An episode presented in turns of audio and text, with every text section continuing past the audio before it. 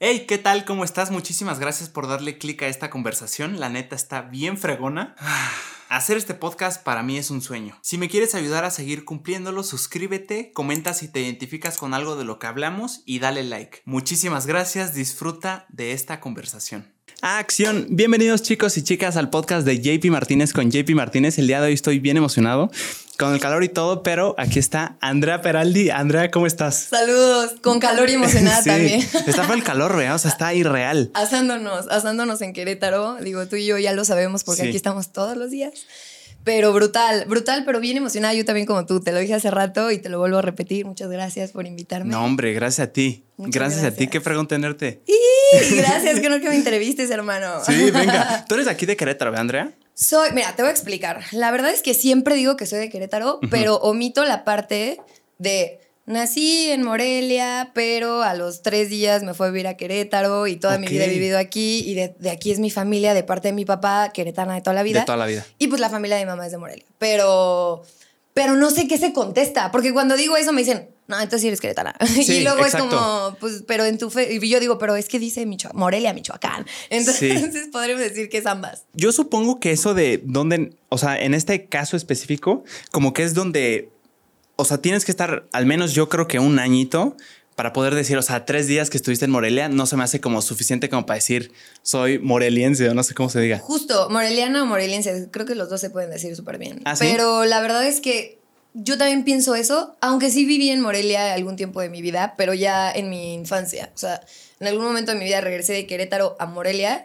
Viví en Morelia de mis siete años a mis once y ah, regresé ah, sí fue a bastantito. Entonces ya no sé, imagínate, súmale que en algún punto de mi vida estuve unos años y ya no sabes si eres o no eres. Sí, o sea, y nada más ha sido Querétaro, Morelia, Querétaro. Solo Querétaro, Querétaro Ok, ¿y le ves mucha diferencia? O sea, ¿ves a, Querétaro como una ciudad más desarrollada? Híjole, y yo, este está empezando a poner bueno esto y vamos empezando. Sí. Sí, ah, a ver, yo amo Morelia, mi gente preciosa de Morelia, como los amo. Claro, sí. Y es un lugar precioso, pero claro que hay una diferencia grandísima. O sea, eh, la verdad es que, de hecho, güey, hace poquito estuve en un viaje y un amigo me dijo así como Oye, pero. Ah, porque me compraron mal mi, mi, vuelo. Me lo compraron desde México, porque la banda siempre piensa que soy de Ciudad de México, pero pues vivo en Querétaro. Entonces, ese viaje me compró, o sea, esa agencia me compró el viaje de Querétaro, ¿no?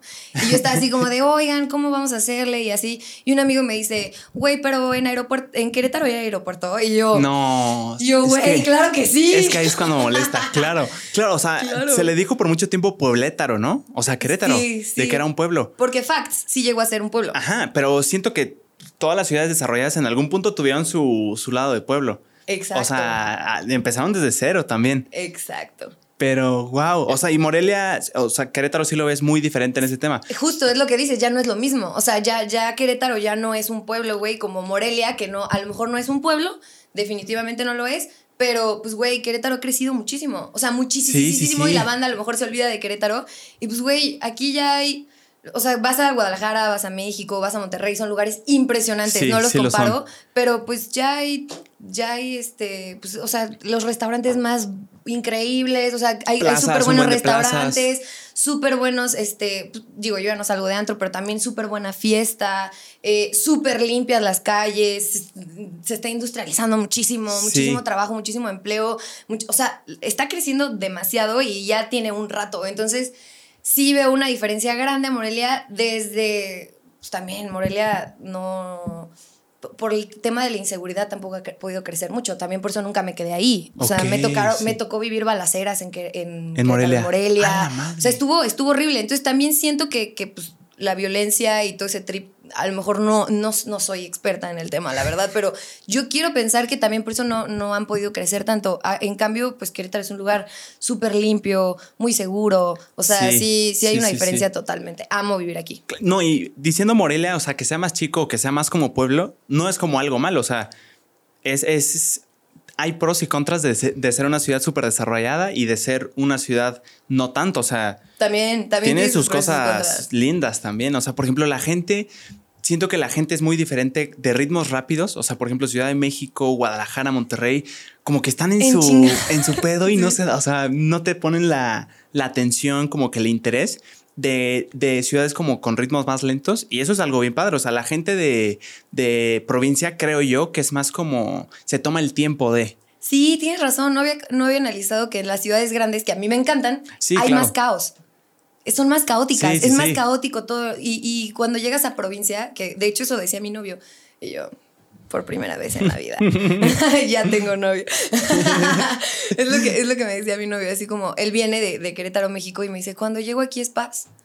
O sea, me dice, wow. Sí. Wow, llego y respiro. Y me dice, y la gente es súper amable y súper bonito y no hay basura y está impecable y la gente es súper amable en el tráfico. Y yo, ay, mi amor, no, no has visto, no has visto lo bueno, ¿verdad? También existe el tráfico de viernes de la peor hora y también te ponen locos, pero tienes toda la razón. Sí tiene sus pros y sus contras. Sí, es un caos allá y acá es como más lentón. Oye, ahorita hablando de, de Morelia y que te tocó vivir balas, oh, balaceras. ¿Cuál es el protocolo? O sea, no, no como oficial, pero entre la gente, ¿qué se dice que se tiene que hacer cuando hay una balacera inesperada? Tirarse al piso. Tirarse al piso. Tirarse al piso. Donde o sea, donde estés. Porque me tocaron dos balaceras. O sea, me tocó una en plaza y otra me tocó en coche. A la madre, o sea, ninguna en tu casa. Mm, una me tocó a dos vueltas de mi casa. A una, de hecho, fue una casa que odio hablar de violencia, pero este, este es el momento, pero es el momento, Este, pero sí, ya, ya tiene mucho tiempo no queremos meter terror. También Morelia avanza, tampoco está igual como estaba cuando yo vivía ahí, que también por eso también nos tuvimos que ir, no nos pudimos quedar nada. Eh, fue de que hacía dos cuadras de la casa de mis abuelos y de que era la casa equivocada, o sea, balacearon toda una casa así, ta, ta, ta, ta, y era la, de una vecina con su hijita. Ay, qué horror. No les pasó nada, gracias a Dios se escondieron en el baño, pero a la casa de al lado. Entonces terminaron de hacerlo y después se dieron cuenta que era la casa de al lado y luego pum, se fueron con la otra casa. no. sí, así impresionante, sonaba cañón. Y luego eh, me tocó en un centro comercial, que pues de la nada, o sea, yo, yo estaba como normal y de repente veo a la gente, todo el mundo corriendo hacia Sanborns y yo, wow, hay oferta, increíble, qué pedo. Yo, o sea, yo no tenía idea, yo soy muy distraída. De verdad, yo estoy buena para una emergencia, de verdad. Yo, yo, wow, ¿para dónde? Ya sabes. Y en ese momento escuchas el caos, ves el... Y, ¿Gritos hay? Claro, ya, te, ya, te, acerca, te vas acercando al caos ah, o de que volteas y ya empiezas a sentir el terror y, y, el sentir el terror, porque vaya que lo sientes, y ya me... Pero yo estaba bien morra, pues yo habría tenido ahí unos 10 años, 11 años. E ibas con tus con, mis amigos ah, con fuimos tus amigos. por un café a la plaza, ajá. ¿Y qué hicieron? Todos Se metieron también nos tiramos a la una amiga me dijo, "Vete para acá" y era una joyería donde se quería meter y yo, "No, vente y yo no sé para dónde." No, sí, caos. Y luego en un este mm, semáforo justo enfrente de esa plaza, igual así de que en eso pues mi mamá así, niños, tápense los ojos, bájense y al piso. Así, literal, así de que te al piso. al piso. Ajá. qué, qué traumático, ¿eh? Traumático. Traumático. He vivido, sí, sí, sí, sí. he vivido, o sea, me he tocado ver cosas, pero siento que era porque eran también pues son cosas que tienes que vivir, ¿no? Que al final son, son realidades que te generas para tener experiencias a través de eso. Porque. Claro. Porque no esto. O sea, siento que te deja mucho. O sea, por ejemplo, el año pasado me, asaltaron en Zapopan, de que a punta de pistola, cuatro güeyes, se llevaron el coche, gracias a mío. Sí, en noviembre, en noviembre. Y también, o sea, viví, viví eso y fue así como de. Mmm, algo, algo estoy haciendo mal. O sea, te persigue la tragedia. No me persigue. Más bien, cuando lo tienes en la cabeza, cuando te enseñaron desde niña, justo yo haber nacido en Morelia y que mi mamá, yo no quiero que aquí vivan mis hijos, porque qué miedo la inseguridad, pues me metieron inseguridad toda la vida mis papás. Y creo que todo lo que te meten en la cabeza es lo que al final, si tú lo tienes constantemente aquí, se hace una realidad afuera. ¿Crees? Sí, definitivamente. Todas las cosas que me han pasado en la vida, eh, yo las he generado de, de, cierta forma, hasta las cosas que yo digo, ¿cómo? ¿Cómo es que me sucedió esto? Después agarras y dices, claro, constantemente lo tenía en la cabeza, constantemente tenía el miedo de que esto algún día pasara. Y pasó. Y pasó. Entonces creo que la vida más bien fue súper eh, gentil conmigo y con ese proceso de darme cuenta que lo que tienes en la cabeza siempre lo, lo se ve en tu realidad. Por ejemplo, supongamos que tú te acabas de comprar no sé, un bocho amarillo y te encanta tu bocho amarillo y entonces cuando vayas caminando por la calle posiblemente empieces a ver más coches amarillos de lo, de lo que... Porque lo traes como más en la mente. Lo traes en la cabeza, entonces sí lo mm. atraes, de cierta manera atraes esa vibración y depende de tu emoción y bueno, es todo un trip esto de la creación de realidad, pero sí sé que de cierta manera todo esto que me ha pasado ha sido como un empujoncito para decirme, todo, o sea, de, de bueno o malo, no importa qué es lo que tú pienses, se crea, porque todo lo que yo pienso lo, se logra, no importa, todo lo que yo me he imaginado, las personas que me he imaginado conocer en mi vida, hasta ahora por algunas maneras la vida me ha juntado con ellas y las he conocido, o he llegado a, lugar- a ir a lugares a los que dije, güey, jamás me imaginé, pero a la vez siempre lo tuve en mi cabeza y lo sentí, ¿no? Entonces, así como bueno, también malo, también dices a lo mejor algún día me van a secuestrar, algún día me van a hacer esto, y si todo el tiempo lo piensas y vives con ese miedo, lo vas a traer. Entonces, siento que la vida me enseñó de manera muy gentil que se puede atraer como bueno, como malo y que tus pensamientos hay que aprender a entrenarlos para saber discernir cuáles, con cuáles te quedas y cuáles botas en ese segundo. ¿Crees que esa experiencia, o sea, estas experiencias de inseguridad, de balaceras, de asaltos, te traumaron de alguna forma? No. ¿O solo te, pum, fue como... Creo que me sacaron de mi trauma. Creo que me sacaron de mi trauma porque traumada ya estaba, o sea, de niña, porque pues mis papás, mis papás siempre fueron de que no te vaya a pasar y así, ¿sabes? Porque creo que como papá pues también es el miedo más grande, ¿no? Que le pasen algo a tus hijos. Pero Sin duda, pues ahorita ya duda. me pasó todo lo que no les quería a mis papás que me pasara. Ya, ya lo cumpliste. De lo que tenían miedo me pasó. Y cier- ciertamente yo creo mucho en que nosotros también escogemos a nuestros papás antes de venir al mundo para que ellos, eh, a través de ellos, vivamos las experiencias que tenemos que vivir. Entonces yo agradezco muchísimo haber tenido mis papás y que me hayan metido los patrones y bloqueos que tuve, porque eso me llevó a tener las experiencias que ahora aprendí y de esto pues, puedo hacer muchas cosas porque se quedan en mi caja de herramientas. Yo digo que todas las personas tenemos una caja de herramientas. Entonces, la primera vez que te pasa algo horrible en la vida, es como, wow, nunca me había pasado esto, la vida me odia, ¿no? Entonces, es de Sí. lo que luego muchas veces cuando más nos cuesta aprender de las primeras. Y ya cuando tienes el aprendizaje, ganas como tu premio, que es una herramienta, y la guardas en tu caja de herramientas. Entonces te vuelven a seguir pasando cosas en la vida, pero conforme vas aprendiendo las experiencias, uno, ya no te vuelven a pasar. Y dos, Si te pasan, si te Ya- pasan, ya, sacas tu. Exacto, ya, ya sabes Sí. sacar tu herramienta porque dices, ah, ya guardé esta herramienta. Entonces, siento que a la vez, o sea, les agradezco a mis papás haberme dejado esos miedos, pero volviendo a la pregunta, definitivamente no es que me metió ese miedo, sino corté con ese miedo. Me di cuenta que no es mío, que hoy decido que ya no está en mi realidad tener inseguridad en mi vida, que decido Ah. hoy ya no tener en mi realidad miedos, angustias, preocupaciones, ni, ni de seguridad, ni económicas, ni nada. O sea, lo decido y si hoy lo decido es una realidad. o sea, siempre lo tuviste en tu mente y ya que pasó fue como, ok, ya pasó, fue esto, ya, ya sé qué es. Me di cuenta. Y ya no me, ya no me afecta más. Exacto, ya no me afecta más y ya estoy tranquila con eso y dije, ya aprendí de aquí lo que tenía que aprender, no me tiene por qué volver a pasar. Wow. ¿Y cómo reaccionaste en la del coche? O sea, ¿cómo fue? Tú estabas de copilota, estabas de... Eh, mi mejor amiga y yo eh, fuimos a cenar. Y eh, regresando a su casa, no era la primera vez en Guadalajara que se nos olvidan las llaves de su casa cuando yo voy. Entonces, eh, pues estábamos en el coche, la verdad veníamos en un coche ostentoso. Y pues eran las 2 de la mañana, estábamos afuera de su casa. La verdad, yo siempre fui esa persona alerta a todo. Y por primera vez en mi vida dije, estoy con mi amiga. O sea, no, no te preocupas porque dices, pues güey, estás No en la ciudad el de tu... Ajá, Exacto, no sientes el peligro porque dices, ahorita yo no estoy sola y estoy en una zona con personas con las que pues confías, ¿no? Pero pues ajá. justo, qué, qué mamada, güey. Sí. El peligro está en todos lados, no importa con quién estés. Sí, Entonces sí. es lo que tenía que aprender, ¿no? no te puedes, no puedes relajarte. Una cosa es tener miedo y otra cosa es estar siempre alerta. Alerta. Y güey, estar alerta es ser consciente de cómo chingados va a estar, van a estar dos morras en un coche a las 2 de, Dos la, de la mañana, mañana. que era un super coche. eh, Sí, sí, sí. ¿Sabes? O sea, entonces, pues pasó. O sea, llegaron, estaban en, de que afuera de su casa Estábamos y- esperando, ajá, estábamos esperando ese trip y todo, y en eso unos güeyes, o sea, ve- yo, así, tan fácil y sencillo como que en lo que nos estábamos riendo y yo volteo y solo veo cuatro manes acercándose así, corriendo a No. nosotros, y en ese segundo solo pensé, ya valió madres, ¿Cuatro? cuatro. Y en un segundo, o sea, ya estaba un güey, o sea, atrás con dos pistolas así. Y de este lado me abrió uno. La, aparte ni siquiera tenía seguro las... O sea, fue el, fue el robo Per- más perfecto Más que han tenido. Más cómodo, más... O sea, no, no, no, no, no. Así peladito de la boca, te lo juro. ¡Guau! ¿Por qué? Porque nos estábamos bajando a tocarle a su hermana que no nos abría porque estaba dormida. y O sea, ustedes estaban abajo ya del coche. O sea, ahí te va.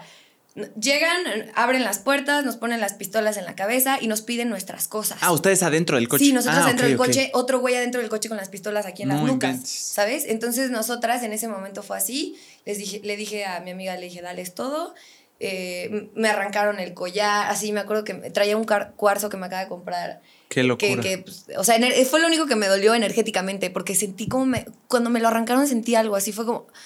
Pero bueno, o sea, ¿de qué me quejo? Estoy viva. No, o sea, nos pudieron haber llevado. Fue impresionante. nos quitaron todo.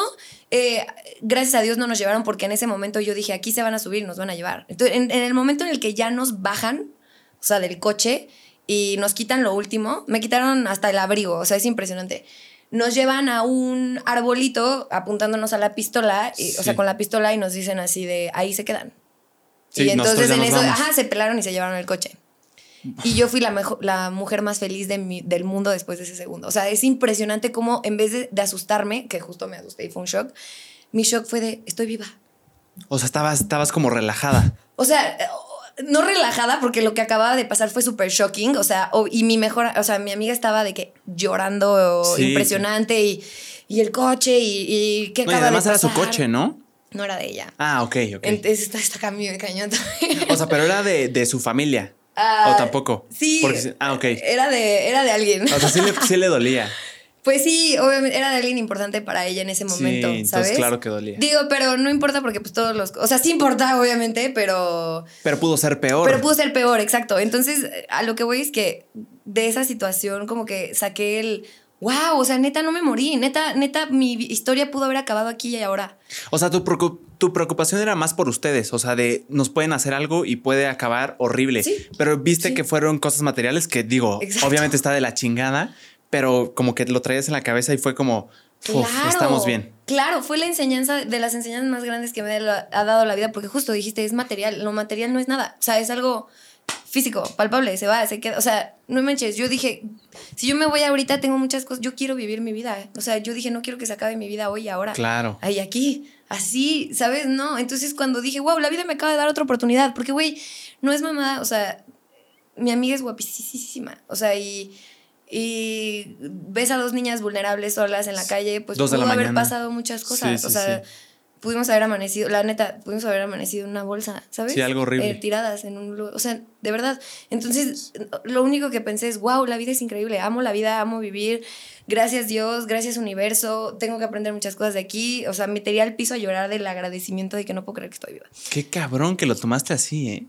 Y fue instantáneo, o sea, cuando me cayó el chip fue como, wow, wow, wow, así me daban ganas de correr por la calle. Obviamente fue de que ayuda, porque pues se acaban de llevar y a ver si podíamos, pero en ese momento, o sea, hasta la familia de mi mejor amiga me veían después del asalto, después de todo lo que pasó y me decían, güey, hasta se cagaban de risa de que, güey, está, está, vieja. loca. La mamá de mi mejor amiga es colombiana y me dice, esa gonorrea, verano más. Y yo, sí, güey, es que soy muy feliz. Entonces, sí, sí, sí, estuvo impresionante. ¿Qué pasa por tu mente cuando te apuntan? O sea, que yo no, yo no me lo imaginaría. O sea, ¿qué, qué, qué es lo que piensas? Creo que no piensas en nada más que bueno, sí, ¿sabes qué pensé? Y, y, te puedo decir que es algo, fue más personal. Ajá. En el momento en el que sientes el metal frío de la pistola aquí en la sien, literal. Qué horror. Me cayó, así como dices que qué cabrón que me cayó el 20 de ese segundo, me cayó el 20 de que lo que me estaba pasando ese momento, yo lo creé un día antes. Ahí te va el contexto. Contexto, please.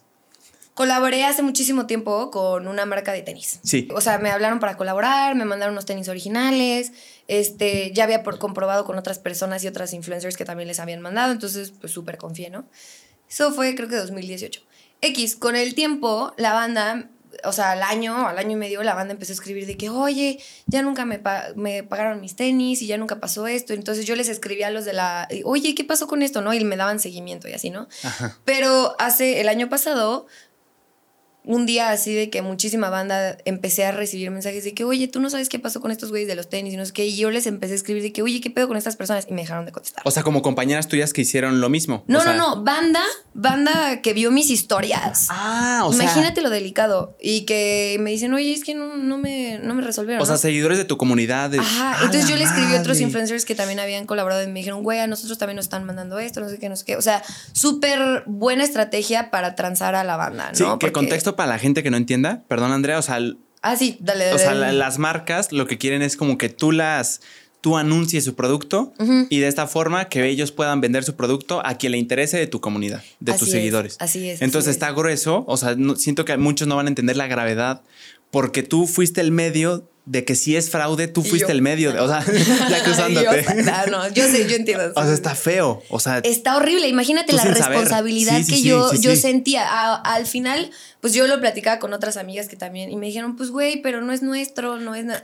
Y yo, pues no es nuestro, pero yo sí tengo una responsabilidad. O sea, yo sí dije, ¿qué pedo? Tengo que hacer algo, ¿no? O sea, sé que nos vieron la cara a todos, pero güey, o sea, yo siento feo que hay banda que pues, que creyó en mí, ¿sabes? Aunque yo creí en la otra banda. O sea, es, así pasa a veces, ¿no? Es que no, no es que haya sido mala intención tuya, sino o sea, es que no dejas tú de ser la el cara. Medio. El, como de alguna forma el representante de esa marca, porque la gente te vio a ti diciendo, hey, esto.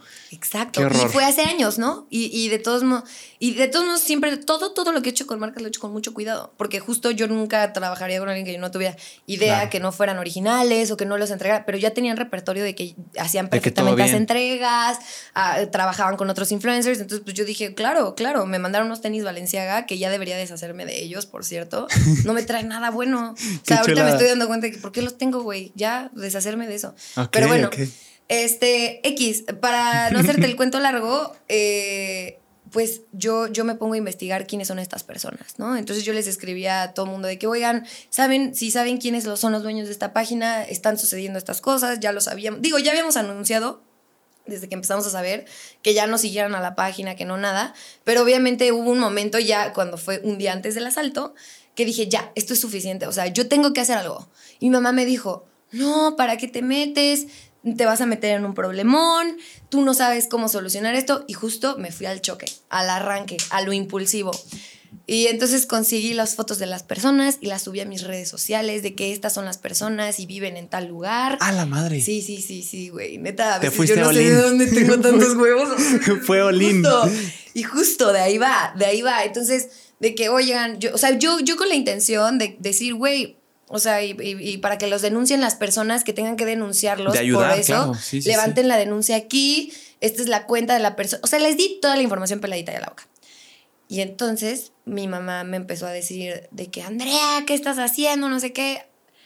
Ah, este, corte B, eh, me llega un mensaje de las personas y me dicen, me amenazan y me dicen, te vas a arrepentir muchísimo de lo que estás haciendo si no lo borras ahorita. Dios mío. Sí, güey. Entonces, ese día era un día de manifestación súper cabrón. Era el 11 del 11 del 21 o algo así. O el 21 del... Fue en noviembre, fue el 11 de noviembre. ¿Te acuerdas de qué era? O sea, era un portal energético de manifestación. No me ah, acuerdo exactamente qué día era. Ok, ok. Ustedes acordarán, lo pueden poner ahí en los comentarios, estaría increíble. Sí. Pero fue el 11 de noviembre cuando fue eso. Entonces fue ese portal, pues. Pasa eso y entonces yo en mi arranque y en mi emoción, que es a lo que voy, el poder de creación de realidad. En mi enojo cuando me empieza a llegar eso, cuando mi mamá me dice, te dije que no, que ya viste y ahora que te vayan a hacer algo y que no sé qué. Y yo me acuerdo que acababa de escribir mi carta al universo, donde puse, quiero un departamento, quiero una camioneta, quiero tener dos gatos. Para, bueno, no es cierto, quise, decía, quiero tener un gatito, que llegue a mi vida un gatito, para cuando me vaya a vivir sola y tengan un departamento. Así. Hoy todo ya es real. Wow. Ah, todo, todo, todo, todo de ese día, de, ese portal energético, que todo lo dije con el corazón y así, pero no consideré que, que mi lado humano se me desconectó en un segundo. Entonces cuando mi mamá me dice, que te dije? Que no sé qué, yo le digo, pues que me, le dije que me derrapten, que me, que me den un pinche levantón, me vale madres. A la madre. Y mamá, cállate, ¿de qué estás hablando? Yo lo estaba diciendo con coraje. Sí, mamá, ya me vale madres, que me hagan lo que me tengan que hacer, es mi responsabilidad. Y yo, eh, güey, güey, loca, loca la tía Peraldi de repente. No, pero además tú sí estabas en, es que siento que nadie puede entender más que tú todo ese coraje, la preocupación, la presión que tenías con mucha gente y, güey, yo quiero que sepan que estoy haciendo algo y que no, no fue en mí, o sea, solucionar. Le atinaste totalmente, ese era mi trip, ese era mi trip, ¿sí? Sí, es que, por ejemplo, tu mamá que te diga, no hagas eso, ¿cómo se te ocurre? O sea, sí entiende el punto y sí no, no está, o sea, sí, sí es como, sí tiene un punto, pero también como que Nadie lo vive más que tú. O sea, entonces está, está feo. Está feo, porque o sea, era como de dos lados, ¿no? O, me tronan acá o me tronan acá. Pero ni siquiera porque me tronaran acá, porque no me preocupaba eso, justo porque pues no era la única, ¿no? O sea, podíamos juntarnos entre varios, ver alguna. Yo estaba así de que, oiga, vamos a ver de alguna forma cómo podemos solucionarlo así. Pero más bien era como mi, mis valores, güey mis valores, mi serme fiel y leal a lo que yo creo y a lo que pienso defender. Y yo siempre soy esa persona, güey. A mí, yo lo que creo a veces me puedo, sí, me puedo pasar de lanza, güey, sin ver, sí, de hecho, nublada y sin ver consecuencias, güey, que eso es algo que tengo que trabajar. O sea, eres como impulsiva, dirías. Fui. Fui muy impulsiva. Yo sí soy así, ¿eh? Muy cabrón. Pero sé que es por mi. Mm, ya no quiero crearlo en realidad, pero o sea, me daban medicamento. Cuando iba con un psiquiatra, yo tenía depresión, ansiedad, tengo déficit de atención con hiperactividad, eso es ya para siempre, pero dentro de todo eso que tenía en ese tiempo, me daban picos, güey. Ah, ok. De que de... repente alguien me decía algo y me sacaba de mis casillas o estaba en un viaje y una amiga me decía algo que no me la traía y compraba un vuelo de avión en ese momento, arranque y me regresaba, no importa cuánto costara. Y me así bien loca de la nada, pero eran picos, güey. O, me ponía súper feliz o luego neta me deprimía y me, me quería quitar la vida. O sea, impresionante, ¿no? Entonces empezó a regular ese pedo. Pero algo médico. Algo médico. O sea, que ya no estaba como tan, digo, no soy experto, pero en tu control. Sí, cero mi control. bueno, eso es lo que yo pensé, porque me empecé a tomar mis medicinas, pero al final, pues, claro que el medicamento no, el medicamento son como unos flotis, güey. Literal, no, no, no te cura, no te, no te sana. Solo es, te mantiene antes de, hacer algo peor, ¿no? Te, te regula. Te, relaja. Pero no te trabaja, güey. Es solo medicina, mm. güey. Entonces, yo dejé, yo no, hoy no tomo un solo medicamento, güey. Y todo me lo curé con meditación.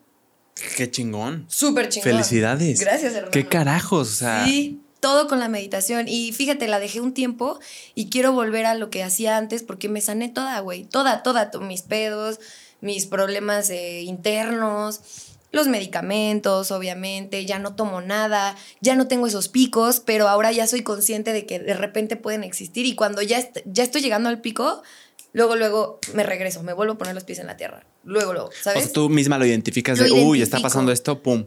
Pero porque es, es a lo que voy. La, la meditación es aprender a entrenar la mente, güey. Y es la creación de realidad de lo que te comentaba y es todo. Entonces, cuando tú aprendes a controlar tu mente, tienes el control de todo, güey.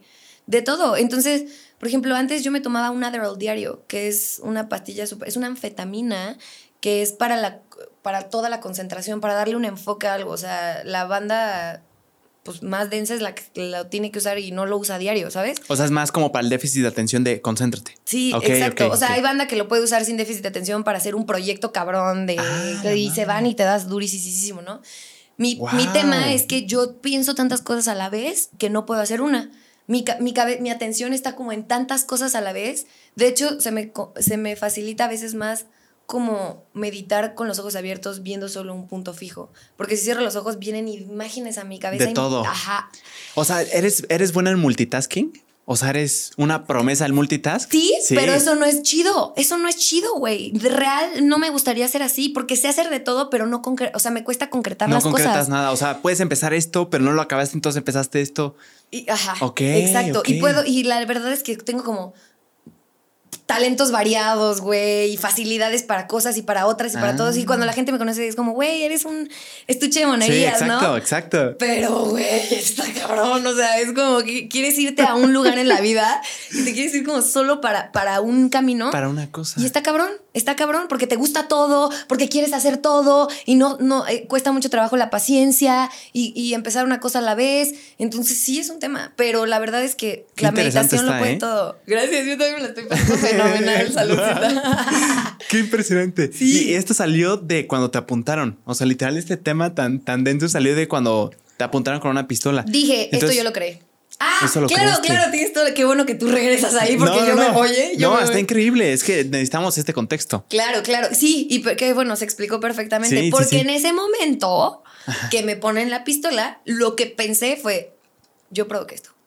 O sea, yo, yo creé, o sea, en el momento en el que, o sea, yo tenía menos de 20, no, bueno, sí, unas 24 horas de haber dicho, que me, que me le den un pinche levantón, que me asalten, bueno, no que me asalten, pero que me hagan daño. Le dije, mamá, si me tienen que hacer daño, que me hagan daño, mamá. Y mi mamá, ¿qué estás diciendo? yo lo decía con enojo, pero tanto, ese es el poder de la manifestación. combinas pensamiento con palabra, con sentimiento y la haces una realidad, güey. O sea, definitivamente. Y más porque tu vibración en ese momento es o sea, atrae muchas cosas, ¿sabes? Tanto buenas como malas, pero es que estás poderosa, estás, eh, sí, poderosa, poderosa es la palabra, güey. Cuando estás, por eso la gente tiene que tener mucho cuidado con las palabras que dice, porque todos somos igual de poderosos, solo no somos conscientes de ello. Pero cuando ya eres consciente de tu poder, imagínate lo poderoso que te vuelves, lo más, o sea, como que incrementa, cuando ya te das cuenta que tu palabra tiene poder y, y que, y que te dirige a diferentes realidades, ya te la piensas más antes de hablar. Pero ¿Crees que pensando en algo, lo que sea, la situación que sea, necesariamente va a pasar, tal vez no en el día siguiente, pero en un futuro? O sea, ¿es seguro que, que va a pasar? Pues mira, definitivamente nada en esta vida es seguro, pero lo que sí te puedo decir es que mm, no por pensar algo, eh, por ejemplo, hay, hay, banda que siempre vive con miedo, ¿no? Sí. Y es como, no voy a salir, de mi casa porque me da miedo que me pase esto, que me pase En el COVID, de que no voy a salir por, porque me voy a infectar. O porque me voy a infectar. Me voy a cuidar extrema, extremadamente, sí, Exacto, sí, ¿no? Y es como ese miedo. ¿Por qué? Porque lo tienen en, su cabecita. Entonces, es muy posible que sí pase. Es muy posible que sí. O sea, pero es a lo que voy. O sea, existen múltiples, interminables posibles realidades, güey. O sea, yo mañana puedo por ejemplo, vamos a poder, yo mañana puedo seguir con mi día como puede seguir así, o yo mañana este, puedo recibir la oferta de trabajo de mi vida y me voy a vivir a otro lugar, o yo mañana puedo amanecer sin una pierna, o yo mañana, porque son posibles realidades, dependiendo de, mi transcurso de aquí a un día, las decisiones que yo tomé. ¿Sí? Entonces, eh, pienso que no solo el pensamiento es lo que nos trae a las cosas, pero pienso también, o sea, que sí es muy importante, porque es una base de ello. Entonces, combínale que, mm, no sé, estás viendo constantemente películas de violencia, ¿no? Te encanta ver violencia y te da miedo por eso porque la tienes constantemente en la cabeza. Y luego este escuchas canciones que hablan de armas. Y luego, entonces es algo que, que va haciendo tu realidad en tu conciencia. Sí, o sea, lo que te decías de que si piensas en algo, por ejemplo, en un bocho amarillo, yo quiero un bocho amarillo, y sales y en los próximos días como que estás más consciente porque lo traes en la mente y vas a estar viendo de, ah, cabrón, estoy viendo un bocho, pero siempre ha habido los mismos, simplemente tú estás más, más al pedo de eso, ¿no? Exacto, porque vivimos, o sea, todos vivimos en el mismo planeta, güey, pero todos tenemos una realidad diferente. hasta en, en países, que es lo que platicaba con mi profe de canto hoy. O sea, mi profe de canto, que hoy me, veía y me decía que, güey, todavía retienes muchísimo porque, me dijo, porque eres, o sea, me dijo, también influye mucho que eres morra y que como morras en este país, otras cosas. Pero me dice, conoces una morra de Suecia y a lo mejor una amiga dice que sus, amigas de otros países dicen, güey, aquí sales a caminar solita desde los cinco años a la escuela y no pasa nada. No pasa nada, ajá. ¿No? Pero es que es otra realidad. Estamos viviendo en el mismo mundo, pero al final nuestro entorno o a donde va a enfocar nuestra atención es otra, es otra, güey. Vivimos en el mismo mundo, pero dentro de él nosotros creamos tomamos las herramientas, nosotros decidimos a dónde enfocar nuestra atención, nuestros ojos, nuestra energía, nuestros oídos, todo, güey. Pregunta, Andrea, ¿dirías que es una es otra realidad literalmente distinta o solo una perspectiva diferente de la realidad? Siento que es cosa de perspectiva, totalmente. Perspectiva. Totalmente, porque digo, sí, nosotros creamos nuestra realidad a nuestra forma y a nuestro gusto y conforme a nuestros pensamientos y los patrones y estructuras que tengamos en nuestro cerebro, que es como una computadora literalmente, que, guarda todo en programación. O sea, es programación, güey. Sí, sí, sí, O sea, como apretar un botón, literal. Entonces, eh, eh, más allá de eso, siento que todo tiene dos lados todo tiene el lado que tú, o sea, mm, supongamos que tú y yo vamos a casa a contar cómo nos fue en el podcast el día de hoy. Definitivamente tú y yo vivimos la misma realidad el día de hoy. O vivimos la misma experiencia, exactamente. Fue la misma, estuvimos aquí y todo. Pero a lo mejor tú llegas y tú dices, güey, no mames, estuvo súper chido, pero la neta, la morra súper insistente, súper incómoda. No, pero a lo mejor así, ¿no? Ajá. Sí, sí, sí. A lo mejor así. Y yo llego de que, no mames, neta, JP y yo fuimos los mejores amigos. Estuvo cabrón. Conectamos bien cabrón. Ajá, exacto. Entonces, pues al final fue dos perspectivas totalmente de la experiencia que tuvimos. De la misma realidad. De la misma. Porque claro. sí, está, sí estuvimos en la misma realidad en este momento. ¿Sabes? Compartimos una realidad en tiempo y espacio en algún momento, pero dentro de ese hay otra perspectiva tuya y mía. Y dentro de todo, ¿sabes? Dentro de todo hay dos lados, dos lados. Y justo, pues es la parte más cabrón, trabajar nuestra dualidad y trabajar la sombra de las cosas que no queremos ver y, y cosas así. Pero pues justo es parte de entrenar la mente y eh, de programarnos porque pues es una computadora nuestra cabecita, solo una computadora. Es que eso, con eso entramos a un tema bien cabrón, hablando de las realidades del cerebro como una computadora. ¿Tú crees que es posible que vivamos en una simulación? O sea, nosotros, es un tema bien cabrón, ¿eh? me aventé dos no, tres videos, me puse a investigar ahí argumentos y yo creo que si me iba unas dos horas más, yo estaba desconectado de la realidad, ¿eh? Ah, Digo que no sé si hay realidad en principio. huevo, huevo, huevo. Te voy a decir qué es lo que creo yo desde el amor y desde lo que yo he experimentado. Claro, este de lo que has vivido. ¿Ok?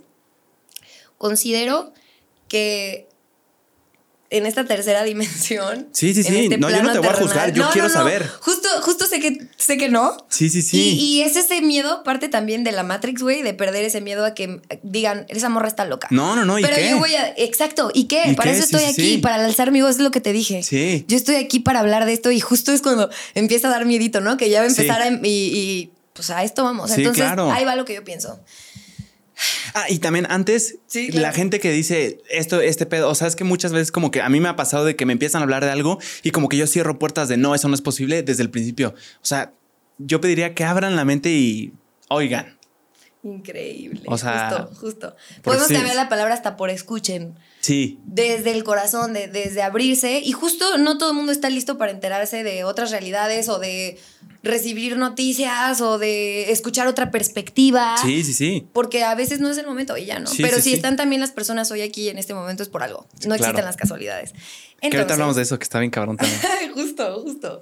Yo pienso que eh, como almas venimos a tener una experiencia a este plano, que es un campo, o sea, lo que vas, que si lo de la simulación, yo lo veo con un, como un campo con el que interactuamos, que es justo la realidad que nosotros creamos a través de nuestra conciencia.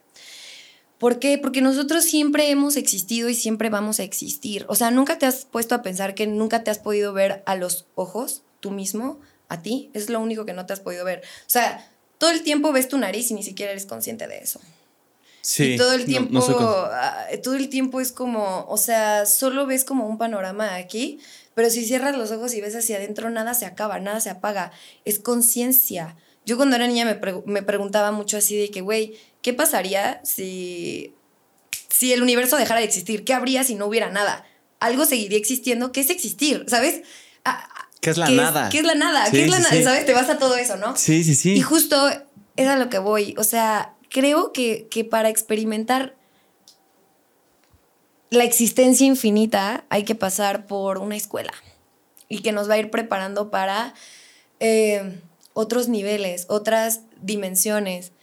Y a través de la expansión de nuestra conciencia es que vamos ascendiendo. Entonces, eh, nosotros interactuamos hoy aquí como humanos en, este, en esta tierra y en este plano eh, con un campo que lo llaman Matrix, lo llaman simulación, lo, lo llaman de muchas maneras, ¿no?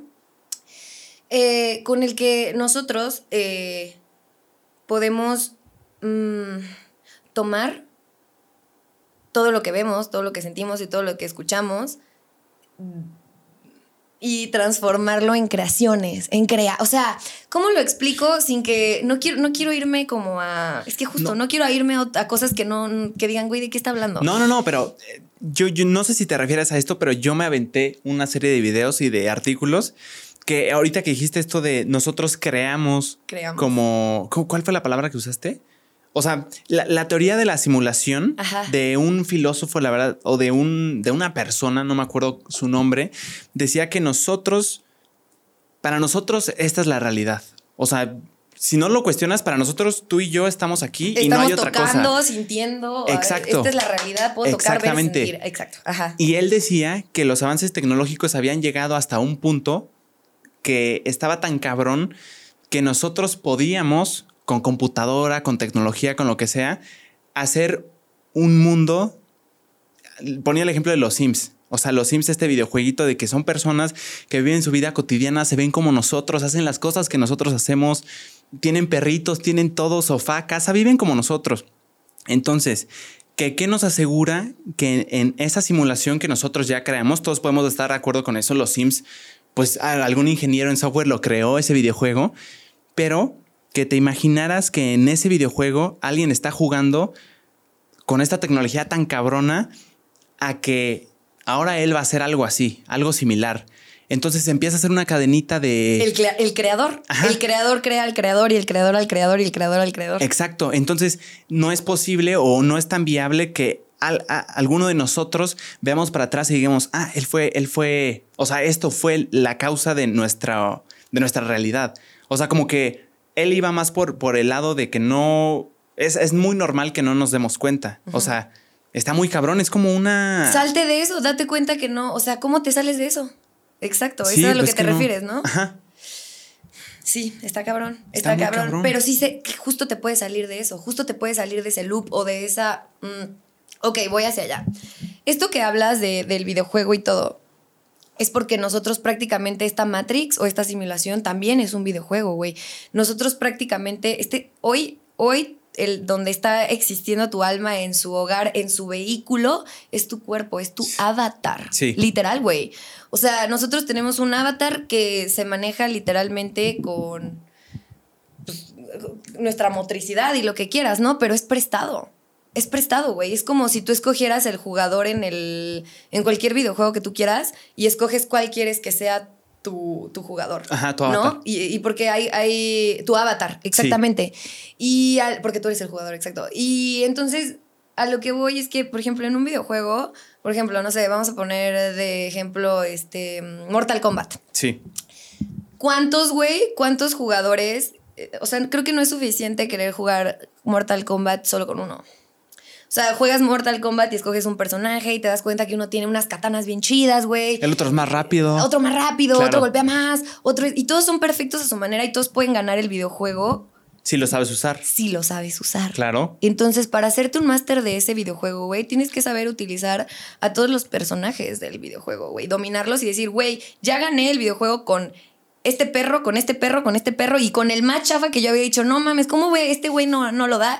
Pues lo haces, ¿no? Sí, a quien me pongas gano. A quien me pongas, pero es saberlo dominar y saber cómo, cómo ganas un Mortal Kombat, güey. Obviamente tienes que saber cuáles son este, no sé, las, este, ventajas o las desventajas de cada uno y conocerlos a fondo y saber cómo puedes ganar con uno y cómo con otro. Pero ese es el descubrirlo, güey, lo descubres a través de la práctica. Sí. Entonces, Sí, justamente eh, dentro, es como un huevo, yo lo veo como un huevo. ¿Por qué? Porque nosotros justamente dentro de esta realidad también creamos otras realidades y, y de hecho, o sea, no sé si te has dado cuenta que justo pues esa es parte también de la magia de cómo como creadores hemos evolucionado hasta que una máquina o, un sí, un teléfono, güey, aquí puedas ver a una persona del otro lado del mundo al mismo tiempo. O, este, no sé, o sea, con una máquina vamos a volar, volamos de, un continente a otro sobre aire. O sea, nunca nos lo imaginamos. Si tú regresas a la, edad de, la era de piedra y tú les enseñas un teléfono, van a decir, güey, que, o sea, no mames, magia, ¿de dónde salió esto? O en otros años, ¿no?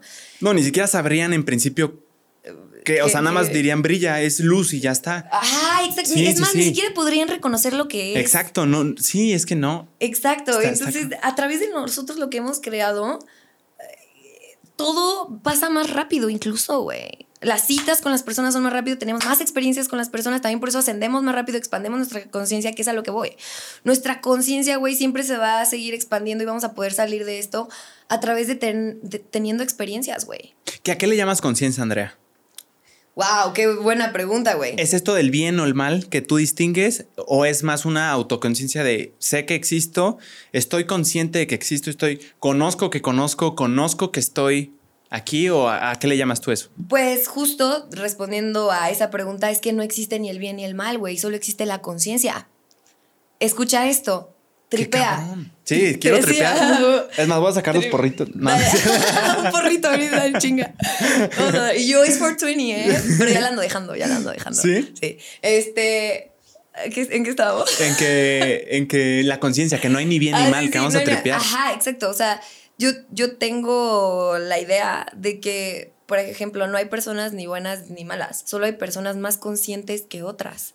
Todos, como dije anteriormente, estamos en un proceso de conciencia, o sea, realmente vamos evolucionando, cada quien a su ritmo, cada quien con las vidas y experiencias que lleva y en otros planos y el, aprendizaje que tiene que tener esa alma en este momento y si te la topas en ese momento y en este plano, aunque estemos en diferentes vibraciones, eh, congeniamos y conectamos en este campo por algo, ¿no? Sí. Pero siempre he dicho que no hay, eh, no hay ni bueno ni malo. ¿Sabes? Es una de las leyes herméticas también. ¿Qué es bueno y qué es malo? ¿Qué es frío Sí. y qué es caliente? Es la ley de la ¿Qué es polaridad. bueno y qué es malo? Que es lo que platicábamos de, de este. Ay, güey. Guau. ¡Wow! Y yo, "Guau, magia. Es que también tripió. Déjame ayudarte. Entonces, eh, eso es lo que hablaba. Eh, Una de las leyes de la polaridad, que es una de las leyes herméticas, que es lo que explica. O sea, no. ¿Quién dice? ¿Quién es el juez? Sí. ¿Quién, quién dice quién es bueno o quién es malo? Que al final todo, por ejemplo, así como lo que te decía, frío, caliente, ¿cómo- ¿dónde empiezas a, dónde empieza la raya entre es parámetro. frío, el, el parámetro? Sí. ¿Quién juzga ese parámetro? Nadie, porque justo solo es temperatura. Entonces siento que no hay bueno ni malo, solo es conciencia. Así lo veo yo. Pero, o sea, ¿no crees que hay un parámetro en principio?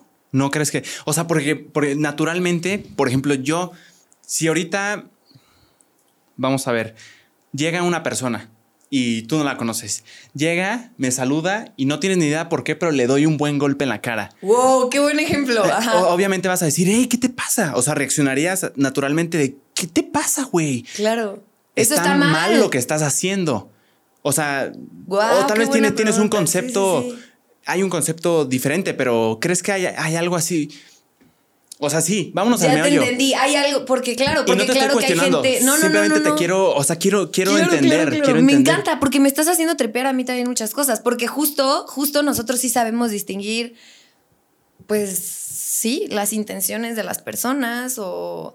o- ajá, sí, sí sabemos distinguir entre qué resuena con nosotros y qué no. Pero es que a lo mejor para esa persona, dentro de su perspectiva, te dio un golpe porque para eso esa persona es el amor.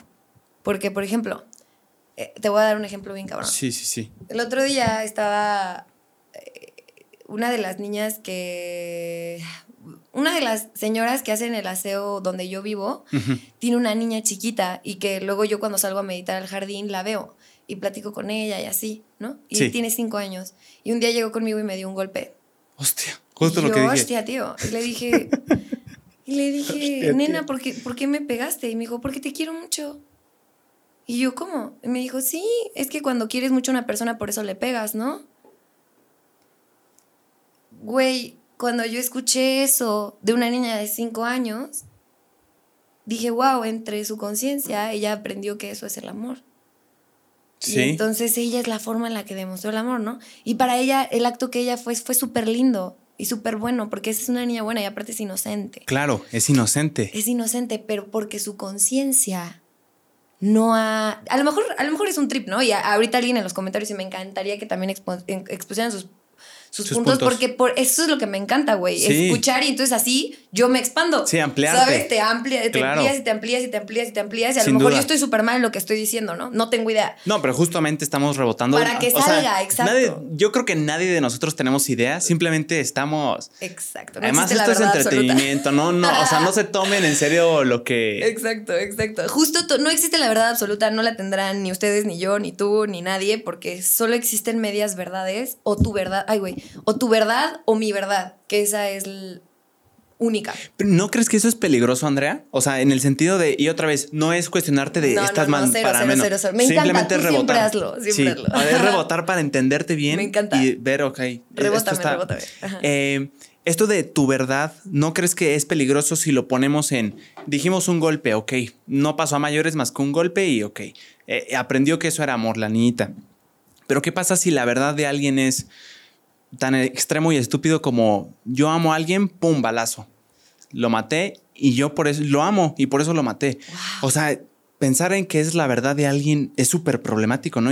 O sea, estar resistiendo las verdades de las otras personas es... O sea, siento que sería un caos absoluto. Creo que también hay reglas universales. Pero que, na- pero que nadie las pone. O sea, siento parámetros, ajá, pero tú- nadie llega aquí a la- al mundo y te dan ese instructivo. Por eso venimos a tener experiencias. O sea, pero son naturales. Es, es como lo que quieres decir. O Tiene sea, que pasar. Es que de cierta manera esas personas tienen que tener esas experiencias para su evolución. Entonces, Ajá. nos quejamos mucho del caos y todo porque sí está horrible, pero al final nosotros decidimos bajar esta dimensión que es de las más densas, es de los planetas más densos porque vamos otra vez, yo voy a expresarme como yo pienso y como yo digo. Y como quieras. Y pues güey, para mí hay vida en otros planetas, en otras dimensiones y de- no solo en vidas aquí, pasadas también. En vidas eso también está pasadas y al mismo tiempo que ahorita, porque el tiempo para mí no es lineal, es, es circular y el tiempo, todas están pasando todos los eventos al mismo tiempo, aquí y ahora, al mismo tiempo, porque no hay tiempo, no existe el tiempo, no existe, es uno, solo una ilusión de esta tercera dimensión. Siento que el tiempo se creó para enseñarnos a través de las experiencias. Sí, Eso es lo que duda. pienso yo. Entonces, justo eso a lo que decía es como una persona que fue su verdad y que, y que en ese momento hizo daño y todo. Yo, yo hice una regresión en mis vidas pasadas. Y. ¿Qué es regresión? O sea, regresar. Ah, ok. O Yo- sea, ver, Ajá. ver atrás. Yo nací con un don que todos tenemos, todos, todos, todos tenemos, pero más bien nací con el don destapado, pues. ah, ok. Porque to- todos tenemos las mismas habilidades psíquicas, todos los seres humanos, solo que pues las vamos despertando. Sí, de pensamiento y las puedes desarrollar, claro. Ajá, entonces yo nací como con, con em, sensibilidad y con clarividencias y así, pero, de, pero al principio era como solo entes oscuros y cosas horribles que tuve que bloquear y fue un pedo y así. Sí, oí eso de niñita, ¿no? Que veías de que cosas raras. Todo, güey, todo. Y platicaba, y ya no lo recuerdo. pero, pero ¿qué No. veías? O sea, ¿no te acuerdas que No me acuerdo, pero, pero yo le decía a mi mamá de que mamá, ¿quién es ese hombre que está en el baño? Mamá, estoy platicando con tal. Eh, o sea, de esas ¡A cosas no me acuerdo, no, así lo tengo borrado de mi cabeza, pero toda mi familia se acuerda. Pero lo que sí me acuerdo es que me daban cubetazos de agua en las noches cuando tenía cinco años porque me levantaba de pesadillas que no me podían despertar y yo soñaba con demonios y güey, mil cosas. Y así pasaban cosas supernaturales. O sea, pero todo era, o sea, a ti te, te acuerdas de la sensación de miedo. O sea, no No, era. mames, todo el miedo Todo del el mundo. miedo. O sea, yo me Ah, acuerdo de noches que yo, o sea, pero sin borrar por qué o todo, abrazada de mi mamá, abajo de las sábanas de mi cama y escuchaba cómo la, la madera de mi casa tronaba y se sentía el, el- el viento como gritaba y pas- se sentían energías Horrible. horribles. Wow. Sí, güey, de niña me persiguió mucho la oscuridad. O sea, te lo pregunto porque también he oído experiencias de niñitos de que ven cosas, pero no lo ven como algo malo. O sea, como que el niñito está muy tranquilo y está hablando, pero lo tuyo sí era 100% miedo. No, cuando yo Ah. veía las cosas, dice mi mamá que yo las decía sin miedo. Ah, o sea, yo, yo muy tranquila, muy fresca. tranquila. Solo lo que me acuerdo que sí me da miedo era irme a dormir en las noches. Uy, yo o que también. tenía pesadillas. Ajá. O que mis papás antes de irme a dormir siempre rezábamos el Padre Nuestro. Y así fue to- toda mi vida, güey. Hasta mis 16 años que empecé a tener experiencias ya muy cabronas. ¿Por qué? Porque yo a los 12 años empecé a tener sueños lúcidos. ¿Qué es eso? Que justo Increíble. la noté así porque lo dijiste y dije, A señor huevo. Lucido, no lo voy a investigar, ¿Dije se lo voy a preguntar. lúcidos hace rato? No, lo dijiste en un podcast que oí. Ah. Dijiste sueños lúcidos y dije, ok, no lo quiero investigar, esta se la pregunto. A huevo. Ok. Ah, cuando estás teniendo, haz de cuenta, cuando tú te vas a dormir, te vas a otra dimensión. Ok. Sueñe, o sea, siempre sueñes has o no. existido y siempre vas a existir, nunca hay pausas, nunca hay nada. Si te vas a dormir, es como Avatar, güey, que llegas a otra dimensión. Literal, y tu, y tu alma está en otros planos. Cuando duermes. Cuando duermes, Sueñes o no. sueñes o no. O sea, bueno, es que siempre sueñas, más bien nunca te acuerdas. Eso- no siempre eso. te acuerdas, no siempre te acuerdas. ¿Siempre sueñas? Siempre sueñas, A siempre, siempre, siempre. Solo que no todas las personas lo pueden recordar. A la madre. Sí, claro, güey. ¿Qué crees que pasa con tu conciencia cuando te vas a dormir? No, está ahí. está ahí, pero ¿qué está haciendo? Y no te pones a pensar de que Se qué pasa duerme. cuando estoy ocho horas así, ¿qué hace? Sí. Pues no, está, está, o sea, sí se duerme, pero pues está viviendo, o sea, su cuerpo descansa, pero el alma nunca descansa, el alma nunca se duerme, el alma no duerme. De hecho, se, está mal decir que como seres vamos a dormir, vamos a reposar. De- si de por sí como sociedad ya estamos Ajá. dormidos, hay que despertar en conciencia. Pero bueno, ya ese es otro tema. Ay, güey, soy la tía, güey. No, hombre. No, no, no. Yo estoy fascinado, ¿eh? Yo también, gracias por Ay, me está fascinando. dejarme platicar No. cosas que me encanta. No, me libero, güey, me libero. Este, entonces sí, cuando te vas a dormir, eh, llega a pasar que un día me di cuenta que estaba soñando. O sea, estaba en un lugar como hoy, como ahorita, así, y de repente, no sé, estamos aquí, en esta realidad, en esta conciencia, y de repente empiezas a ver que los cuadros se empiezan a mover solitos, ¿no? y que las cortinas también, así. Entonces de repente agarras y dices, ¡ah! Estoy soñando. Estoy en un sueño a huevo, puedo hacer lo que yo quiera. No mames, a ver, y si quiero volar, y en ese momento volabas. Eso es un sueño lúcido. Ajá, porque estás consciente de que estás soñando ¿Y o que estás en otra todo? dimensión. Controlas todo, pero al principio no podía controlar todo. Al principio, Eras más bien, espectadora. entraba. ex- Era espectadora, güey, claro. No me había dado cuenta que era espectadora. Porque ya después, ¿sabes qué me hizo aprender ahora sí a poder modificar mis sueños como ajá. yo quisiera? ¿Qué? Estar en peligro. Porque cuando me daba cuenta que me estaban. Ah, luego yo sueño mucho que me persiguen. O tigres, o leones, o chitas. O, o sea, sueño con muchos felinos que me persiguen y que me quieren matar. Siempre animales. No, he Ah. soñado con reptilianos. O sea, sí, así, seres horribles con, con, con, Sí. con, güey, es impresionante los sueños, porque aparte me acuerdo de cosas, de detalles como el mosaico del piso, de lugares así impresionante, que son sueños lúcidos, güey, donde neta vives, güey, el, el- o sea, el corazón se te acelera al mil por hora y vives de Sí, que me van a matar, me van a encontrar, sí, güey, güey, rarísimo. ¿Nunca con una persona, Andrea? O sea, ¿nunca te persigue una persona así normal? ¿Sí? ah, también. Sí, ok, muy bien. sí, muy me, bien. me ha tocado, o sea, que, que sean personas. Me, me tocó una vez soñar que una mujer así, y aparte era, parecía de videojuego, güey, pero no era de videojuego, o sea, era, era como de otra realidad la morra. Y, güey, tenía unas chichis enormes, güey, enormes, enormes, enormes, güey. Y, traía, y traía como, no sé, güey, como que algo para que corriera como más rápido. Y algo, pero yo Como no turbo. reconocía el objeto que ella traía y corría rapidísimo, iba atrás de mí, güey, y me iba a asesinar. Y yo me metí a un restaurante abajo como de unas, este, como de esas cosas este, de metal que tienen ahí en las cocinas. Y Ajá. me metí abajo y ahí me escondía. ¡A la He soñado madre! con bestia, con, con una bestia, así como la de la Bella y la Bestia, que también me quiere encontrar. Y yo vivía en un castillo con ella. Y yo tenía una bebé y, y me escondía abajo de un cajón de la cocina. Mis, mis sueños repiten muchos patrones. Pero te acuerdas perfectamente, ¿eh? Güey, güey, tengo, hasta tengo memoria de Dory de corto plazo, pero de cosas de niña, hasta de niña de en este plano, me acuerdo de cosas que la banda dice de que, güey, tenías tres años, ¿cómo te acuerdas del color de mi playera de ese día? O cómo te acuerdas de, así, me acuerdo de cosas, güey, impresionantes, impresionantes. Pero sí, entonces... Wow. Tienes sueños lúcidos, ¿no? Entonces ya eres consciente de ello y entonces ya des... Ah, que es a lo que me llevaba, que cuando estaba en peligro y ya después cachaba que estaba en un sueño, decía, me quiero salir de aquí. Y en ese momento decía, un, dos, tres, pum, y aparecía en otro, en otro lugar. Así empecé a darme cuenta que podía manejar mis sueños lúcidos. lúcidos. Decía, ¿cómo me voy a ir de aquí? ¿Cómo me voy a ir de aquí si sé que estoy soñando? O de Por repente volaba, ajá. Entonces, pero eran cosas que me hacían darme cuenta de mi sueño, pero eran cosas y situaciones que me ponían en peligro. Y güey, ahorita estoy recapacitando que también las cosas que me han puesto en peligro me han hecho como cachar el pedo de muchas cosas. Ese es un patrón, que se tiene que romper porque me acabo de dar cuenta ahorita, güey. Este, no sé de por qué estamos hablando de los sueños lúcidos, pero cuando te vas a dormir estás en otra dimensión. Ah, ¿cómo me, me preguntaste que cómo me di cuenta que estás en otra dimensión o qué hago en otra? No, te pregunté literal qué es un sueño lúcido, pero tú date. Tú, sí, tú- sí, sí. Bueno, ajá, es eso, pero me acuerdo que iba a llegar. ¿Ves, güey? Te digo que soy de. No, ya lo has visto. En estos cortos que hemos hecho, neta se me ha ido al pedo 18 No, no, veces. no, a mí me está fascinando. En un sueño este, lúcido en sí, o sea, ya aprendes a controlar cosas. Ajá, y ya este, con el tiempo, pues lo vas, lo vas dominando. Ah, ya, ya sé a qué iba, ya sé a qué iba. Ajá.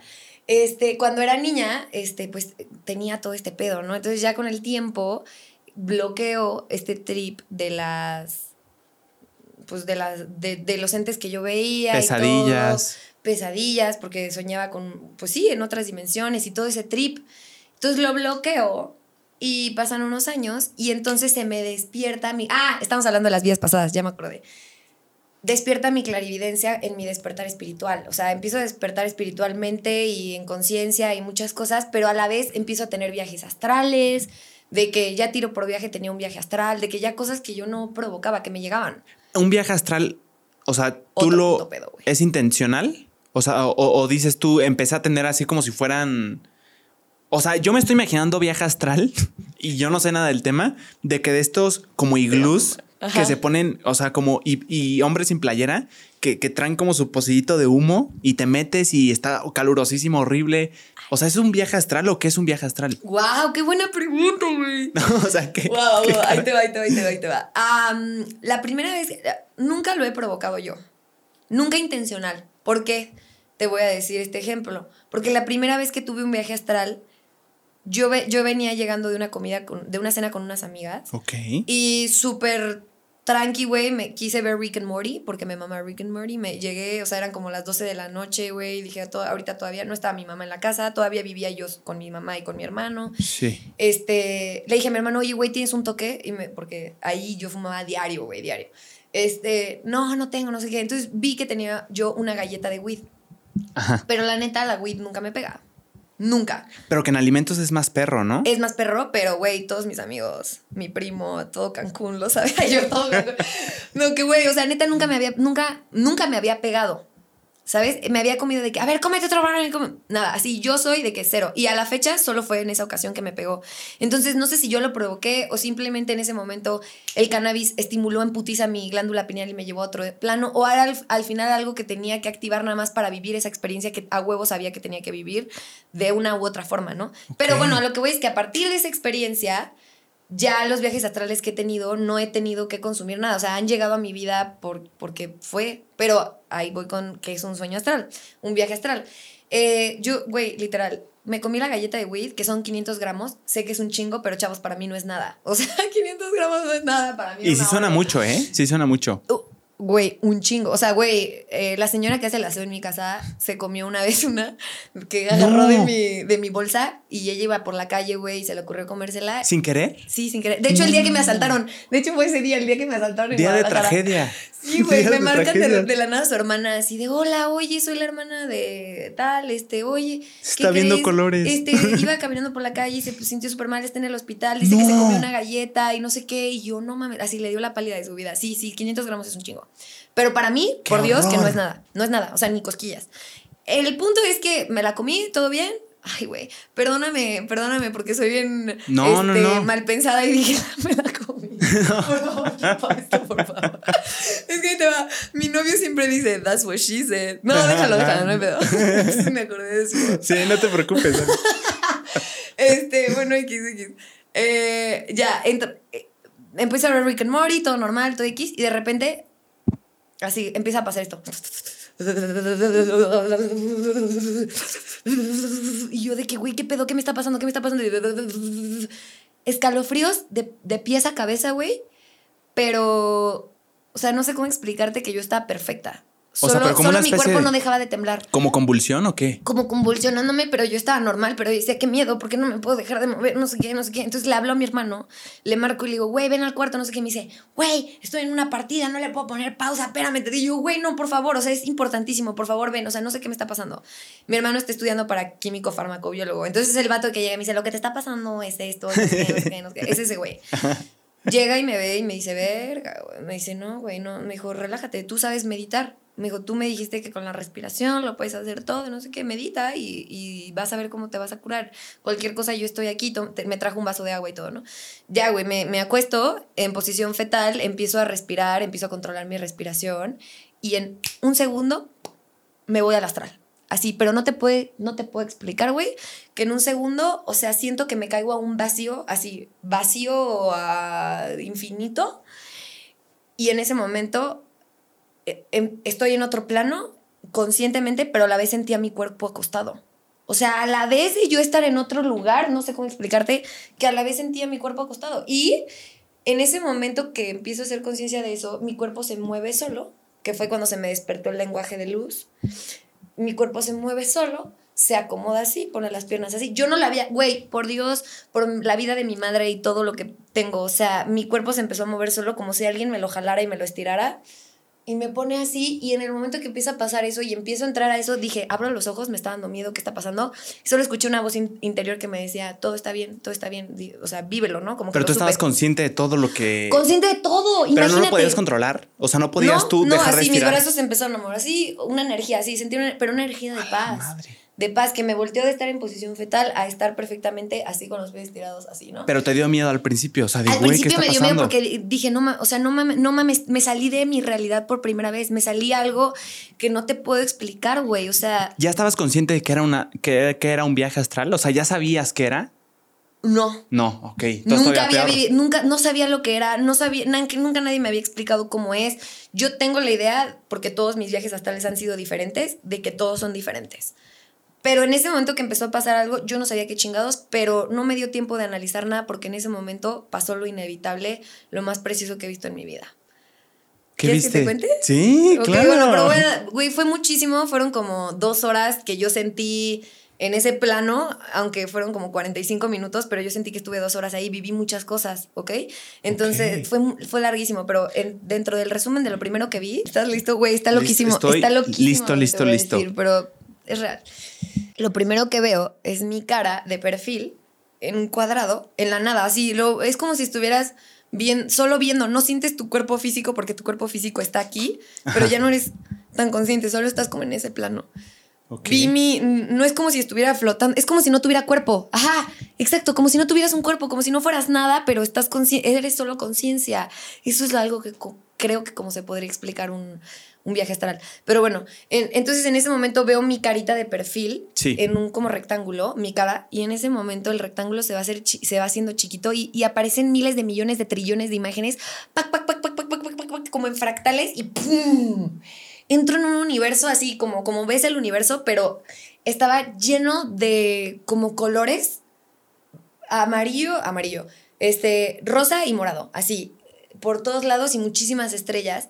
Y en ese momento que, que me llego ahí, en ese momento me, me sube como una luz y no sé cómo explicarte que me expandí, o sea, como exploté y fue el sentimiento. Un orgasmo no tiene nada que ver, ni siquiera es algo como que se puede explicar. Me expa- o sea, literal, se escuch- escuché en mi cabeza que decía, eres la luz. Y así se, ex- se explotó todo mi cuerpo, se expandió en el universo, todo, Wow. todo, todo. Y fue un sentimiento, güey, que si alguien, por favor, alguna vez ha sentido lo que... yo- porque sé que sí, porque sé que muchas personas han... O a través de ayahuasca o a través de otras cosas que yo no he hecho, pero sé que mucha gente sí le- seguro ha vivido eso. ¿Pero sentías algo físicamente? No, Nada. No sientes nada físicamente, es impresionante, pero aquí no sé dónde sientes el sentimiento más, ni siquiera es un sentimiento, ni siquiera sé cómo se explica, güey, pero fue lo más mágico que he vivido, nada, el éxtasis, el ah, no, no hay palabras, no hay palabras, güey. No ¿Estaba hay tu hermano palabras. ahí contigo? ¿Mande? ¿Estaba tu hermano ahí? Mi hermano estaba en su cuarto Ah, o jugando sea, no- no- videojuegos no y yo en mi cuarto sola. Ajá, exacto. Ah, ok, para, o sea, de que tener su perspectiva de no, ya estaba súper tranquila o se estaba moviendo. Ajá, exacto, porque ese vato no, ni idea, pero ahí te va, yo sí tengo la perspectiva exactamente de cómo se empezó a mover mi cuerpo, porque después de que me expandí y pasó todo eso, bueno, ahorita vamos a lo de las vidas pasadas, que es lo que iba también, que vamos a regresar, Sí. pero vi parte de mis vidas pasadas en ese momento. Después de eso se me empiezan a, a venir, ay, perdóname, No, no, no. se me empiezan a venir imágenes de mí como arriba de caballos, como un sombrero y una pluma enorme, ¿Qué? como diciéndole a un chingo de gente de que vamos, vamos. Sí, te lo juro, te lo juro. te Bien lo juro. líder, bien Y me- líder. sí, sí, sí, sí, güey, sí. Y pasaban imágenes así como de vidas, pero como si fuera como no sé, como si fuera una cinta de una película que lo Ajá, iba pasando así. rápido. Ajá, ajá, en putiza y aparte yo sin saber que ver, o sea, en mi vida había visto mis vidas pasadas.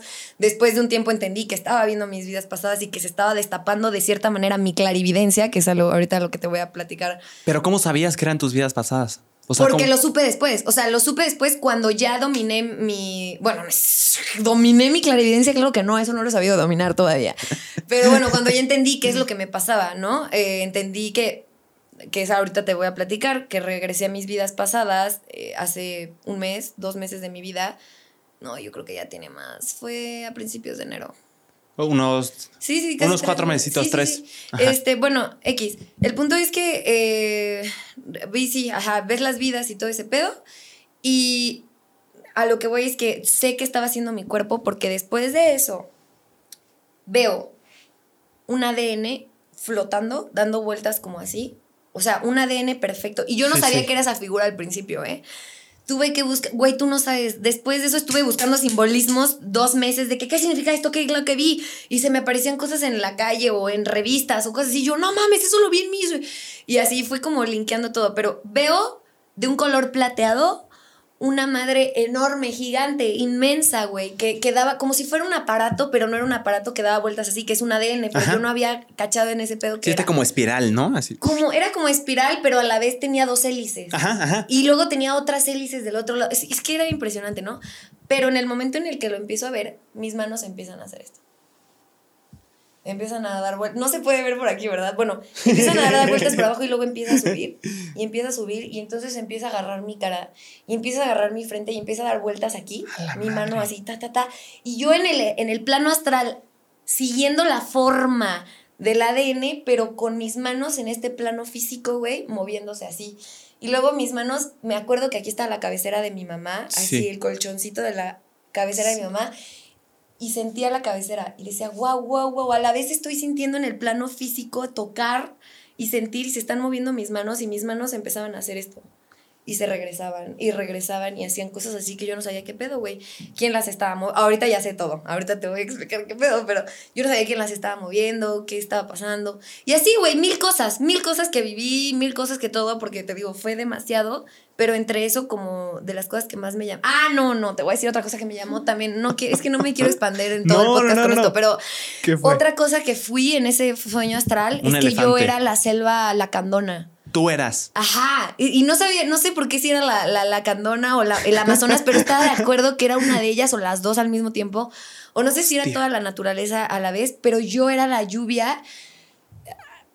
empecé a escuchar una tormenta, güey, en mi cabeza de, de lluvia empapada, o sea, de lluvia empapada, de lluvia empapando todas las plantas, pero yo era las plantas y la lluvia. O sea, yo era, yo era lo que respiraba, yo era lo que llovía, yo fue el sentimiento más impresionante, yo ser la propia naturaleza, el, la selva, la selva lloviendo. Y también lo que lo recibía. Sí, wow, lo que dijiste. O sea, ¿qué dijiste otra vez? O sea, la causa, que, o sea, que tú, tú eras la que llovía y tú también lo sentías, o sea, como el el efecto de, la lluvia. Lo sentías. Lo, lo, sientes y lo recibes porque a la vez era la misma cosa. Guau, me acabas de hacer. Digo, no, yo, no lo he sentido, ¿eh? Eres un genio. Tiene todo el sentido del mundo, güey. Es el dar y recibir de la misma fuente a lo que tú eres. Lo que mandas al universo lo recibes una y otra vez. Y eso era una forma de explicar. Guau, a la está fecha, muy loco. Está muy loco, güey. Porque a la fecha sigo descubriendo cosas de mis viajes astrales. O a la fecha, o sea, de, de sueños lúcidos que tengo. Por ejemplo, hace tres días tuve un sueño lúcido, güey donde, donde agarraba tres plumas enormes, güey, blancas, y cuando volteaba veía seres, güey, que eran como nada más el, como si, sin cuerpo, pero sí con la forma de un humano, pero esa forma estaba, estaba hecha de puras como raíces doradas que brillaban, así. O sea, solo se veía como energía, como rayos de energía, pero como en forma de persona. Y yo tenía las plumas y las personas como que se iban acercando y yo iba como en un barco. Güey, rarísimo, rarísimo. Y de ahí iba sacando una y otra y otra. Pero bueno, a lo que íbamos con todo esto. Eh, de las personas buenas o malas, o de que no sé qué, o que se hicieron, o que. ¿Te acuerdas que te dije hace rato de que yo recuerdo que en mis vidas pasadas, y tú, güey, ¿cómo que viste tus vidas pasadas? ah, pues después de que se abrieron mis eh, pues empezaron a destapar mis eh, dones, que todos tenemos, repito, y deberían todos, de, si están interesados en trabajarlo, porque no es que yo, todo lo contrario, todos los tenemos. Este, cuando se empiezan a destapar mis dones, eh, empieza a destaparse la clarividencia, que es, pues literalmente, el, pues sí, el, el don de poder ver cosas en otros planos, pasado, presente o futuro, o en otras dimensiones, aún así estando con los ojos abiertos ahorita yo contigo, ¿sabes? Pero no que necesariamente te van a pasar. No, no, no, ni mías. O sea, puedo yo meterme a tu campo cuántico y en tu campo yo puedo ver tu vida pasada si tú me lo permites. O sea, pero como, o sea, tendría que ser una especie de ritual de, ok, vamos a hacerlo. Exacto. Ah, o sea, no es así de que tú ahorita puedes hacerlo y ya está. No, no, no, no. Ahora, ahora, ahora, ahora, ahora. Eh, o sea, dentro de mi chamba y como trabajadora de la luz, sí es la tirada siempre poder hacerlo, ¿no? Pero apenas lo estoy trabajando conmigo. Entonces, por ejemplo, las clarividencias, que es a lo que voy que no tengo todavía eh, dominado, es que, por ejemplo, no sé, la primera vez que tuve una clarividencia que dije, wow, ni siquiera estoy dando consulta, porque yo doy consultas de, hago lecturas de oráculo, entonces justo es una sesión donde estamos solo tú y yo para que nadie interrumpa en el campo y yo hago mi protección para pedirle al arcángel Miguel que solo se ponga sobre nuestros cuatro puntos cardinales dentro y fuera de esta institución y que nos cubra con una este, esfera de luz azul para que solo entidades que rinden amor a energías crísticas y honran a Padre, Madre, Dios solo puedan interactuar en nuestro campo. Y tú tienes que repetir las palabras que yo te voy a decir para que tu alma me pueda dar ese permiso de yo interactuar contigo o con tu eh, el ser con el que te, acompaña, que todos tenemos un ser que nos acompaña, que es nuestro ángel. Sí, güey, sí, güey. San Miguel Arcángel, o sea, el. Ajá, Miguel Arcángel, ajá. El de la religión católica. Ah, es que justo la gente piensa que los ángeles son de la religión porque los, plan los pintan como seres así y, que y no. O sea, los ángeles son, son seres de la quinta dimensión que nos asisten a los humanos en la Tierra para Sí. guiarnos y tienen muchas otras labores, ¿no? Pero, Pero en términos simples sí es el mismo. O sea, si yo te enseño una imagen de, mira, es el mismo, es el mismo es el Miguel. mismo. Ah, En todas las religiones que quieras y en todas las dimensiones es Miguel. es el mismo. Ajá, y hay siete arcángeles y luego está Metatron, que es como el patrón de los arcángeles y así. Entonces, ah, justo, ese es, uy, ese es otro tema impresionante, güey. Pero ahí te va. Entonces, eh, sí, los registros akáshicos es así, o sea, se llaman registros akáshicos, el poder abrir tus registros, que es literalmente tu libro de, de vida en este plano. Como si fuera tu currículum. Tu currículum, literal, de que, y justo cuando me abría recordar mis vidas pasadas, pues vi que en vidas pasadas maté, violé, asesiné, maltraté, hice muchísimo daño. Maté mi- miles de miles de miles de miles de personas. Pero ¿cómo está eso? Violé muchísimas negritas, este, así, ¿Qué? en, en tiempo, sí, sí, fui mala, fui, eh, vendí el alma de mi hija a otra persona por dinero para hacer brujería. Pero y- no estuvo en ti. estaba en, es a lo que vamos con todo, estaba en mi experiencia. Yo venía a aprender, güey. No es ni bueno ni malo. Al final, este, este mundo está creado con esa densidad para enseñarnos la dualidad del mundo. O sea, pero en estos términos, ¿fue tu alma albedrío, la que hizo eso? ¿Mande? Fue tu alma la que hizo eso. Sí, mi alma decidió hacer eso. Mi alma decidió irse a la oscuridad. Quiso decir, este es el mismo ser humano experimentándose en este plano y decir, quiero experimentar la dualidad. O sea, entonces aquí te iba a preguntar de quién fue la culpa. Ni siquiera habría culpa en un principio. Por eso Dios es misericordioso y perdona a todos porque Él conoce, Él se quiso venir a experimentar y en este plano existe algo que se llama libre albedrío, güey. Sí. Y, y nos regalan el libre albedrío para decidirte ir a la oscuridad las veces que te quieras ir a la oscuridad y cuando entiendas que no es ahí, regresar a la luz y aprender en tu karma lo que tengas que aprender. Y güey, he tenido tantas vidas aquí, güey, que ya me tocó, esta es la primera vida en la que yo decido, en este plano, o al menos en la tierra, trabajar con la luz. O sea, ser una trabajadora de la luz. O sea, porque yo fui muy oscura, güey. De hecho, a la fecha, hoy en, en mi vida me, me cuestan mucho las tentaciones. Tengo mi lado oscuro, güey, y vengo de un pasado oscuro también. Pero no te acuerdas de ese pasado oscuro. Pues no me refiero a ese pasado oscuro que también es parte de mi oscuridad, como a los entes que yo veía, o con los que interactuaba, o de los, los encarnados que se alimentaban de mi energía. Tenía trein- 30. Tenía 3.096 desencarnados que se alimentaban de mi luz. O sea, que me, que, se- que me chupaban energéticamente y yo no sabía eso y yo iba por la vida y que me seguían. Me seguían, literal. Los, eh, hay seres en pena, hay, hay, hay, hay seres aquí que son personas que, que ya fallecieron, pero que En no cuerpo. han espíritu, ajá, en cuerpo, pero no han pasado. Entonces también ellos necesitan luz y se acercaban a mí y me chupaban energéticamente. Pero no, no vamos a hablar de eso. Porque justo no es al pasado a lo que me refiero, güey. Yo en esta vida la he cagado, yo en esta vida he hecho cosas oscuras, yo en esta vida me, o sea, tengo a mi lado, así como hay una frase que dice a mayor luz, mayor oscuridad, o a mayor oscuridad, mayor luz, ¿sabes? Es equivalente, todo es equivalente, güey. Y siempre fui una persona súper extremista. O sea, si yo iba al desmadre, iba a acabar con mi vida en el desmadre. O si yo iba a la disciplina, iba a romperme la madre en la disciplina. Y ese es, es algo que venía a aprender esta vida, el equilibrio, el balance. Eso está cabrón, ¿eh? Yo soy, yo soy así. ¿En O sea, serio? es o lo doy todo o no lo doy nada. Es porque eres libra. O sea, por Ay, ejemplo. no, no es cierto. ah, sí, No es eso está cabrón. Que ahorita me preguntaste, yo te dije, no tengo ni idea de qué signo soy. O sea, no, no tengo ni idea y nunca he tenido interés como en, "Mm, vamos a ver. Y chingón, chingón. ajá. Pero tú sabes, soy, soy Libra. sí, ¿Y eres cu- aire. cuáles son como aire? Ese es como Ah, su elemento. Es que lo que pasa con los que somos aire, hola. ¿Tú y también eres Libra? Ah, no, no soy Libra, pero soy Acuario y también soy aire. Ah, también. Compartimos elemento. Compartimos, ajá, compartimos muchas cosas. Dentro de, compartimos elemento y dentro de ese elemento compartimos el que no nos gusta, que nos digan qué hacer. No nos Sí, gusta que nos den, que, ah, que nos, que nos tengan eh, muy eh, entonces nosotros nos vamos como al a, a vivirlo todo, ¿sabes? Como eh, te vas, te vas, te vas y muchas veces si no, si no controlas. Es que, es que somos aire, güey, justo. Imagínate, si un viento no controlado te puedes ir a. Sí. ¿Sabes? Sí, sí. Entonces, am, sí necesitas un poco de. De hecho, en tu carta astral necesitas tierra, güey, para, para centrarte. Porque si eres mucho aire, por ejemplo, yo doy mucho aire. Soy ascendente Géminis, que también es aire, ¿sabes? Pero Entonces ¿cómo es me eso voy de la al tierra? extremo, güey. O sea, necesitamos tierra. ¿Qué hacemos al respecto? Ah, un signo de tierra, por ejemplo, Tauro, güey, ¿sabes? Pero ¿qué otra persona? O, ¿O a qué? claro, wow, wow. o sea, ¿a qué te refieres?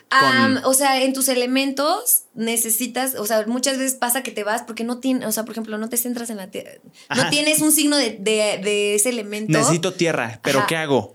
O sea, yo, ¿qué hago? A lo mejor no, no lo había pensado, pero digo, tú puedes trabajar tu signo, o sea, las cosas de tu signo y puedes trabajar tu. Y como veniste al mundo y así veniste exactitos, porque así tenías que venir y así se te hizo a la perfección para que tenías, tuvieras que aprender lo que tenías que aprender como estás, ¿no?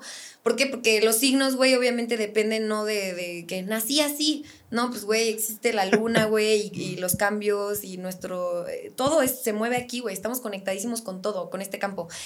Entonces, eh, también algo que puedes hacer justo es que si eres muchísimo aire, puedes andar con una persona y es lo que te preguntaba. que se, eh, que se complemente. Ajá, exacto. Tú, tú. Lo tuyo con lo de esa persona que a, a lo la mejor tierra es más necesita tierra. aire. Exacto. Ok. Sí, todo, todo se complementa. ¿Sabes cuál es el mayor defecto de los Libra? ¿Cuál? No, no, no, o sea, te, te, te si- Ah. yo, no, yo no sabía ni qué signo Ah, era. mam, pues es que justo no hay defectos, exacto, No no hay- defectos, ah, pero pues sí, no, o sea, porque pues güey, todo- todos tenemos, a lo mejor Es que tenemos ese más es el game trabajado unas changer. cosas que otras. Eso lo cambia todo. Sí, porque no son defectos, güey, más bien solo tenemos que aprender a, a nivelar nuestro propio signo. Pero ¿cómo justificas las cosas que, ponle tú, estás hablando con alguien que no cree, que no, ni siquiera sabe todo, todo de lo que estamos hablando? Entonces llega contigo y le explicas tú de qué va, de que no hay nada bueno ni malo.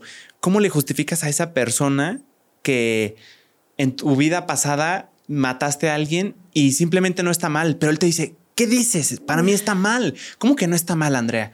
O sea, ¿c- ¿cómo se justifica eso de bien y mal? Ah, Es que justo siento que la justificación la encontramos nosotros a través de. Ah, ah, ah, ahí te va otra cosa.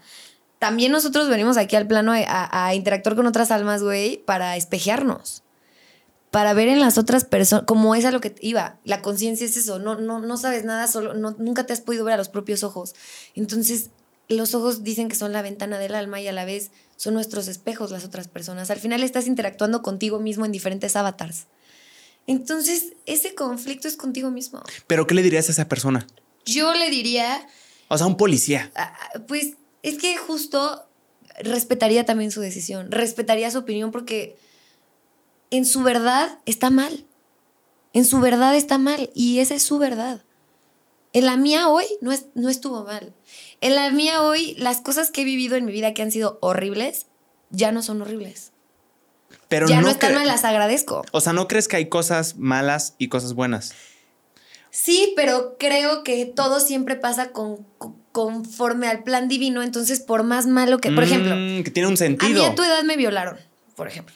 Hostia. Y, hostia, y la persona que me violó, hoy le agradezco de cierta forma la experiencia que me... tra- No, ni siquiera esa persona, pero a lo que voy es que al principio pude haber pensado que fue lo peor que me había pasado en la vida y hoy desde otra perspectiva puedo decir, wow, cómo me ayudó, cómo crecí como persona, ¿sabes? Ajá, no lo ves como. O sea, inmediatamente no ves más allá y dices, wow, esto es horrible. Ajá. Pero tú lo ves como más de. Y eso es un sentido como cristiano de. Bueno, católico cristiano. Yo lo veo, yo soy católico, Andrea. Ah, Entonces también creo que lo ven, lo vemos de esa forma de.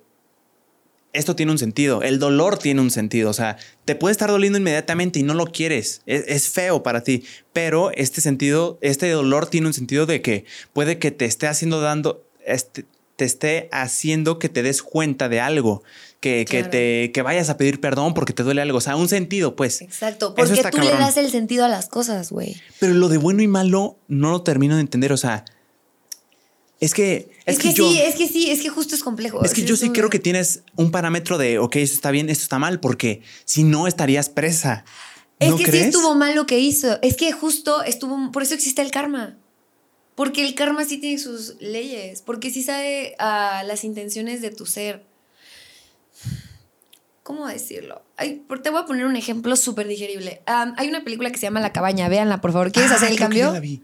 No es de miedo. Sí, lo- es es súper triste, estoy Ah, seguro. Es de, es de Dios, literal. Ajá, Habla ajá. de, de- de- Hay una hermanita, una hijita de por medio. Mi hermanita la vio y le fascinó. Yo no la he visto, pero me Ah. dijo que la viera. Vela, véanla, por favor. No se las quiero spoilear, Pero parte de. No, justo. Justo escuchen lo que les digo, pero si vean la película. No, le estaría cagando si fue Leo. Es que quería dar el ejemplo de esa película, pero ya le estoy No, recomendando. aparte ya salió es un buen. Sí, ya, luego la ven, o sea, véanla con tiempo, vale la pena cabrón verla, pero justo habla de un hombre que era muy feliz con su familia y el- le raptan a su hijita de cinco años, la violan y la matan. Y el hombre se amarga y odia la vida y se enoja con Dios y siempre se quedó como con esas ganas como de vengarse y todo, ¿no? Y, y sí, y empezó, y tenía otros dos hijos y era súper cabrón con sus hijos ya después, como que...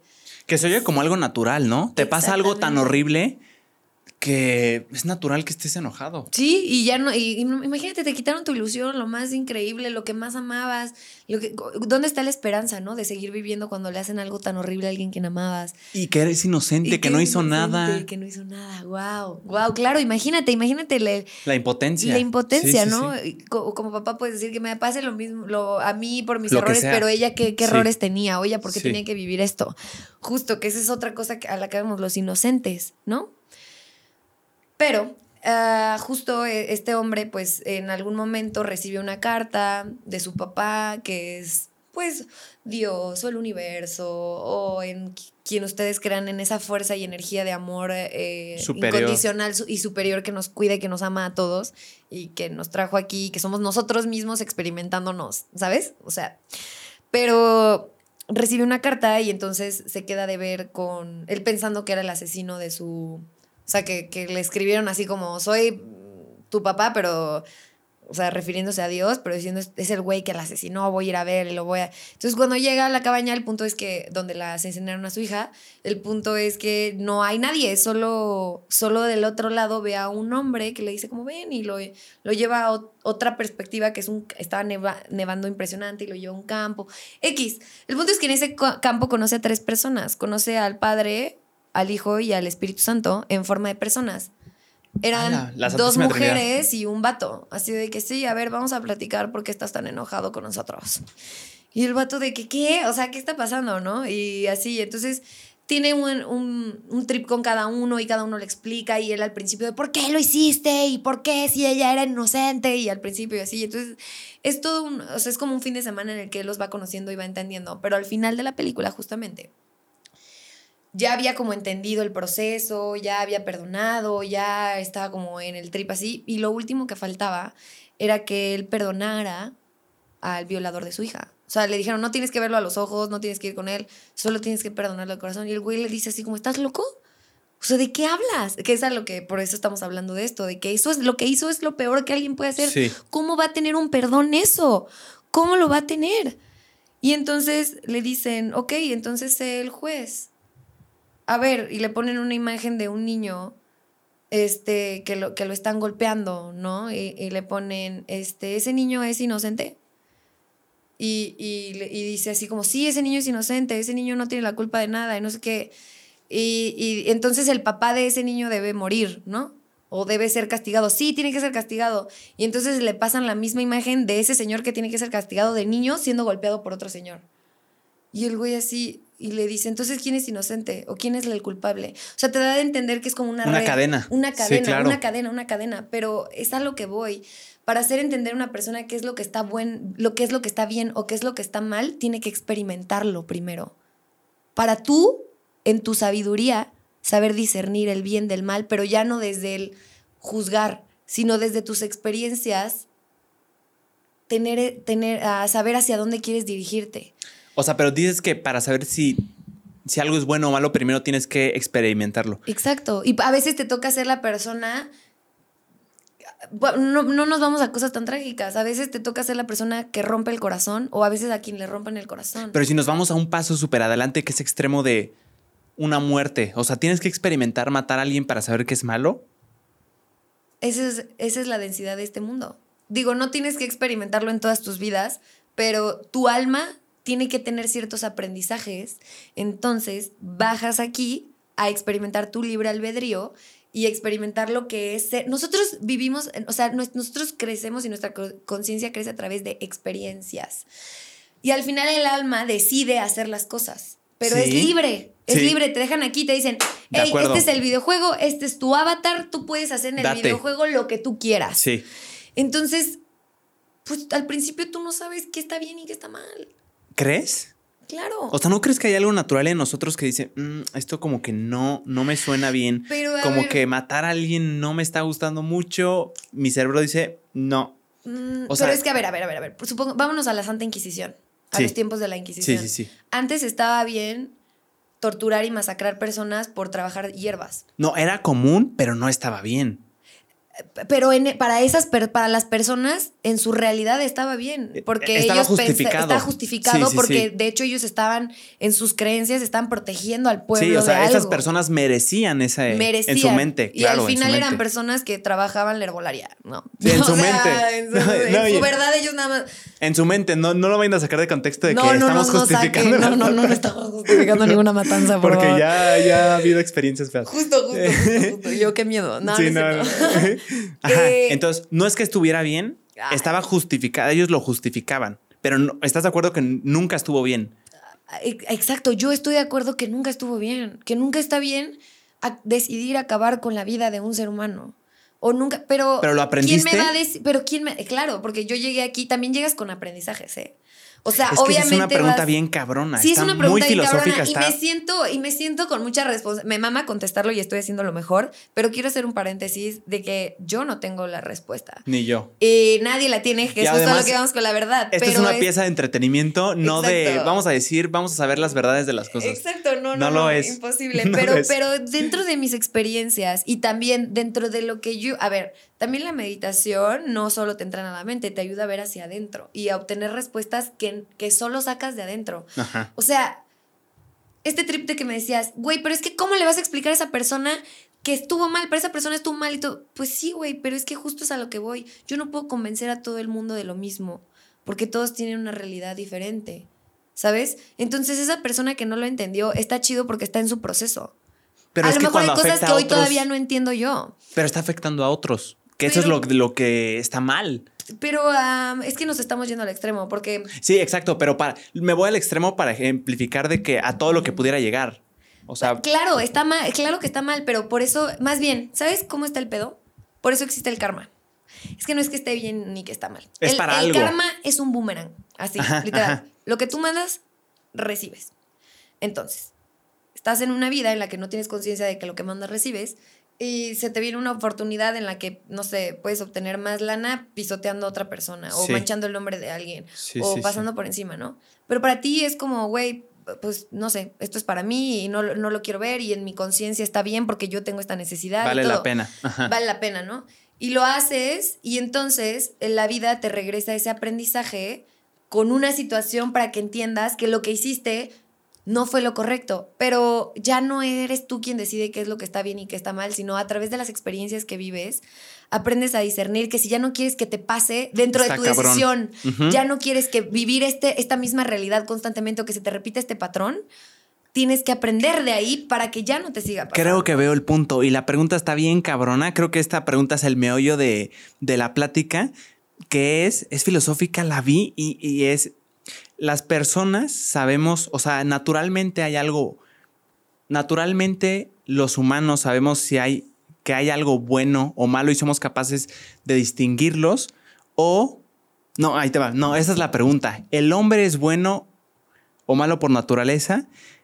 O más bien, el hombre aprende las cosas que la sociedad le pone y entiende después, posteriormente, que es bueno o malo. concordar sus ¿Cuál- cuál- aprendizajes. Sí, cuál lo dices? acabas de decir. ¿La no, última? eh, La última, o sea, exactamente eso. El ser humano, eh, te puedo decir que no existe maldad en un alma.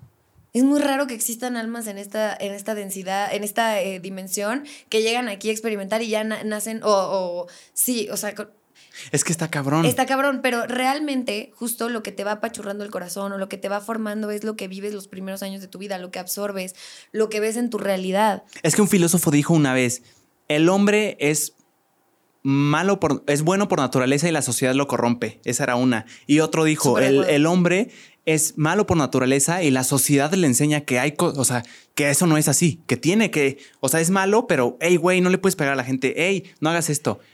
¿Cómo lo ves tú? Yo lo veo como la primera 100%. Es bueno por naturaleza y la sociedad lo corrompe. 100%, 100%. Pero porque entonces- una, una, un alma de un niño no, no, no, no nace con la intención de hacerle daño a nadie. Y cuando es- naces es cuando estás más inocente, cuando todavía no has vivido. No, un, un niño no nace y a la- a- en ese momento. ¿Por qué? Porque todavía no tiene la, todavía no tiene conciencia de las cosas. Y la conciencia se va construyendo en el plano conforme a lo que ves en casa, conforme a lo que escuchas en las noticias, conforme a lo que vas aprendiendo, se va formando esa programación en tu cabeza. Que Sí. es la Matrix, güey. Pero ya hay algo natural en principio del niño que decíamos de que es inocente, no es capaz de eso, que, que trae algo que dice, "Mm, esto, esto sí, esto no. ¿No crees? O sea, que tiene sea, esa capacidad de discernir, ¿es a lo que te refieres? Ajá. Entre el bien y el mal. Sí, es que tal vez lo que, lo que nos hace ruido es la palabra bien y mal. Pero sí creo que en tu punto hay, hay algo que, que, que, o sea, creo que, creo entender que sí ves algo tú como un discernimiento. O sea, no, no que sea bueno o malo, pero que sí hay algo ahí. O sea, esto que tu me decías corazón, de tu que... intuición. Siento que tu alma, es tu alma quien hace Ajá, eso. o sea, llámale como quieras, pero sí, sí hay un parámetro por ahí. Totalmente. O Sí. sea, sí, sí existe ese parámetro. Eso, es, es a lo que sí iba. Lo exi- sí lo ¿Sí existe. crees? O sea, claro, porque el alma, el alma también reconoce, porque también nacimos con algo que se llama intuición. Y esa nacimos, de hecho, cuando estamos niños, pues, o sea, todo está muy desarrollado, ¿sabes? Porque el alma viene, no, no recuerda nada, no recuerda nada. ¿Quieres? No, no, no. Ah. Lo que te iba a decir es que otros le llamarían conciencia, ¿no? O sea, dejándolo de lado los términos, es que es puro término. O Sí, sea, como güey. que al principio te entendí que pensabas que eh, el hombre no discierne cuando nace y que como que la, la sociedad le va enseñando, pero como que sí hay algo. Que, sí, que- claro. A ver, es que sí. y sí, si no lo sí, piensas, tú dime, ¿eh? O sea, no, No, no no, tenemos que estar de acuerdo. No, porque, o sea, claro que es que me, me encanta que entendiste perfectamente mis dos puntos. No me gusta generalizar. Ajá. Entonces, claro que, que el, el humano va aprendiendo aquí y se va formando aquí, pero también el alma es sabia, también el alma recuerda, también el alma tiene intuición, también el alma, pero al final esta experiencia hace que olvidemos. O sea, cuando nosotros llegamos aquí a la Tierra y acabamos de, de renacer, porque al final nunca morimos, solo volvemos a nacer, eh, y ya nacemos en otra vida, en otra realidad, pues, eh, pues, güey, no, no hay conciencia de nada. O sea, realmente no tenemos ese discernimiento de la verdad o de la mentira, porque todavía, es más, olvidamos todo, olvidamos todo, güey. Entonces, en esta dimensión, justamente, o sea, es para, olvidas todo, es, te ponen, justo se llama el velo del olvido. Y entonces tu alma, a través de tus experiencias, va recordando lo que ya aprendió en vidas pasadas. Eso está bien cabrón. E- es- me suena muy similar a algo, no me acuerdo si era Platón o Aristóteles, que, que decía algo del mundo de las ideas, no sé si te suene. A Que ver. el mundo de las ideas, digo, no, no me acuerdo bien, no- de hecho no sé si era Platón o Aristóteles, pero un filósofo muy cabrón Ajá. decía que el mundo de las ideas es lo más cabrón, es, es donde siempre estuvimos. Creo Entonces. ¿sí? Creo. Entonces, de alguna forma estamos aquí ahora, ya no estamos en el mundo de las ideas, pero cada cosa que va sucediendo no es de que "Mm, lo descubrí, no, es que siempre lo supiste, pero nada más lo recordaste. Exacto. Ahorita que lo dijiste, me, eh, siento que es, está bien cabrón, es ¿eh? eso, es solo recordar. Es porque ya Recordar. lo sabemos todo. Pero es- toda la información está dentro de ti. Y por eso las personas que meditamos, o sea, luego te dicen, ¿de dónde sacaste esa información? No sé qué". Y yo, fuente medita. fuente ve hacia adentro. ¿Por qué? Porque como seres humanos queremos saber las respuestas afuera. Y queremos conocer a través también de, de otras personas. Y eso está padrísimo porque nos inspiran otras personas. Eso me encanta. Pero yo también tuve mi obsesión en un tiempo, cuando justo empecé a despertar espiritualmente, que yo quería llegar con todas las personas que veía más despiertas que yo. Oye, dime qué, qué pasa con esto. ¿Y por qué esto? ¿Y por qué todo? Y, y entendí que la gente no me lo decía no por mamones. Y me, me respetaban mi proceso, no por, sino porque dentro de su sabiduría sabían, vaya la redundancia, que hay un proceso y que todo lo vas recordando poco a poco. Entonces no interrumpió nadie mi proceso y yo solita fue fui recordando. Pero tampoco no puedes llegar a, a- que alguien te despierte de putazo Claro. porque es un, es un, eh, se me hace muy violento. Se me hace muy violento, güey. Se me hace, imagínate que de la nada te explican todo lo que es el universo, toda la realidad. Imagínate que en un segundo te, alguien pudiera desear saberlo todo en el mundo y recordarlo todo, ¿no? Porque justo ya lo sabes todo, es tu, tu yo de adentro, tu yo superior, que el que te recuerda, ¿no? Pero imagínate saberlo todo, imagínate el choque de realidad que tendrías. Imagínate, no te yo, yo me quitaría la vida, güey. O sea, si ahorita supiera todo lo que he aprendido desde mi despertar ahorita, el primer día de mi despertar, que empecé como a despertar espiritualmente y me llegara de putazo, yo no podría vivir aquí. O sea, yo diría, ya no quiero vivir aquí. Por ahí va una cosa. ¿Crees que tripear y estar pensando en cosas bien cabronas y cuestionarte cosas que la mayoría de gente no se cuestiona, que son eh, bien y mal, eh, por, para qué estamos aquí, por qué existimos, qué somos, para qué. ¿Crees que todo este pedo puede llegar a un punto en el que pierdas el hilo y, o sea, que ya te llegues como a un estado de locura de ya, ya se fue. Porque se lo pregunté a un profe de filosofía bien cabrón, saludos Mares, y me decía que, que, un filósofo suyo, un compañero, se metió a su cuarto no sé cuántos días seguidos, no salía, no comían, estaba pensando, pensando y pensando y no había nadie cerca de él, tanto así que llegó un punto en el que se le botó. Sí. O sea, ¿crees que es posible? Claro. Y te voy a decir, yo estuve a punto de que me pasara. ¿Sí? o sea, y creo que nos pasa a todos. O sea, en algún punto ah, y a cierto nivel. Pero te voy a decir qué pasa. Es que justo cuando empiezas a todas tus creencias y tus aprendizajes se empiezan a romper, se te empieza a desmoronar todo. Es como decir, wow, todo lo que los 21 años de mi vida que llevo en este plano todavía ha sido una mentira. O sea, lo que creíste que sabías. Todo lo que creía que era una realidad, hoy es una mentira y se me desconstruye todo, imagínate. Entonces se te, se te va deconstruyendo todo para volver a construir, para volver a aprender, para reaprender, para recordar. Pero en el inter de que se te va tienes que tener la paciencia de que vaya un proceso para que se desconstruye una cosa, tú la vuelves a construir, se desconstruye otra, pero y entonces vas tomando ese nivel, ese, ese equilibrio, porque porque cuando te va, fue al principio que eso es lo que me pasó. Al principio empecé a entender que todo era una mentira, que nada esto era una realidad, que vivimos en una pinche simulación, que todo esto no existe más que en mi cabeza y en tu cabeza y que tú y yo somos la misma persona viéndose a los ojos, teniendo experiencias diferentes. Es que es una crisis, ¿no? Es una crisis. Imagínate todo lo que estoy diciendo y apenas voy empezando. Pero, pero ¿qué pasa? O sea, no te puede dar, no sé bien que sea una crisis existencial, pero no te da algo similar de, güey, o sea, es que tan solo el hecho de preguntarte para qué estás aquí y si lo piensas bien y lo, lo tripeas, cabrón, como que te... Te saca, te, dices a dónde voy, por qué estoy aquí. Sí, sí, ya no, ya no puedes más. Y, es cuando ¿No te es como una crisis? Es como el, mismo ego espiritual, güey, nos, nos, nos, nos dice. tienes que saberlo. Tienes que saberlo, tienes que saberlo todo. Yo, llegué a un punto de mi vida, güey, en el que devoraba libros y después me di cuenta que los devoré y ya no recordaba de tanta información que metía en mi cerebro, de tantas cosas, devoraba, devoraba, devoraba, devoraba, devoraba. Y después dije, güey, este no es el puto despertar espiritual. Esto es ego. Sí, quiero saber por saber. Esto es ego, exacto. Quiero saber por saber, no por querer evolucionar. Yo quería saber por decir, güey, quiero ser la vieja más sabia. Y ese es el error más grande que existe. Y cuando te empiezas a topar con tu sombra, güey. Y estás en una realidad en la que, de hecho, a mí me pasó un trip, por ejemplo, con la marihuana. Te comenté que a mí me despertaba mi glándula pineal en, friega, ¿sabes? O sea, realmente mi glándula pineal con la meditación hubo un tiempo en la que le estimulé tanto que en el momento en el que yo me daba un toque de mota, se despertaba un lenguaje de luz en mi cuerpo. Impresionante. O sea, yo no movía, o a lo mejor mi higher self todavía no he descubierto, si alguien sabe, por favor necesito un guía, güey. Necesito alguien que me diga exactamente qué está pasando, porque justo, o sea, e, es un lenguaje, pero muy mío. O sea, no he visto a nadie que haga como las cosas que yo hacía, ¿no? Ok. Espero que haya, porque sé que mi tribu lo hace. O sea, porque recuerdo vidas pasadas y recuerdo otras cosas. Pero a lo que voy es que justo te sales de esto, o sea, te das cuenta que ya no, que esto no es una realidad, que esto es una simulación y todo ese pedo. Entonces, entonces empiezas a descubrir tu lado supernatural. Tus poderes, tus dones, tu clarividencia, tu todo. Entonces, eh, dentro de mi, eso que me quería salir de mi realidad y me encerraba en mi cuarto yo también y leía y todo, también dentro de mi ego espiritual era un, eh, quiero ser poderosa todo el tiempo.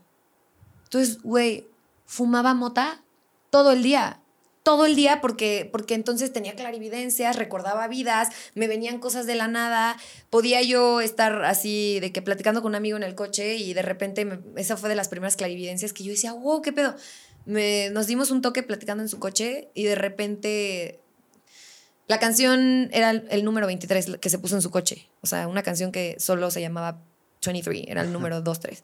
Y le dije, wow, ese es mi número favorito. Y el vato, no mames, en serio, qué cagado. Y luego le dije, sí, es un super número. Yo nací el 23 y siento que es un super número. Sí, y el vato, ah, sí, qué cagado, él también es mío. Y el vato después de eso me dice, este, cuando yo era niño me encantaba LeBron. LeBron. Y yo, LeBron, LeBron James. Y me dice, sí, lo ubicas. Y yo, sé que es un basquetbolista, pero no sé si ya se murió. O sea, no dice, no, cállate, no lo mates, ¿no? Y, ah, qué cagado. Y en ese momento que así volteo la cabecita, en ese momento, güey, así mis ojos se hicieron para atrás como de película de que, ¿así? Bueno, no, no así, sino justo es así. Ajá, Y yo para arriba. Ajá, recordé. De hecho, mi cara como que se, pasan cosas en mi cuerpo que yo no provoco. Este, en ese momento veo una imagen de LeBron James, o sea, sabiendo que era él, obviamente, por, te voy a dar el contexto. Veo un hombre alto, moreno, corriendo en una cancha de básquet y, escucho los gritos dentro de mi clarividencia. Nunca había tenido clarividencias con audio. Bueno, solo dos veces, solo dos veces. Una de esa porque se escuchaban los gritos de la gente de que ¡ah! Y se veía él con un traje morado, no, en un traje amarillo con un 23 morado. Con su jersey. Sí, contexto para que no sepa, LeBron es del 23. O sea, es el número Ah, 23. ah, y entonces, ah, justo, justo, justo. Y entonces, en- después de que veo eso, le digo, Lebron era el número 23 y el güey, sí. Y yo, y por eso me lo dijiste, y el güey, sí, ¿por qué? Y yo, no, por nada. Y fue súper incómodo porque era un güey con el que estaba saliendo en ese momento. y me lo quedé, pero güey, me dieron ganas de día decirle, ah, ya me tengo que meter porque me había dejado en mi casa. Y meterme en mi casa a decir qué vergas acaba de pasar.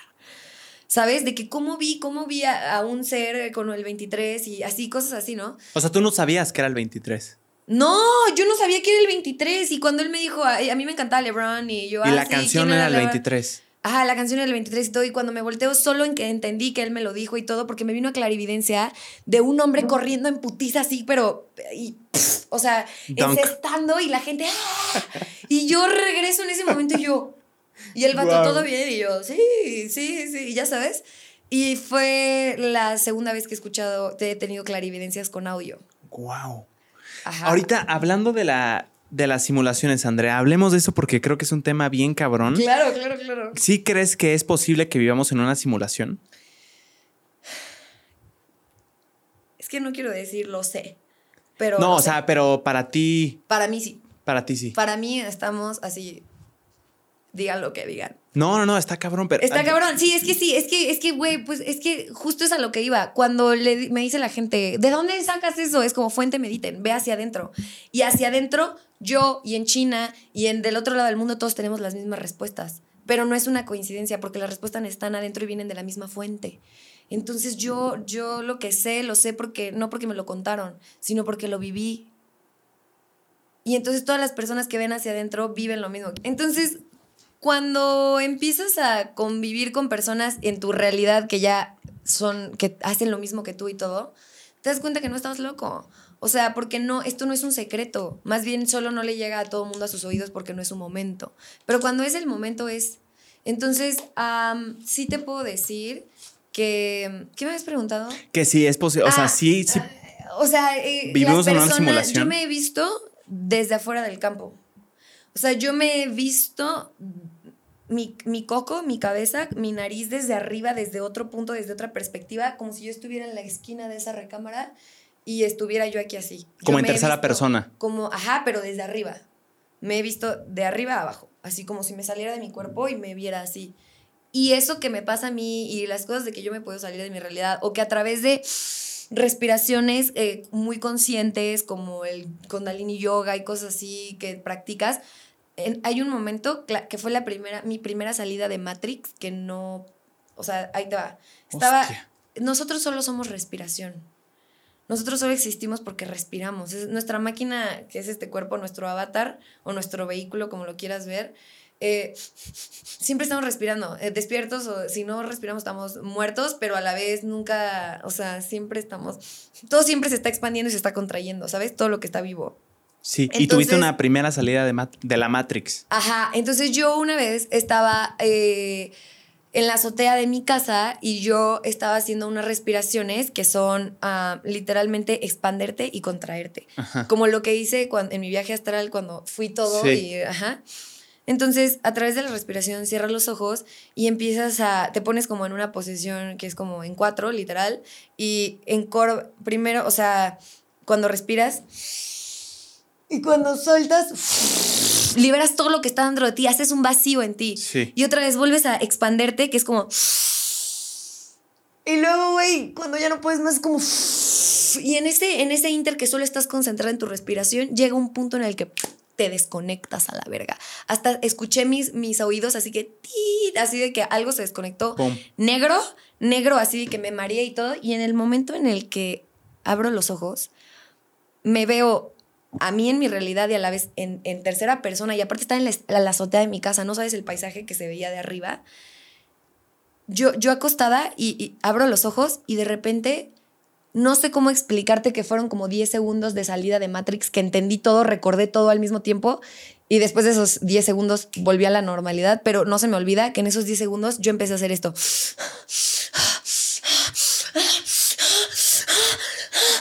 Y me, me empecé a recordar y me empecé a dar cuenta que estaba en una simulación.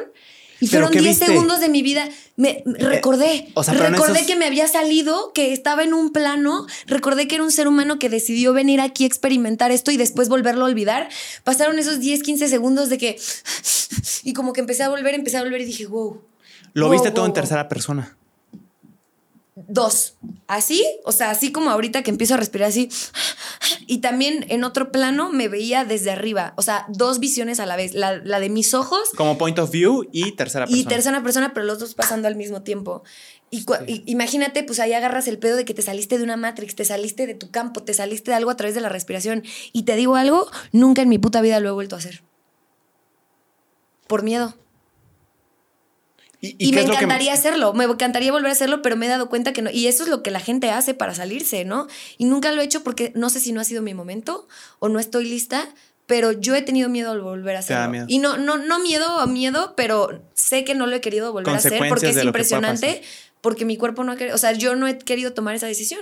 Así como no he querido tomar la decisión, o apenas hoy la tomé de volver a meditar, pero tomé la decisión de no meditar en cinco meses de mi vida.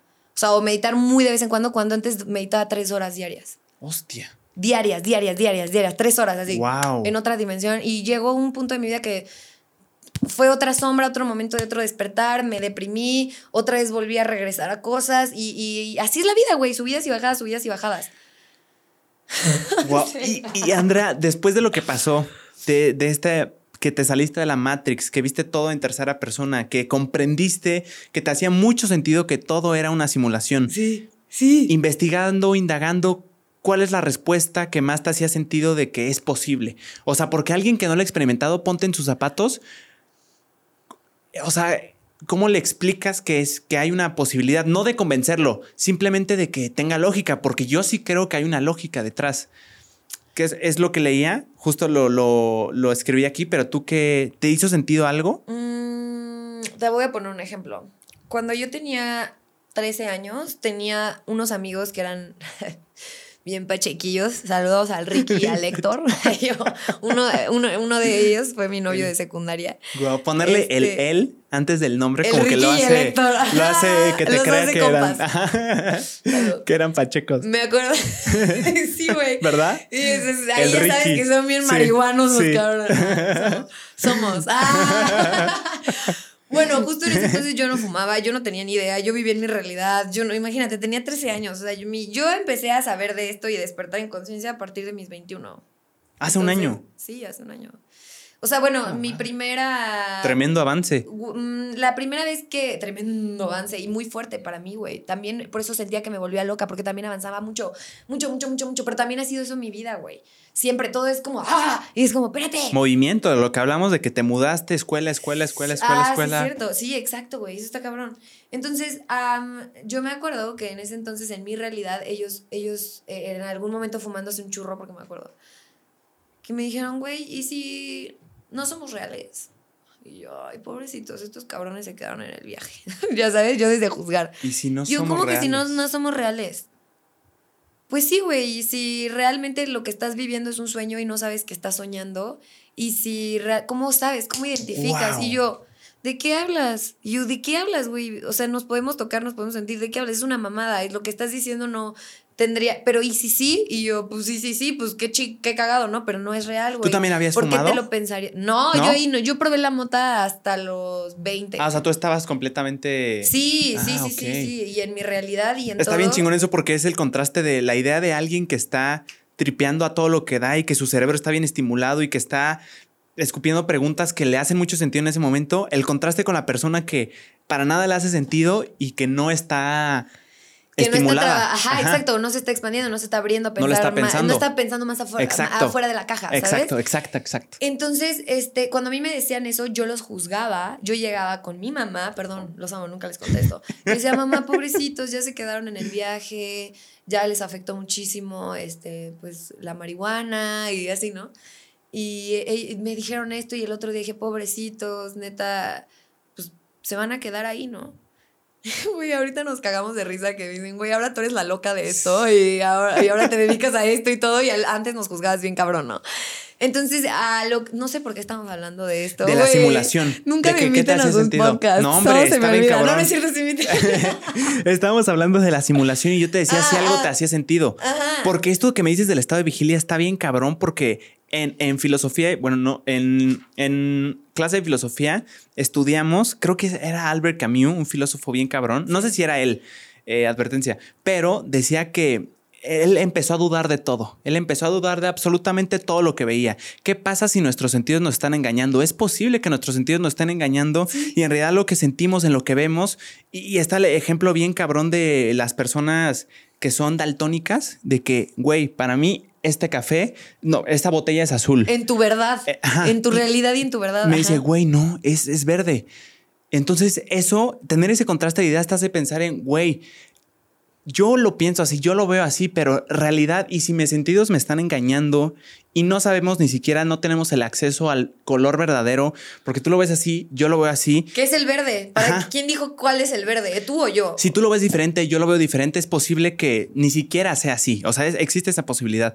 Empezó a dudar de todo el buen Albert Camus al punto en el que llegó a dudar de, de que si estábamos, o sea, del estado de vigilia. ¿Quién nos dice que ahorita estamos teniendo una conversación, aunque te siente y te vea y no estoy soñando? Está bien cabrón, porque él, hizo esta frase icónica, bien cabrona del libro, que decía, ¿quién me dice que no estoy cuando estoy escribiendo esto en este momento al lado de mi chimenea con el fuego acercándose a mí, ¿quién me dice que estoy aquí y en realidad no estoy soñando más que estoy escribiendo esto aquí y ahora con el fuego abrazándome? Y fue como, wow, ¿qué pasa si en realidad estamos dormidos y no... O sea, de- dudó del no estado de nos vigilia y se me hace muy válido. Se me hace muy válido. A mí también. Y, y es en lo que yo creo. O sea, si me preguntas, eso es lo que yo. Esa es mi creencia y mi verdad hoy en mi realidad. O sea, que Eso no sabemos, de no tenemos la certeza de que esto no es un sueño. Ah, no, nadie tiene la certeza nunca de, de, de nada aquí, ahora. Pero ¿cuál sería la razón de eso, Andrea? O sea, te, te- te late El esta... del olvido. ¿Cómo, Que cómo no es lo eso? podemos recordar. Que no lo podemos recordar. Porque cuando un alma trasciende, o ajá, cuando, cuando tu cuerpo de, cuando tu alma deja este cuerpo, regresas como a un tipo limbo. ¿Ok? Ese tipo limbo también está como muy ajustado a, o sea, también lo que hiciste en esta vida y tu proceso y todo, y en tu conciencia y cómo vas ascendiendo, ¿ok? En ese limbo tú ya puedes recordarlo todo tú ya puedes ah, regresar, ya puedes eh, saber que, es más, ya sabes qué hiciste bien, qué hiciste mal, qué es lo que te toca aprender, lo analizas, ¿sabes? Eh, bueno, a menos de que seas una persona que trascendió en entendimiento, porque hay personas que, por ejemplo, se mueren y no saben que se murieron y entonces justo se quedan en este plano, que son los que te digo que se, se alimentaban de mi luz. Que están por aquí. Sí, sí, sí. De hecho, Hostia. aquí seguramente hay muchos entes.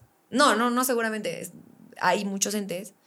O al menos están los tuyos y los míos. O sea, todos los seres humanos Mm. tenemos al menos un ser que nos acompaña. Que puede ser nuestro ángel de la guarda, un maestro, lo que sea, un guía. O nosotros mismos de, de nuestras vidas pasadas. También, también, también. ¿Y se puede también futuras? Y, no- y nuestro higher self nos acompaña. Sí, sí, sí. ¿También se puede futuras? Sí, de hecho, yo siempre, mi yo del futuro siempre hace cosas para mi yo del pasado para sanarla y sanar cosas que ya no puede sanar porque tenía ocho años o porque tenía tal. Entonces, yo cuánticamente viajo a ella y le doy un abrazo y platico con ella. O escribo cosas y cambio mi futuro y cambio mi realidad y cambia toda mi programación. Porque es real, porque vivimos en una simulación, porque estamos en un sueño, porque somos superpoderosos, porque somos capaces de hacer todo. Eso de simulación. ¿Te hace sentido esta teoría que, investigando, esta es la teoría más cabrona que encontré de por qué sí es posible que vivamos en una simulación. O sea, ¿me la vas a leer? Sí. No mames. Lo que anoté. jalo, jalo, o sea, está cortita, pero es lo que entendí. Y cuando vi el video y cuando vi el artículo, me hizo mucho sentido. Por favor, deleítame con eso, hermano. Mira, lo que es nuestro mundo real, o sea, mi mundo real, lo que yo veo. Ahorita estoy teniendo a Andrea enfrente y estas cámaras y estas luces. Estoy, to- estoy tomando café y traigo unos audífonos. Este mundo real puede ser en realidad una simulación computarizada. Palabra clave, computarizada. O sea, la tecnología ha avanzado tan cabrón que es posible creer que esto es producto de una computadora. De un videojuego. Ajá, de un videojuego. Sí, Y nosotros, por diversión, tú y yo, podemos y tenemos acceso a que creemos muchas simulaciones. ¿Qué tal si ahorita nos ponemos, hey Andrea, vamos a, a crear este jueguito de que viven aquí en una isla y son cinco personas y se van a ir desarrollando y Sims, el juego de los Sims. O sea, como si tú y yo creáramos otro mundo. Exacto, una simulación. Nosotros la creamos. ¿Has visto Rick and Morty? No. Ok, bueno, te iba a poner un ejemplo, pero sí, sí te entiendo. Ajá, como si nosotros creáramos en este videojuego otro videojuego. No, sí, y pon el de Rick and Morty, porque yo no lo he visto, pero sé que es tan popular que la mayoría de gente lo va. Ah, pues sí, güey. O sea, no sé si han visto un episodio donde Rick tiene una eh, nave, su nave, que se llama Karen, creo. Ok. Este, y sus, su spaceship tiene adentro del motor una simulación que él hizo, que es una civilización más pequeña que hace que su motor trabaje. O sea, una, una vida adentro de un motor, ¿no? Así como nuestro Exacto. cuerpo humano, güey. Adentro de nuestro cuerpo hay una vida y hay un mundo y un universo de células y de Sí. cosas interactuando. Sí. Y dentro de esas células hay otras cosas. Y Sí. dentro de todo eso, de lo más minúsculo, está otra vez el universo. Porque ese es el loop. Pero no es a Eh. lo que vamos, sino a que eh, sí, o sea, tú te refieres a eso. Bueno, Sí. ese es el ejemplo, como si, como si hubiera una realidad dentro de otra realidad Sí. o un videojuego dentro de un videojuego. Exacto. Ajá. O sea, partiendo de la, de la premisa de que nuestro mundo real es en realidad una simulación computarizada de alguien que se estaba divirtiéndose o que quiso hacer ahí una simulación y que para él está diciendo, "Ah, estos pendejos creen que esto es el mundo real, pero para nosotros lo es. Ahora bien, partiendo de esa premisa, ¿qué no nos hace pensar que nosotros por diversión vamos a hacer lo mismo y vamos a crear una simulación donde estos güeyes están aquí, este es su mundo, se pueden eh, comunicar así y este es su mundo y para ellos es real porque están viviendo ahí, pero nosotros nos estamos burlando de, ah, qué pendejos lo creen. Ajá, ajá. Y, o sea, a su vez no saben que están dentro de una simulación. Y que es posible que a su vez, como no saben que es un producto de una simulación que se lleva haciendo tras cadena, ellos también lo pueden hacer y se sigue, o sea, se puede seguir Y se puede multiplicando. como el huevo. ¿Has visto Exacto. las monitas que abres un huevo y luego dentro del huevo hay Sí, otro huevo? y sí, de- sí, sí. Eso, por ejemplo, ese episodio. Ese, ese, en ese episodio, dentro de esa simulación, adentro de ese coche, hay una persona que tiene una simulación adentro Sí. y que, y que tiene, tiene otra adentro. Sí. O sea, una dentro de otra, de otra, de otra. Y es ese huevo. A ver, güey, ve la simulación, ve nuestro cuerpo humano. Y luego dentro de nuestro cuerpo hay una realidad y un universo. Y luego dentro de ese universo está este universo. Y luego dentro de este universo hay seres que nos observan a nosotros desde otra realidad. Y Sí, Una cadena, una cadena. ajá. Ahora, cómprate esa premisa, Andrea. Ajá, Nos la compramos tú y yo. Ya está comprada, es mía, ¿eh? Es- Yo la- sí. Esta es mi creencia de vida. Ah. Ahora, la pregunta, la verdadera pregunta del meollo está en, ¿somos nosotros la civilización creadora de simulaciones o sol- somos la primer causa que está viendo a estos pendejillos interactuar? O hay una ¿O es causa en que dé a realidad nosotros? somos nosotros un producto de simulaciones que viene atrás y que solo creemos que nosotros somos lo- el principio? Yo, Yo ya me sé fui. que sí. No, yo ya no puedo más con esto. Yo ya no. Sí, está cabrón. Esta pregunta está cabrona. Pero yo estoy de acuerdo. ¿Por qué? Porque existen las dimensiones. Haz de cuenta. Así como te dije al principio, nosotros vivimos en una 3D.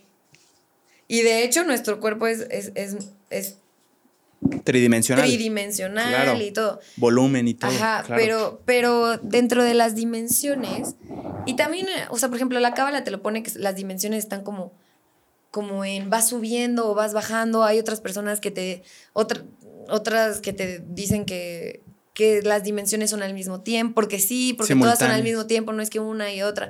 Ok. ¿Por qué? Porque eh, es, es un mundo, es un universo, es, son muchísimas cosas, pero lo que sí te puedo decir es que hay seres que nos observan a nosotros. Y ellos están mucho más evolucionados que nosotros mismos. O sea, te vas por la idea de que solo somos un producto de otra simulación.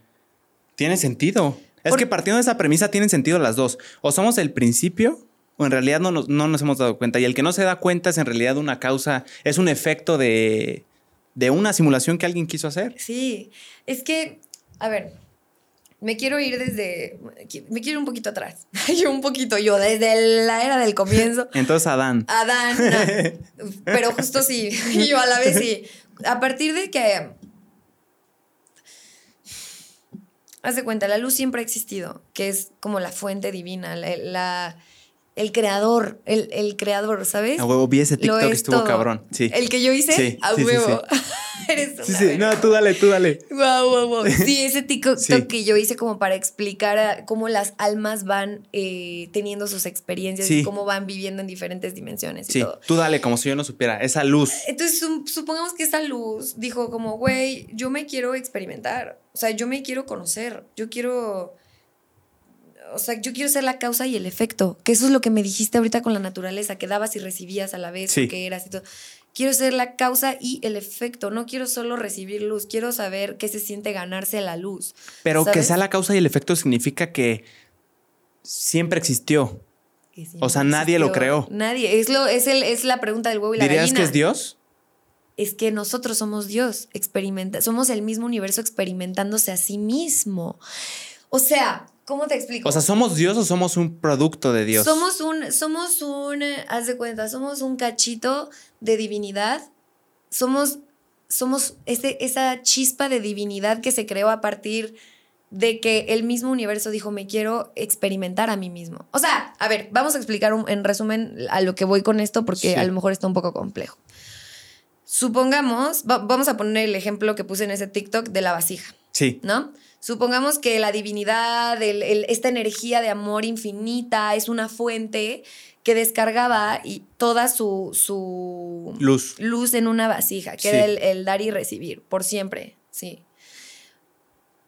Porque siempre ha existido, pero más bien justo en algún momento dijo, sí, siempre, siempre he existido, pero ¿cómo conozco todas las posibles realidades que puedo crear si yo soy el creador de todo, porque yo existo, porque, o sea, porque no es un ser, porque no es un ente, porque puede ser un ser, porque puede ser un animal, o sea, como un animal, puede ser un planeta, puede ser una galaxia, puede ser una hormiga, una célula, este todo, todo, todo lo que existe, todo lo que hay, todo lo que existe, las posibilidades. Por eso seguimos evolucionando en este planeta, porque todo es posible, porque es, lo, es a lo que íbamos. En 10 años no sabemos si los coches van a volar, porque es posible, porque ya vuelan aviones, porque ya tenemos un tele... Es la lo que iba, todo va evolucionando, ¿sabes? Todo es una posible realidad porque todo, se, todo puede pasar. O sea, todo tiene el potencial de... Todo tiene el potencial de. Entonces, justo fue como, ok, vamos a darle este...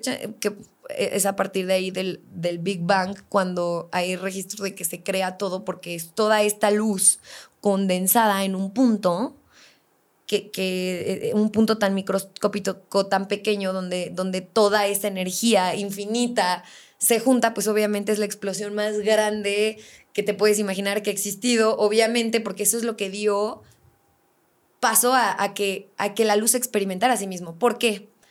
Porque a partir de esa explosión, la materia se enfrió.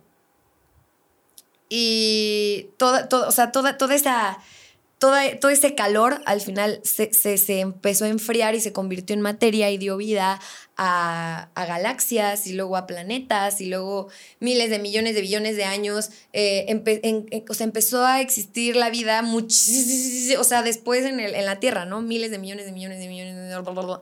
Pero no solo en la Tierra, güey. O sea, en todo, en todo, todo, empezó la existencia como tal a experimentarse. Entonces, por eso empezamos desde un punto y vamos uh, reproduciéndonos, vamos, pero es la misma chispa de divinidad. La, esa chispa, ese fuego del que explotó todo, hizo que se creara la masa, que creara algo. Por eso dicen que la materia solo se transforma, no se destruye. ¿sabes? Solo se transforma. Todo lo que ya había existido solo se, eh, solo se ha, la materia ha, ha, trabajado con otra materia y se ha combinado, porque esas son las posibles realidades. ¿Qué pasa si junto esto con esto, qué se crea? ¿Qué pasa si esto con esto, qué se crea? Pero siempre existió. Pero siempre existió. Entonces, Ahí está lo que voy con las dimensiones. Una de las dimensiones que existen, por así decir, es esta simulación en la Tierra, donde es una de las ah, de los lugares más densos que existen en el universo para, para tener nuestros aprendizajes. Es como la escuela de la vida. Es como para llegar a entender por qué estás aquí, tienes que empezar desde cero, ¿no? Entonces empiezas, pero a la vez también mm, siempre has existido y todo, y siempre existirás. Entonces todo está pasando en un plano, no hay tiempo, no existe el tiempo. El tiempo también se creó y el espacio también se crearon como una ilusión. O sea, ¿se creó el tiempo o se creó más bien las unidades para para medir el tiempo. Exacto, y nosotros darle un significado al tiempo y nosotros contarlo a través de lo físico. Pero como tal, pues, ¿quién dice que es el tiempo? O, sea, es algo, como abstracto que con unidades de medición lo, lo concretamos. De que, ah, así se hace. Así nos, es, una, es un acuerdo general de que mm, estamos todos de acuerdo de que una hora, dos horas, minutos, segundos, sí, bien. Entonces ya con eso logramos complacernos de que así funciona esto. Pero es algo abstracto, ¿no? Es algo súper abstracto porque realmente no existe el tiempo. No, si siempre todo ha existido y siempre existirá y nunca ha muerto y nada, ¿cuál es el principio y cuál es el fin? ¿Cuándo empezó todo? ¿Cuándo murió todo? Si siempre ha existido. Ah, la madre. ¿Sabes? O sea, empezamos nosotros a contar el tiempo desde la existencia porque tú dices, por lo que dijiste, se creó materia, se creó algo que a partir de eso pues puedes contar el tiempo, pero pues es una ilusión. Pero por un acuerdo. Por, por un acuerdo. De que así lo vamos a hacer todos bien. Sí, sí, bien. y en este plano, porque eh, pues hay seres de otras dimensiones que dominan que no existe el tiempo, que pues para ellos eh, aquí, ¿cómo te puedo decir? Es, a ver, ¿Has visto la película de Interestelar? Creo que sí. ¿Es con Sandra Bullock? ah, ya sé cuál. No, esa es otra de. Gravity. Esa es Gravity. Gravity, ajá. No, Interstellar no, la vi. Este, o Interstellar, como quieran decirlo. Bueno, vela, muy buena. En esa película em, viajan este, dos personas, bueno, varias personas, pero dos de los principales, van a otro planeta donde el tiempo pasa más rápido. Hay una escena donde estas dos personas, o tres, no me acuerdo cuántas eran, pero viajan a un planeta en el que tienen que hacer algo en chinga, porque el tiempo pasa, cada minuto pasan como cuatro años cada minuto. Sí lo vi, está cabrona, sí la vi. ya con esa premisa sí la vi. Sí. A huevo, a huevo. Wow, con esa película. Es mi, película favorita. No, está cabrona. sí te hace un, ¿cómo se dice? Fuckmind, fuck. Te, te resetea. Sí, sí, sí, sí, sí. Y, y justo. Gran película, ¿eh? ¿Es tu película favorita? Es mi película favorita. Es mi película favorita porque cada que la veo tiene un sentido diferente. Cada que voy evolucionando, la veo y para mí entiendo más cosas. Como resignifica cosas. La primera vez que la vi, no entendí un culo. Yo estoy ahí. Nada, o sea, la vi con un ex galán que tenía y él fue el que me decía, mira la verga, que no sé qué, no sé qué. Ah, ok. ¿Sabes? La primera vez fue como, wow, la película más larga del mundo, no mames, no sé qué. Y después empecé a despertar espiritualmente y otras cosas. Y dije, wow, necesito volver a ver esa película. Yo la, vi en la escuela y no le entendí nada, pero me dice el que sí para hacer cool de, oh, sí. ah, bueno. Ah, bueno, no, y siento que esa película no, no la he terminado de entender. O sea, cada que la vuelvo a ver, entiendo cosas nuevas. Sí, sí. Pero dentro de eso, que hoy puedo explicar es que pues, si ves que en, ese planeta el tiempo pasaba diferente, ¿quién dice otra vez qué es el tiempo? ¿Dónde el tiempo está bien? ¿Dónde el tiempo, qué es una hora? Porque para allá, allá no es una hora. Es que es un acuerdo. es, un, es un acuerdo que llegan entre personas aquí. Sí, sí. Y si en otro, no sé si en otros planetas haya tiempo, pero si ellos llegan a sus acuerdos, pues es algo que ellos inventaron. Es que sí lo es y es muy lógico. Es muy lógico. Si pensamos, Andrea, olvida lo de la hora, yo lo quiero llamar bloop vamos a hablar de bloops. Un bloop es tanto. O sea, empezamos a, no sé, hacer esto. Un bloop es esto. y entonces, exacto. No mames, llevo 17 mil bloops en el mundo. Y eso es, eso es otra cosa a la que le vamos a llamar. Pero es algo a lo que nosotros le pusimos nombre. Sí, sí, sí, que le vamos a llevar. Ajá, exacto, ¿no? Es que es, es, un convenio. Pero es, ajá, es algo que nosotros decimos. Ahora. Sin duda, estoy de acuerdo. ¿En qué nos basamos? Porque tampoco nos lo estamos sacando el culo, ¿no? la Tierra da, o sea, da vueltas al sol. Sí. Ah, sí. En las 24 horas y por eso nosotros podemos eh, en nuestra realidad ver qué pasa el tiempo porque vemos la diferencia de los días. Y luego, para darle toda la vuelta a la Tierra, pues tienen que pasar 355 días, 365 días, perdón. Entonces, eso es un año y un día son las horas que, o el tiempo que tarda, el tiempo para nosotros que tarda en dar la vuelta al Sol. Es un convenio justificado. Pero, pues, eh, en la Vía Láctea, güey. Sí. En la Vía Láctea. No sabemos no sé, supongamos que en Júpiter haya vida y nosotros no tenemos ni puta idea porque no quieren que lo No hemos visto. ¿no? O no lo hemos visto, no lo hemos podido ver. Esos güeyes a lo mejor para ellos un día es la, vuelta del sol a toda la... A como dé lugar en su, en su Por eso en las películas de otras dimensiones siempre dicen, ¿cuánto llevas aquí? 300 siglos, ¿sabes? Pues porque sí, güey, porque en otras dimensiones para ellos, o sea, el tiempo es solo una ilusión, es un acuerdo al que tú quieres llegar y que siento, esta sí es cosa mía, que siento que fue creada solamente para nosotros aprender de las experiencias. ¿Por qué? Supongamos que el karma fuera instantáneo. Por, porque existe el karma. Todo lo que tú mandas al universo se te regresa. Por eso nosotros aprendemos en esta vida. Pero ¿qué pasaría si nosotros aprendiéramos al momento? Por ejemplo, yo te, no sé, yo te digo una grosería en este momento y instantáneamente me llega en mi teléfono, eres una puta. Ándale. ¿no? O sea, como, wow, no lo vuelvo a hacer nunca en mi vida, ¿no? Entonces, no tendría chiste el que nosotros estuviéramos aquí para aprender. Porque aprenderíamos luego, luego lo que está bien y lo que está mal. Ahora volviendo al qué está bien y qué está mal, pues es que es más bien lo que tú prefieres y dentro de tu verdad qué es bien y qué está mal, porque es lo que tú te haces a ti mismo. Todo lo que tú le haces a alguien te lo estás haciendo tú mismo. Todo lo que tú le dices a alguien te lo estás mandando a ti. ¿Sabes? Porque es lo que te decía, es un espejo, somos espejos, estamos aquí, somos la misma persona en diferentes cuerpos, tú y yo somos iguales y, estamos aquí solo en diferentes, o sea, mm, nuestra alma, ah, que era lo de las dimensiones, ya se me había olvidado eso. Nuestra alma se divide como gotas de agua y va cayendo en diferentes dimensiones para vivir esas experiencias ahí. Entonces, güey, el, el, karma no tendría chiste si fuera instant karma, porque existe el instant karma, pero por eh, cosas específicas, ¿no? Pero siento que el tiempo se creó para que a lo mejor 10 años después de haber sido un hijo de puta con una persona, entendiera dentro de mis experiencias que lo que, lo que hice estuvo mal. Sí, un proceso para... Es un proceso. Ajá. ¿Y crees que si no existiera el karma, las personas entenderíamos? ¿O nos arrepentiríamos de no hacerlo? O sea, ¿nos quedarían ganas si no existiera el karma de seguir actuando como actuamos? Wow, qué buena pregunta. En esta dimensión, seguro sí, seguro sería un caos el mundo también. Porque eso se hablaría un buen de que el ser humano es egoísta. Porque y es que egoísta, solo, y que solo actúa diferente cuando le va mal a él, cuando tiene una consecuencia que lo afecta a él.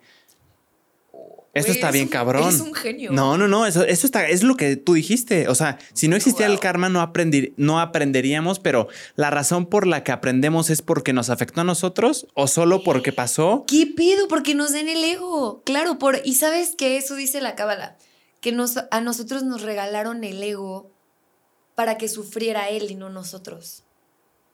Nos regalaron un ego para que nos pegaran ahí, no a nuestra alma. Estamos separados, somos el ego y el ser, y a la vez estamos unidos. ¿Sí? Cuando, cuando tú le das, wow, estoy teniendo una, wow, wow, wow, wow, wow, wow, estoy teniendo una regresión, güey, ¿qué me una Me vi las manos, güey, ahorita y vi, vi mis manos en pasado, presente y futuro. Fue rarísimo. Y estoy teniendo ahorita un trip con el 369. Nikola Tesla hablaba mucho del 3 y 9 y del pasado, presente y futuro. ¿Te acuerdas que te dije que mi yo del futuro me ayudaba? Ahorita que puse mis manos así, vi mis manos de niña y de vieja. Rarísimo, güey. Estuvo rarísimo. Lo que, estuvo así que... ¿Qué te está diciendo ahorita? Ah, perdóname. Estamos hablando de... Perdón, es que fue rarísimo. No, no, no, no, no. Estamos hablando de, ah, del ego. Que, ah, somos algo y el ego, el ego Exacto. O sea, entonces la vida nos regala nuestro ego para que le den los putazos a él. Y no al alma. y no al alma. O nosotros no lo vivamos. Lo vive, no sufres tú, sufre tu ego. ¿Sí? No te están haciendo daño, no te están dañando a ti, están dañando tu ego. Pero ese es el que se tiene que morir. ¿Sabes? Digo, y no deja de existir. Pero, pero lo dijiste, esa es la respuesta, güey. Por eso tenemos un ego para que nos den ahí y para que aprendamos a través de él. Porque si no tuviéramos ego, no tendríamos oscuridad. entonces seríamos pura luz y no tendría chiste estar en esta dimensión. No tendríamos inseguridades tampoco. Exacto, porque esos son nuestros miedos, porque es nuestro... Ajá, entonces, eh, esta dimensión, güey, tiene un 1% de luz. Nada más. Solo entra un rayito, un cachito de la divinidad. Todo, lo, todo ese 99% más es ese velo del olvido, es esa cortina de oscuridad, que es la densidad que le da al planeta, ¿sabes? A esta dimensión. Es, es literal haber decidido venir a la Tierra, es de las decisiones como alma más cabronas que puedes hacer, porque es un proceso súper eh, tardado. O sea, realmente aquí en, en, en tiempo, si así lo quieres ver, el tiempo aquí en la Tierra pasa más rápido digo, pasa más lento. Entonces, para aprender una experiencia, tienes que vivir una vida completa y luego de esa vida te tienes que equivocar y aprender de otra. Y en esta vida pasan un chingo de cosas. Y te digo, yo he recordado vidas pasadas mías, he recordado quién he sido. Y no es de que me viene a la cabeza imágenes y digo, wow, fui esta persona, sino solo recordé.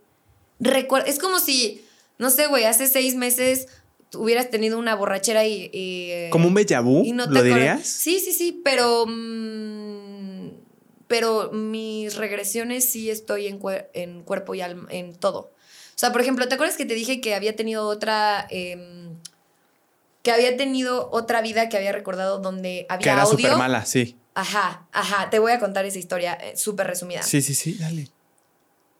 En, me acuerdo de, aparte, o sea, no me acuerdo qué época era, pero siempre sé distinguir las épocas por la vestimenta, por lo que yo veía, por los lugares, o sea, los reconozco de cierta manera.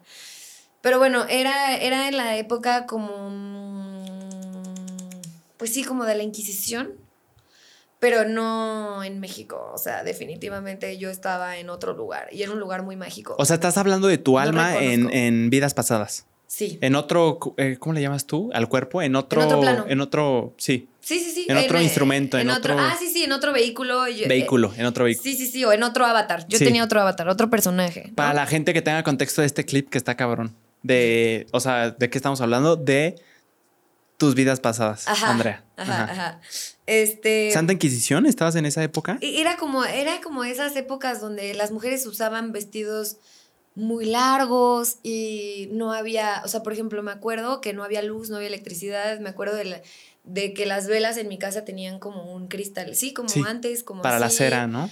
Ajá, y... ¿Cómo te vestías así? De rojo, con una capucha roja. Todos los días. Era como si fuera caperucita.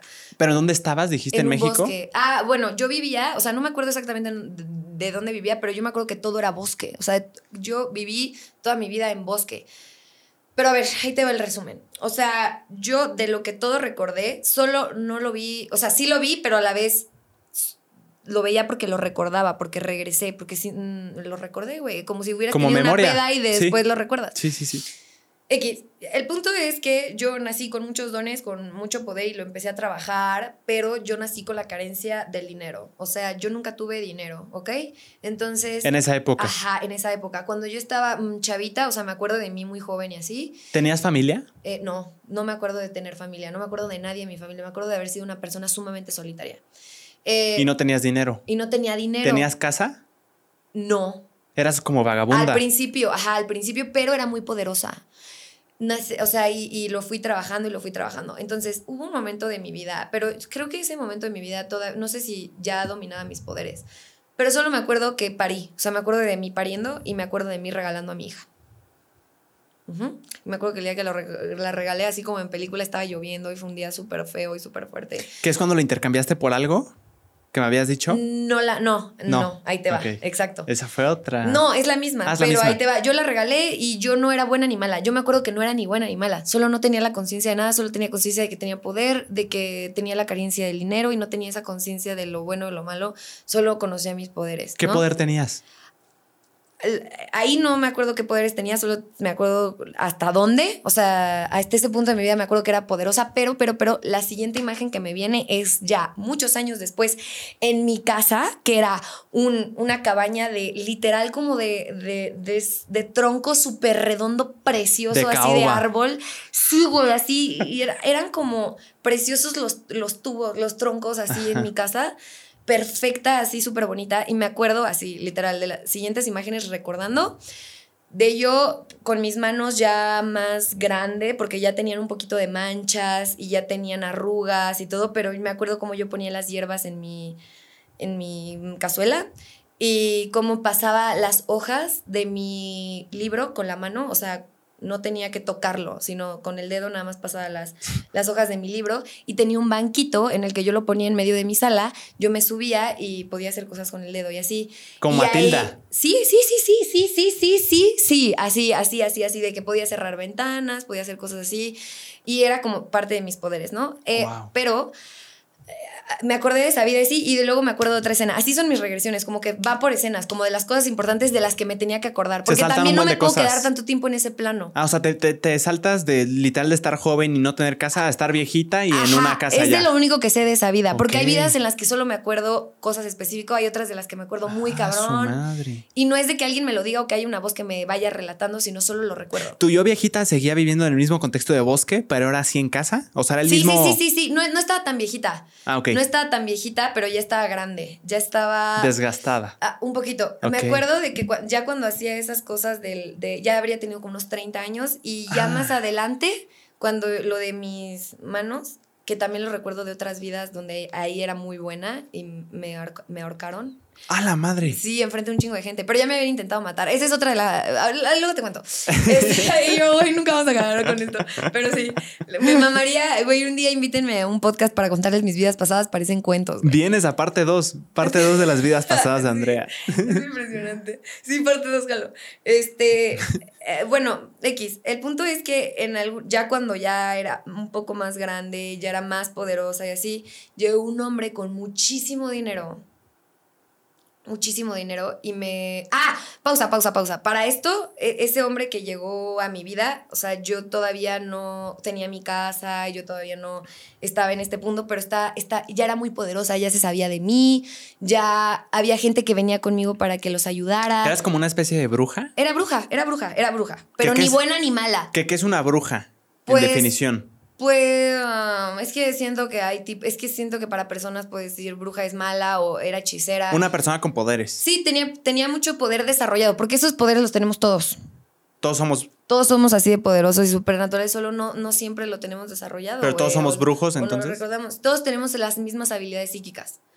Ok. Y ese poder, ¿por qué? Porque, pero nada más te tienes que salir de la Matrix para darte cuenta de tu poder y empezar a hacer magia. Porque la magia la A empiezas a hacer madre. desde el principio, pero no eres consciente de ello. Ok. Pero la magia la haces todo el tiempo, desde que llegaste aquí. Es magia estar aquí hoy, tú y yo, y platicar y lo que estamos haciendo sentir a la gente. Eso es magia. Sí. Pero bueno, el punto es de todo esto es que antes, o sea, es que me estoy. Pero ya me conocen, ya me conocen. X, llega un hombre conmigo y me dice, te ofrezco no sé qué cantidad de dinero, pero una fuerte, fuerte, fuerte cantidad de dinero, que era lo que me iba a llevar también a un punto muy cabrón en mi vida, donde yo ya era muy poderosa, mm, no tanto como ya cuando te digo que ya tenía las manos así, así como que mi poder fue creciendo muy cabrón. Evolucionando. Ajá. Pero ah, llegó ese vato conmigo, un señor, me acuerdo de él perfectamente, tenía bigote, tenía un sombrero rojo también. Este. ¿Estaba viejito? eh, No, era joven, era joven, era 20 medio años. pelirrojo. eh, tenía, tenía, o sea, era como barba con bigote y era, am, pues yo sabía que no era una buena persona.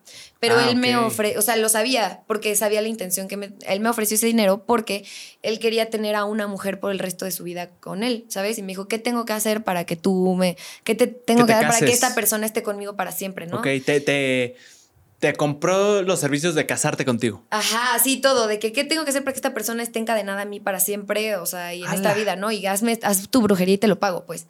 Y entonces yo, Ah. sabiendo que iba a romper reglas. Una persona, no tú. Ah, no, te no, estaba no, no, no. pidiendo Que, que te pagara para que la persona que él quería estuviera con él toda su vida, no Sí, tú. no. Ah, yo estoy pensando que tú. No, no, Ah, no, no, no, no. Muy bien. Ese hombre llegó conmigo y me supo de mí de alguna forma, no sé cómo, la neta, pero me dijo, oye, sé que tú eres poderosa, sé que tú me puedes ayudar, te ofrezco este dinero. Y yo sabía que era de cierta manera romper las reglas porque a lo que entendí, vendí el alma de esa mujer. Ah, muy bien. O sea, como que hice mi brujería para vender. O sea, eso es, eso es, o sea, güey, aprovechar del poder para hacer el mal, sí, sí, literal. sí, sí, sí. Ese es el mal, esa es la oscuridad más cabrona, ¿no? Entonces ya lo hice, tuve mi dinero, empecé a tener todo lo que tenía, crecí, me acuerdo de mí en mi cabaña, eso que te decía que me subía al banquito, que movía cosas, con mi, todo eso. Y siguiente escena, así como te digo que van pasando escenas, ya estaba yo en el piso llorando de esa cabaña, con las manos así, o sea, en, como en posición fetal. Y ahí es cuando de la nada solo empieza mi llanto, que yo empiezo a llorar en plano físico en una mesa, porque en mi regresión yo estaba en una mesa, pero al final mi, mi cuerpo hizo esto. Sí, sí, pum. Y cuando, cuando, em- cuando estoy recordando por qué estaba llorando, mi cuerpo, güey, es que me mamaría poder hacerlo en escena. ¿Puedo? Sí, claro. Creo que me escuchan. Sí, ya me vi por ahí. Yo estaba así, en el plano físico, o sea, aquí cuando estaba recordando mi vida. Ajá. Y en eso mi, mi- se me empieza a erizar el cuerpo, se me empieza a entumir, así una energía me empieza a... Y en ese momento empiezo... ¡Ah! Y empiezo a llorar, pero yo no lloro así. Y en mis oídos no era mi voz. Estaba llorando con la voz de ella. Y en mis oídos, en este plano físico, lloraba y mi llanto era como... algo que yo no lloro. Algo que- o sea, de la forma en la que yo no lloro y en mi, era la voz de una mujer que no era la mía, como lloraba y su, fue súper impresionante para mí, impactante. Y, sabe, y yo, o sea, estaba llorando. ¿Le puedes porque- hacer?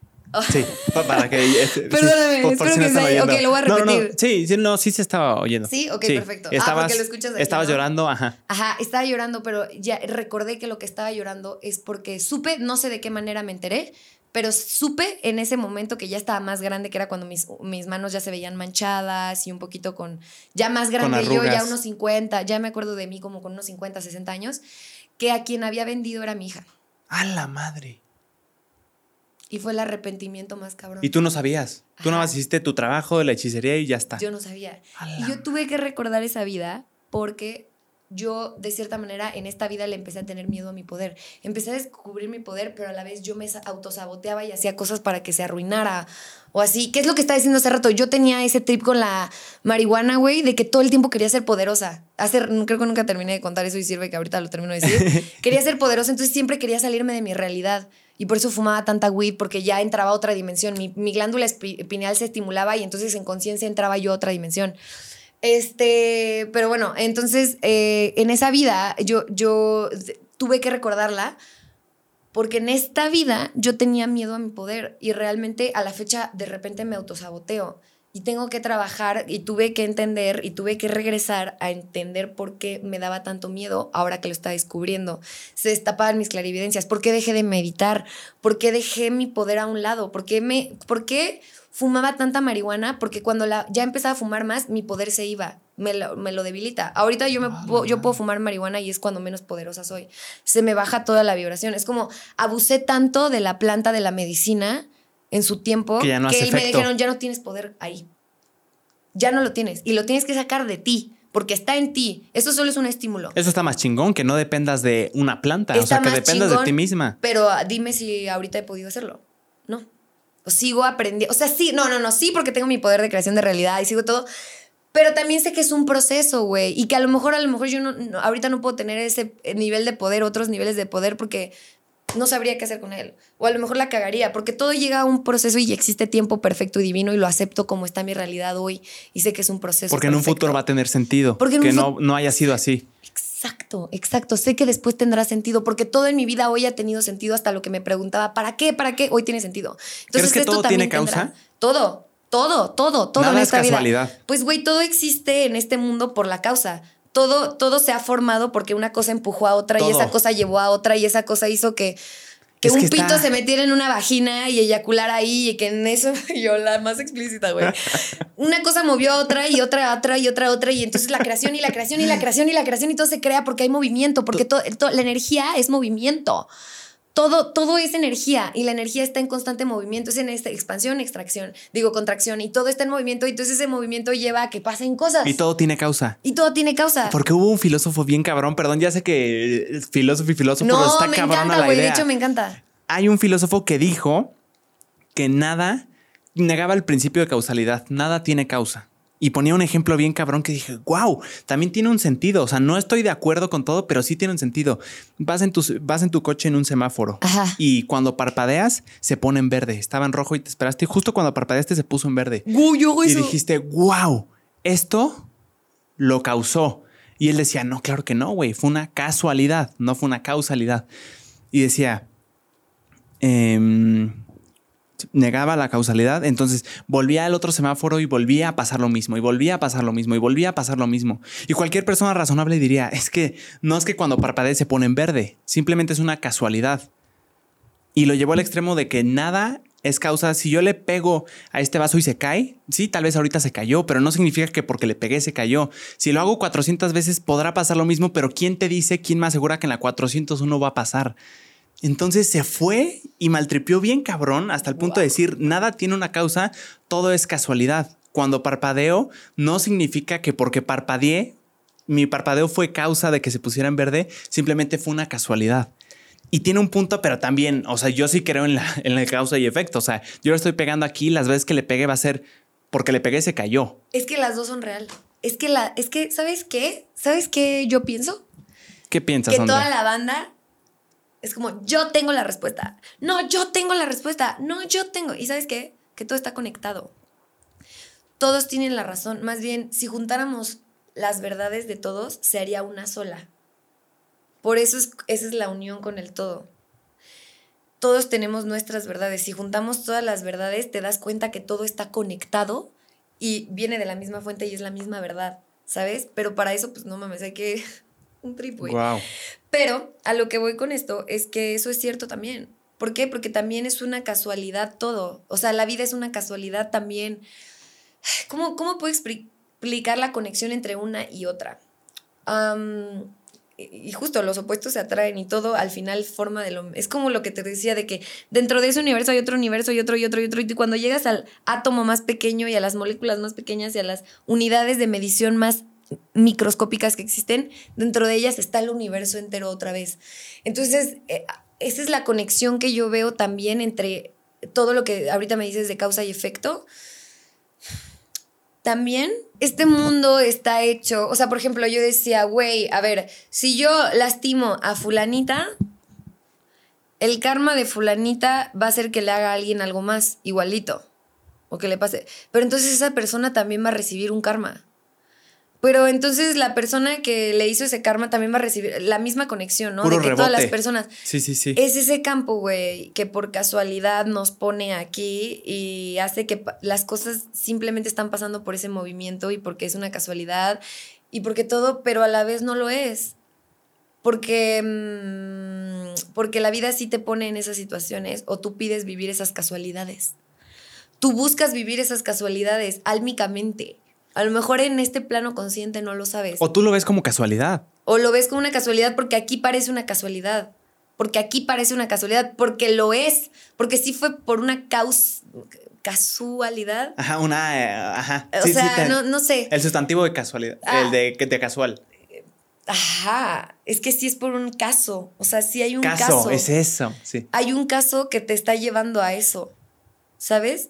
Entonces, eh, los, las casualidades pasan por, por un- una causa.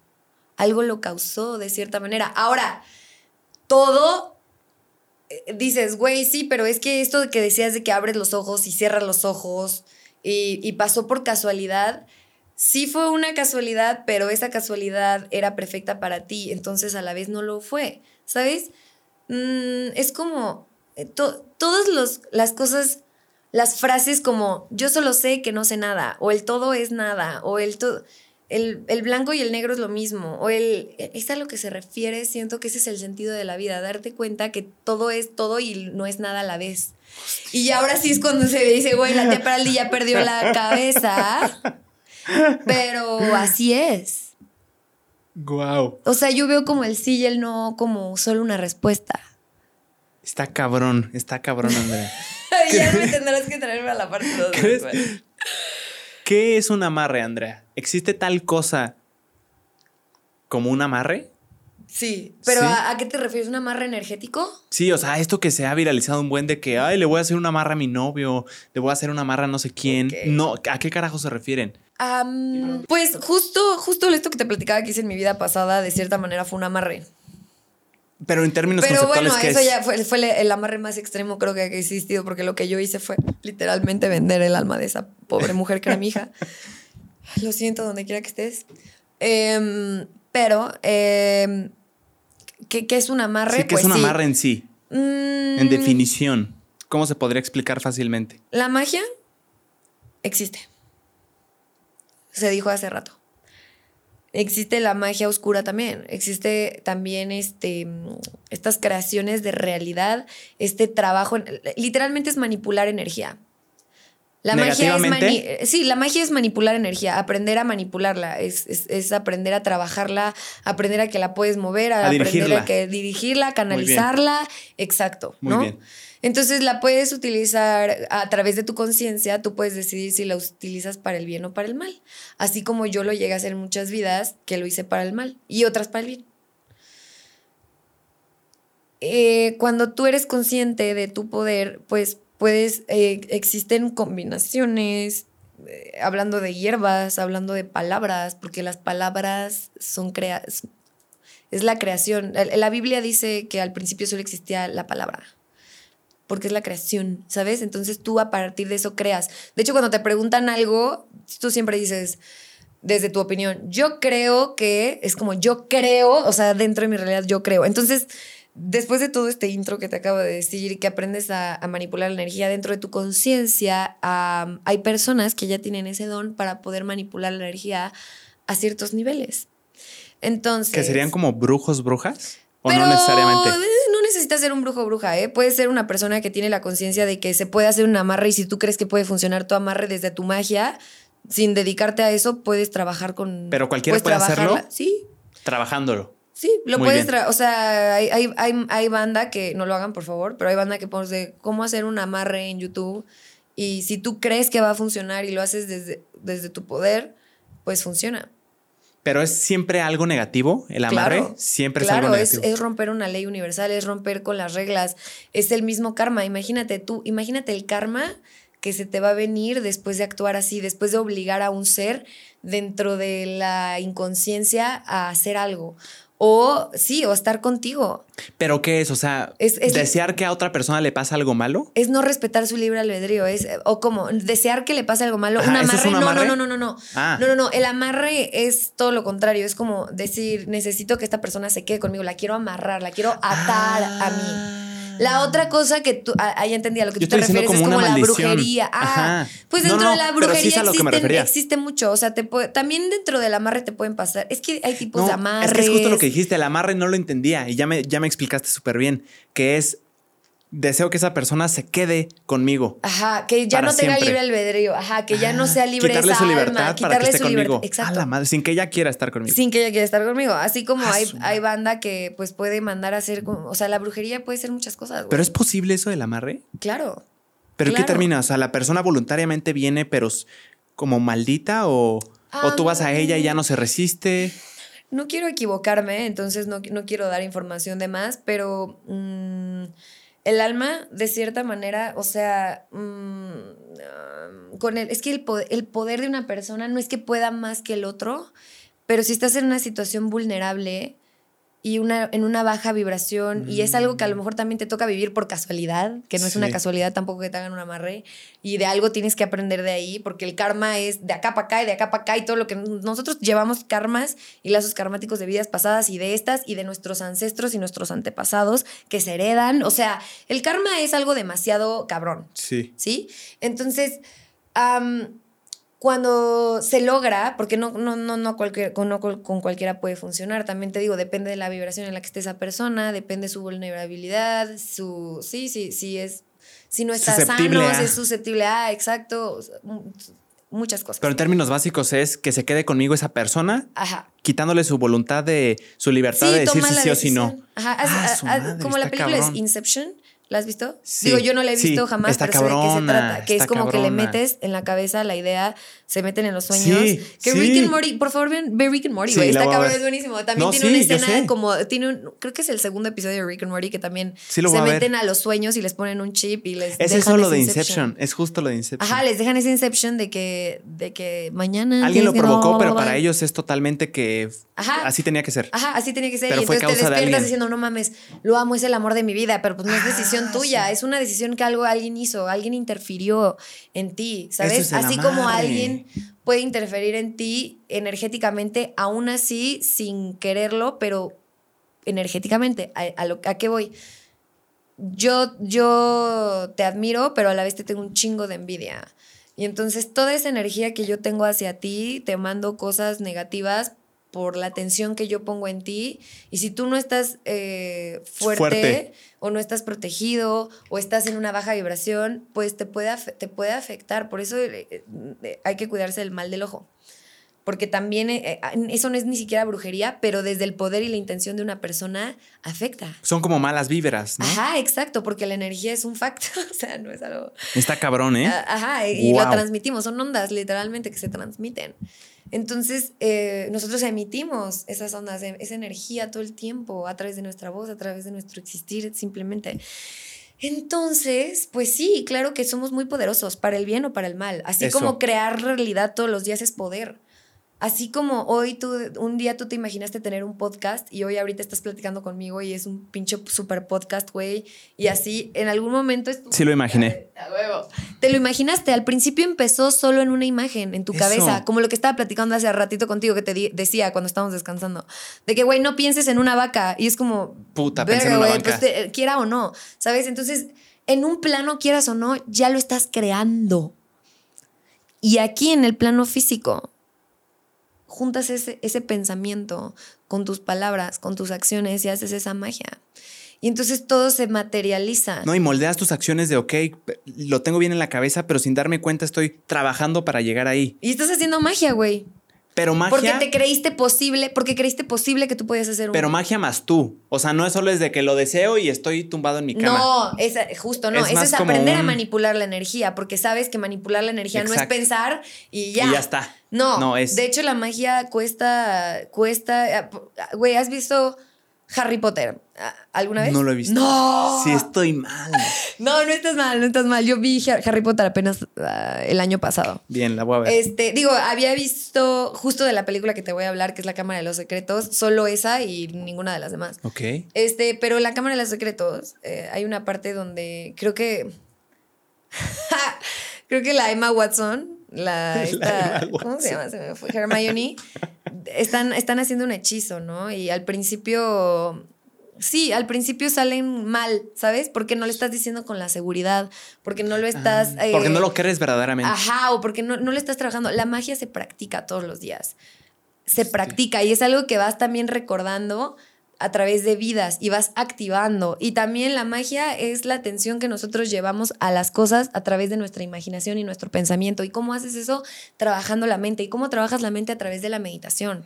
La meditación es lo principal que abre nuestro portal mágico o nuestros, eh, nos desarrolla estos dones o, nos ayuda a crear, que porque justo siempre pasa la magia, siempre sucede todo el tiempo, pero más bien nos hace, nos hace ser conscientes de ello. Y es lo que te decía al principio, Wow. cuando ya eres consciente de lo inconsciente que y era del poder antes, que tienes. se exponencia, es como ¡pum! se lanza. Entonces, Porque ya sabes usarlo. Ya si ya eres consciente, ya usarlo. sabes qué, qué, qué pasa si haces esto. güey, el día del 11 del 11 del 21, esa mamada, todo lo que yo dije ese día se cumplió. O sea, hoy tengo mi camioneta negra. Así yo no, yo no, yo no. Ah, que está bien cabrona, ¿eh? Gracias, Por hermano. Felicidades. Gracias, hermano. Yo tenía, yo tenía desde toda mi vida un, este, un Sentra 2001. Y, chulada. y güey, lo amo. Uy, uy, güey, qué buenas historias. Luego te contaré, luego que me vuelvan a invitar. Tengo Sí, unas historias claro. con ese coche bien chidas. Este, y güey, o sea, yo solo especifiqué en mi carta eh, al universo en esa ocasión Sí. mi departamento. No dije cómo lo quería. Eh, no dije cómo, qué gato quería que viniera a mi vida, pero justo ese día que me asaltaron, al día siguiente llegó mi gatita que se llama Amanda. Este, o sea, todo se fue materializando una por una. Hasta lo de mi camioneta, güey. Es impresionante cómo nunca especifiqué, pero sí se cumplió que era una camioneta negra. Es, exactamente. Entonces, y también se cumplió lo negativo, que fue lo que platicamos al principio del podcast, güey, que fue cuando me asaltaron y todo. Entonces, ese- esa noche me di, o sea, cuando se materializó todo, dije, soy súper poderosa, necesito cuidar un chingo mis palabras. Y tus pensamientos también. Y ¿no? mis pensamientos. Y por eso la meditación es tan buena. Ahora, te puedo decir que cuando me di hace ocho meses, sí, ocho meses, cinco días de silencio, nunca había sido tan poderosa como cuando ¿Cómo? estuve solo con mis pensamientos. ¿Cómo que cinco días de Me silencio? di cinco días sin hablar con nadie, sin ver televisión, sin... Te digo que estaba loca. Pero tiene un Pero sentido. bien, claro que tiene un sentido, porque tampoco Pero me encerré en un cuarto. Sin me ver fui- televisión. Me fui a- obviamente a Mazamitla, a un lugar donde hay puro bosque, pura naturaleza, pero yo en cinco días no hablé con un ser humano, no vi una pantalla, no escuché una canción, No, nada, solo estuve callada con mis pensamientos. Por cinco día días. y noche por cinco días. ¿No pronunciaste nada ni hacia ti misma? Ni siquiera cuando íbamos en la carretera. de- no, o sea, en mis pensamientos, claro que yo hablaba conmigo. No, no, no, pero tú así de. Mm, Andrea. No, no, no, porque te voy a decir dos cosas cabronas que dije, wow, mi poder. En una ocasión fui a Mazamitla y me llevó mi papá. Él se quedó ahí y él veía la tele en su cuarto y yo no podía hablar con él. Y convivíamos, comíamos juntos. Me, solo me preguntaba como, ¿quieres hot cakes? Y yo, entonces ya, solo, era lo único que, que podía hacer. Cuando fuimos hacia Mazamitla, íbamos mi papá de piloto y yo de copiloto y literalmente hubo una parte, yo llevaba el Google Maps y yo nada más le hacía con mi papá así, ¿no? Que de hecho trataba de hacer las menos señales posibles porque para mí eso es hablar. ¿Nunca se te salió una palabra? Nunca. Y es a lo que voy. No puedo creer que mi papá justo era una curva en la que yo decía, si mi papá no da la vuelta aquí ahorita y no me está poniendo caso, yo "Mm, no podía hacerle ni... "Mm", no podía. Era una desesperación cabroncísima. Decir, no puedo hablar. ¿Pero qué era esto? ¿Quién te lo recomendó? Mis ¿Tú? ángeles, mis guías espirituales. O sea, no lo leíste en ningún lugar, solo No. dijiste es lo que se tiene que hacer. Esa noche que me vi en mi cuarto, la primera vez que te dije que pude ver como mi nariz y me vi desde arriba, Sí. fue una vez que tenía mucho tiempo sin fumar marihuana, me di un toque en el cuarto de mi hermano cuando todavía andaba con su novia. Saludos, Cari, te, te extraño. regresé a mi cuarto, güey. Neta, aparte de ellos les mama esa historia, porque regresé al cuarto con ellos de que no mames lo que acaba de pasar. Este. ah, en ese momento, yo, o sea, me, me doy un toque, güey, se estimula mi glándula pineal en putiza porque hace mucho tiempo en ese entonces que yo no fumaba.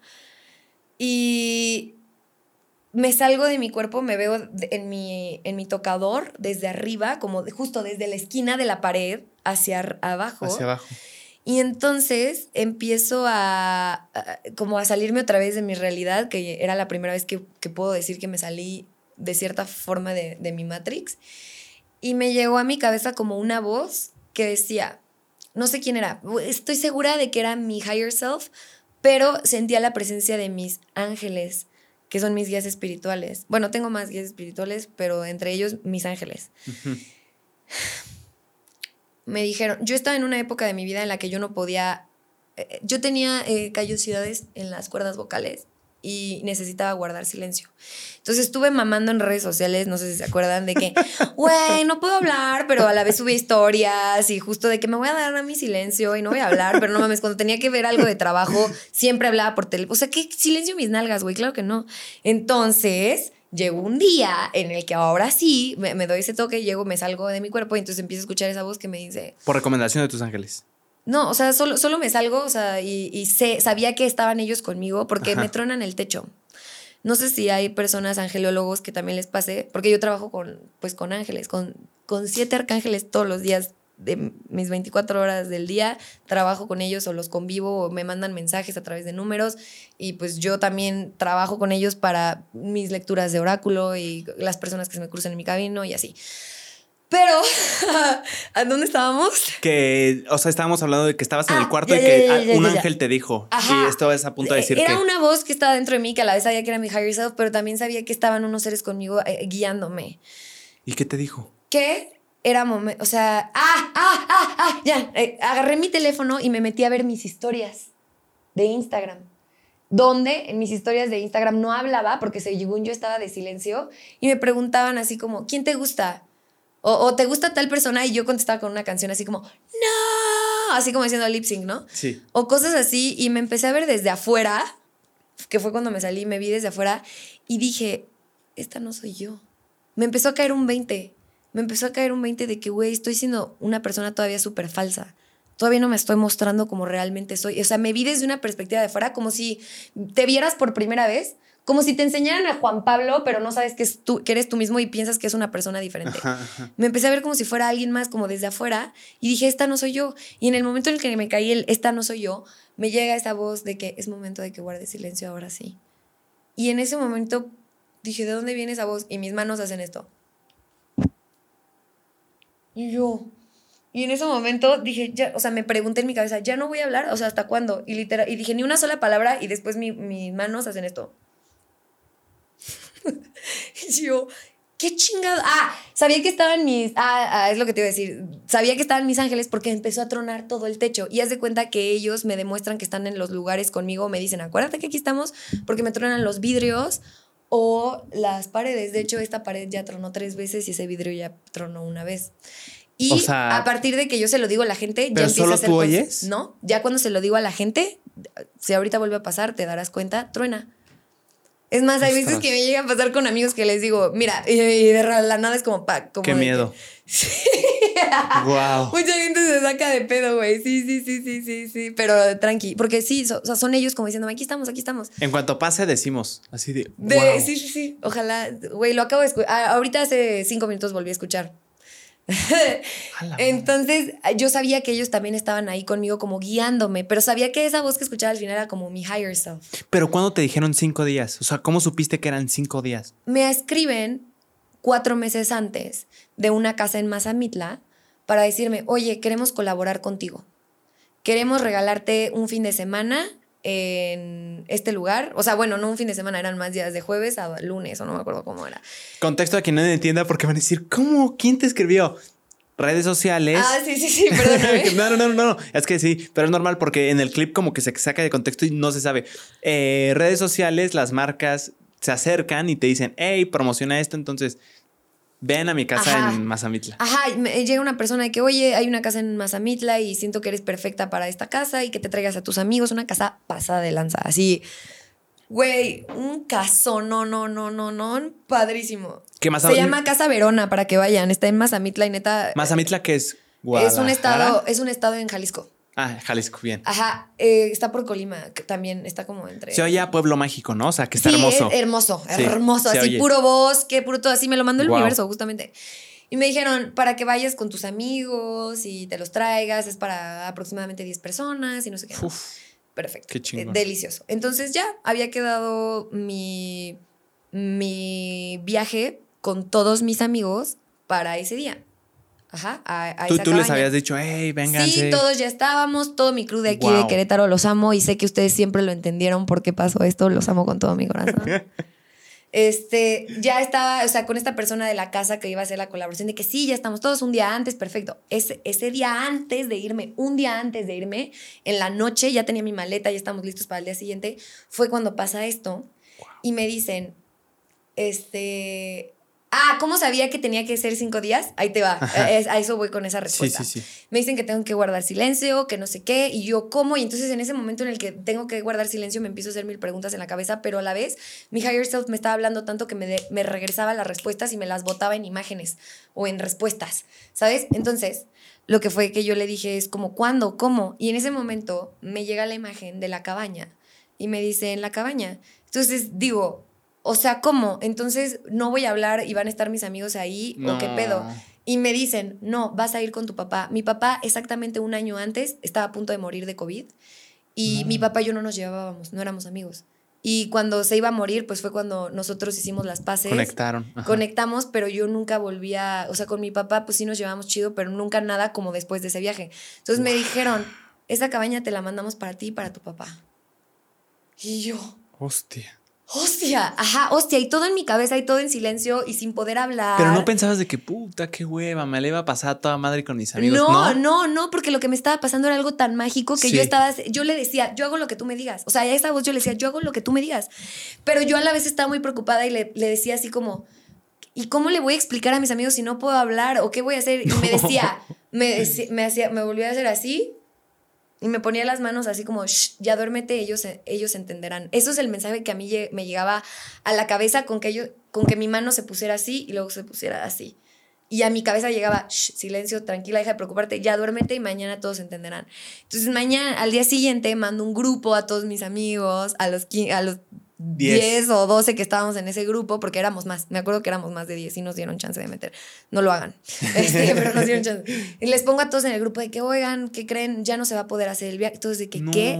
¿Qué? imagínate. Los amo, este, los tengo que explicar después, eh, no puedo hablar, lo siento, así, literal, lo siento, no puedo hablar, después les explicaré. Y todos, así como me dijeron, por Dios, los amo, Santiago, Vianey, Regina, todos los amo con todo mi corazón, Jime. Oye, a los que no mencionaste se van a sentir horribles. Güey, ¿no? es que son las de Sí, yo, Sebas. Bernal. Todos, todos, todos me pusieron en el grupo, güey, no sabemos qué pasó, pero mucha suerte, te amamos. Por privado me mandaron de que, güey, para lo que sea que necesitas, aquí estamos, lo entendemos. Yo me hubiera imaginado un accidente. Todos. No puede hablar. sí, porque sí me pasó. escribieron de que to- estás bien, Sí, no sé qué yo no. no puede todo bien. hablar, pues Ajá. ¿qué pasó? Y entonces luego pon tú que mi papá y yo no nos llevábamos, mi papá y mi mamá se odiaban y yo le tenía que explicar a mi mamá con escritura porque no podía pronunciar a partir de eso ni una palabra y de hecho cuando regresé con mi hermano y con su novia a contarles lo que me, me había pasado, o sea, como que llegué muy emocionada y solo llegué como a abrazarlos y me dijeron, ¿qué pasó? Y yo, mi papá y mi hermano me dijo, güey, ¿de qué hablas? Sí puedes hablar, si has estado hablando Y yo. Y los abrazaba, ¿no? Así rarísimo. Y al día siguiente, güey, eh, fue cuando le dije a mi mamá, así por escritura de mamá, no sé cómo explicarte, pero Dios me está llevando en este camino, ya no me voy a ir a Mazamitla con mis amigos, tienes que hablarle a mi papá y decirle y convencerlo, mi mamá que odiaba a mi papá, así, convencerlo de que me tiene que llevar a Mazamitla el día de hoy a esta hora. Mi papá tenía que ir eh, A ver lugar. una, sí, tenía cosas de chamba, o sea, yo no sé cómo la divinidad me asistió, mi mamá le marcó, creyó en mí, le habló a mi papá, todo, o sea, al final se todo se arregló y mi papá no sé cómo accedió, mi papá nunca me llevaba a ningún lado, no, la neta, o sea, papá. Sí, no, no mucha relación. No, no, no, exacto. Y me llevó en su coche y a lo que voy con todo esto, que ya Sí. llegamos a, a esa cabaña y ahí nos hicimos mejores amigos y fueron cinco. Ah, supe que eran cinco días de silencio porque me dijeron lo de la cabaña, que iba a ser todo el tiempo que yo iba a estar en la cabaña, de- desde que yo, desde a partir de ahora hasta que regresara de Ese la era el acuerdo. Ese era el acuerdo. Eso fue lo que me dieron a entender, que mi silencio iba a ser a partir de ahorita, una sola palabra nomás, hasta que acabara Te la lo dieron a entender con imágenes, con lo que fuera. Ajá, exacto. Tú lo entendiste. Exacto, exacto. Wow. Entonces fueron cinco días de silencio absoluto. Mi mamá, o sea, fui con mi papá. A lo que voy con todo esto es que ni queriendo decirle a mi papá en una curva. Aquí, aquí, aquí. Aquí, aquí, no lo hice. O sea, nos dimos una vuelta que nos costó 45 minutos regresar y todo. Y yo sabía que estaba haciendo algo bien. Y luego nos llevamos a Pichita, mi perrita. Y al tercer día estando allá, se sale de la casa y una camioneta le iba a atropellar. No. Y yo solo confié en Dios. Pero tu papá, ¿qué decía? Que estaba loca. O sea, con todo respeto, loca. pero no decía así de que ya, hija, no seas payasa, háblame. Ah, no, no, no, no, no, porque mi mamá le marcó y le dijo, oye, a ver, tú crees, mi papá es súper creyente de Dios, súper, súper, así como, como tú lo ves o como más de Mm, religión. eh, eh, mis papás eran súper católicos, yo fui súper católica y ahora ellos ya cambiaron totalmente de perspectiva, ya no creen en la iglesia ni en la religi- religión católica porque ellos han despertado espiritualmente a, a través de mí. Ah, o sea, eh, sí, sí, te, o sea, es- piensan lo mismo que son muy similares a tus pensamientos. Pero gracias a mí, Ah, o sea, les, empe- así les regalé primero el libro del poder de la cábala y luego con otro y luego con otro y le- de repente ya una noche mi papá marcándome de que, oye, ¿qué opinas de esto de, de filosofía? O luego mi mamá diciéndome, oye, te voy a pasar un curso de alineación de chakra y yo, ¿qué? ¿En qué momento mis papás, neta, los amo? Gracias por expandir su conciencia, por amarme y aceptarme y abrirse a escucharme. Pero eso está este pedo. chingón, porque si, si, si no creyeran lo que tú crees, o sea, Pensarían que estoy loca. pero no solo loca, sino que no sé si, se- si te seguirían el, la corriente de, ok, si no hables. Siento que se hubieran desesperado de ya háblame, por Dios santo. O sea, Sí, no, porque también supieron desde que yo era niña que tenía dones Algo. supernaturales. Entonces sí sabía, por ejemplo, mi papá era súper escéptico, pero sabía que su hija tenía un pedo. Mi mamá, mi mamá veía el futuro cuando estaba chavita y le traumó tanto ver la muerte de su prima que lo bloqueó.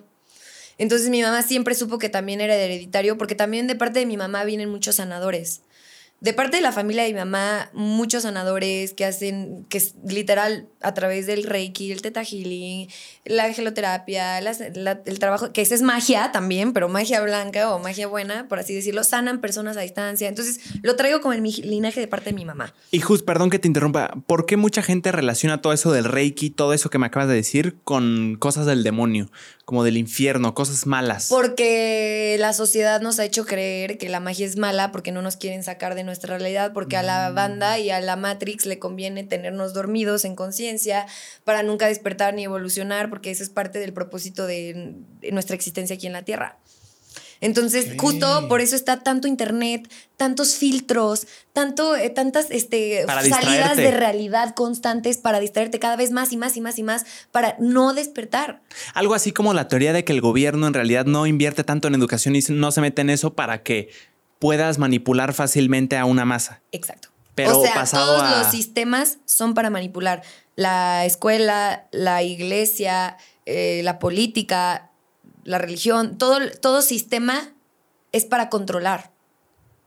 para cambiar, o sea, ninguno, ningún sistema tiene una intención más allá de quererte dormir en conciencia. Ahora, dentro la de las personas que siguen, O sea, ¿por qué te quieren mantener dormido? ¿Por qué te quieren mantener distraído? Pu- Pues imagínate.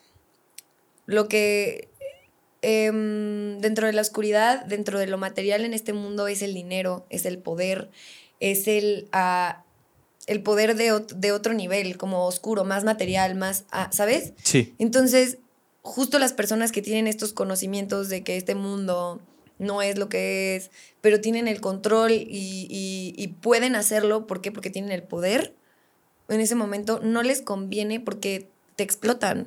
Porque viven de tus impuestos, porque viven de que te, te dicen que tienes que comer o que te tienes que meter esto a tu cuerpo o que tienes que hacer esto para te lo dicen y te lo inculcan porque tú, tú eres su esclavo. Para que no te rebeles. Para que no te rebeles, ahí. para que sigas en eso, sigas consumiendo, sigas consumiendo, sigas. Entonces ellos. ¿Sabes? La gente, todas las personas exitosas en el mundo. Tienes un punto, ¿eh? Las, las personas más cabronas, las mentes más poderosas del mundo saben esto. Saben esto. Tú ve con cualquier persona exitosa, para bien o para mal, como tú lo veas, o cualquier persona que está en el poder y ellos saben perfectamente de estas verdades que no quieren que la gente se entere. Wow, es que es, es un buen punto. Claro. O sea, es muy válido. Tiene Claro. sentido. Por ejemplo, De, de a eso a que, o sea, objetivamente y viéndolo de los dos lados para justamente encontrar que sí, que no. O sea, como el otro punto, sí, sí, sí entiendo el otro punto de que sería muy fantasioso pensarlo.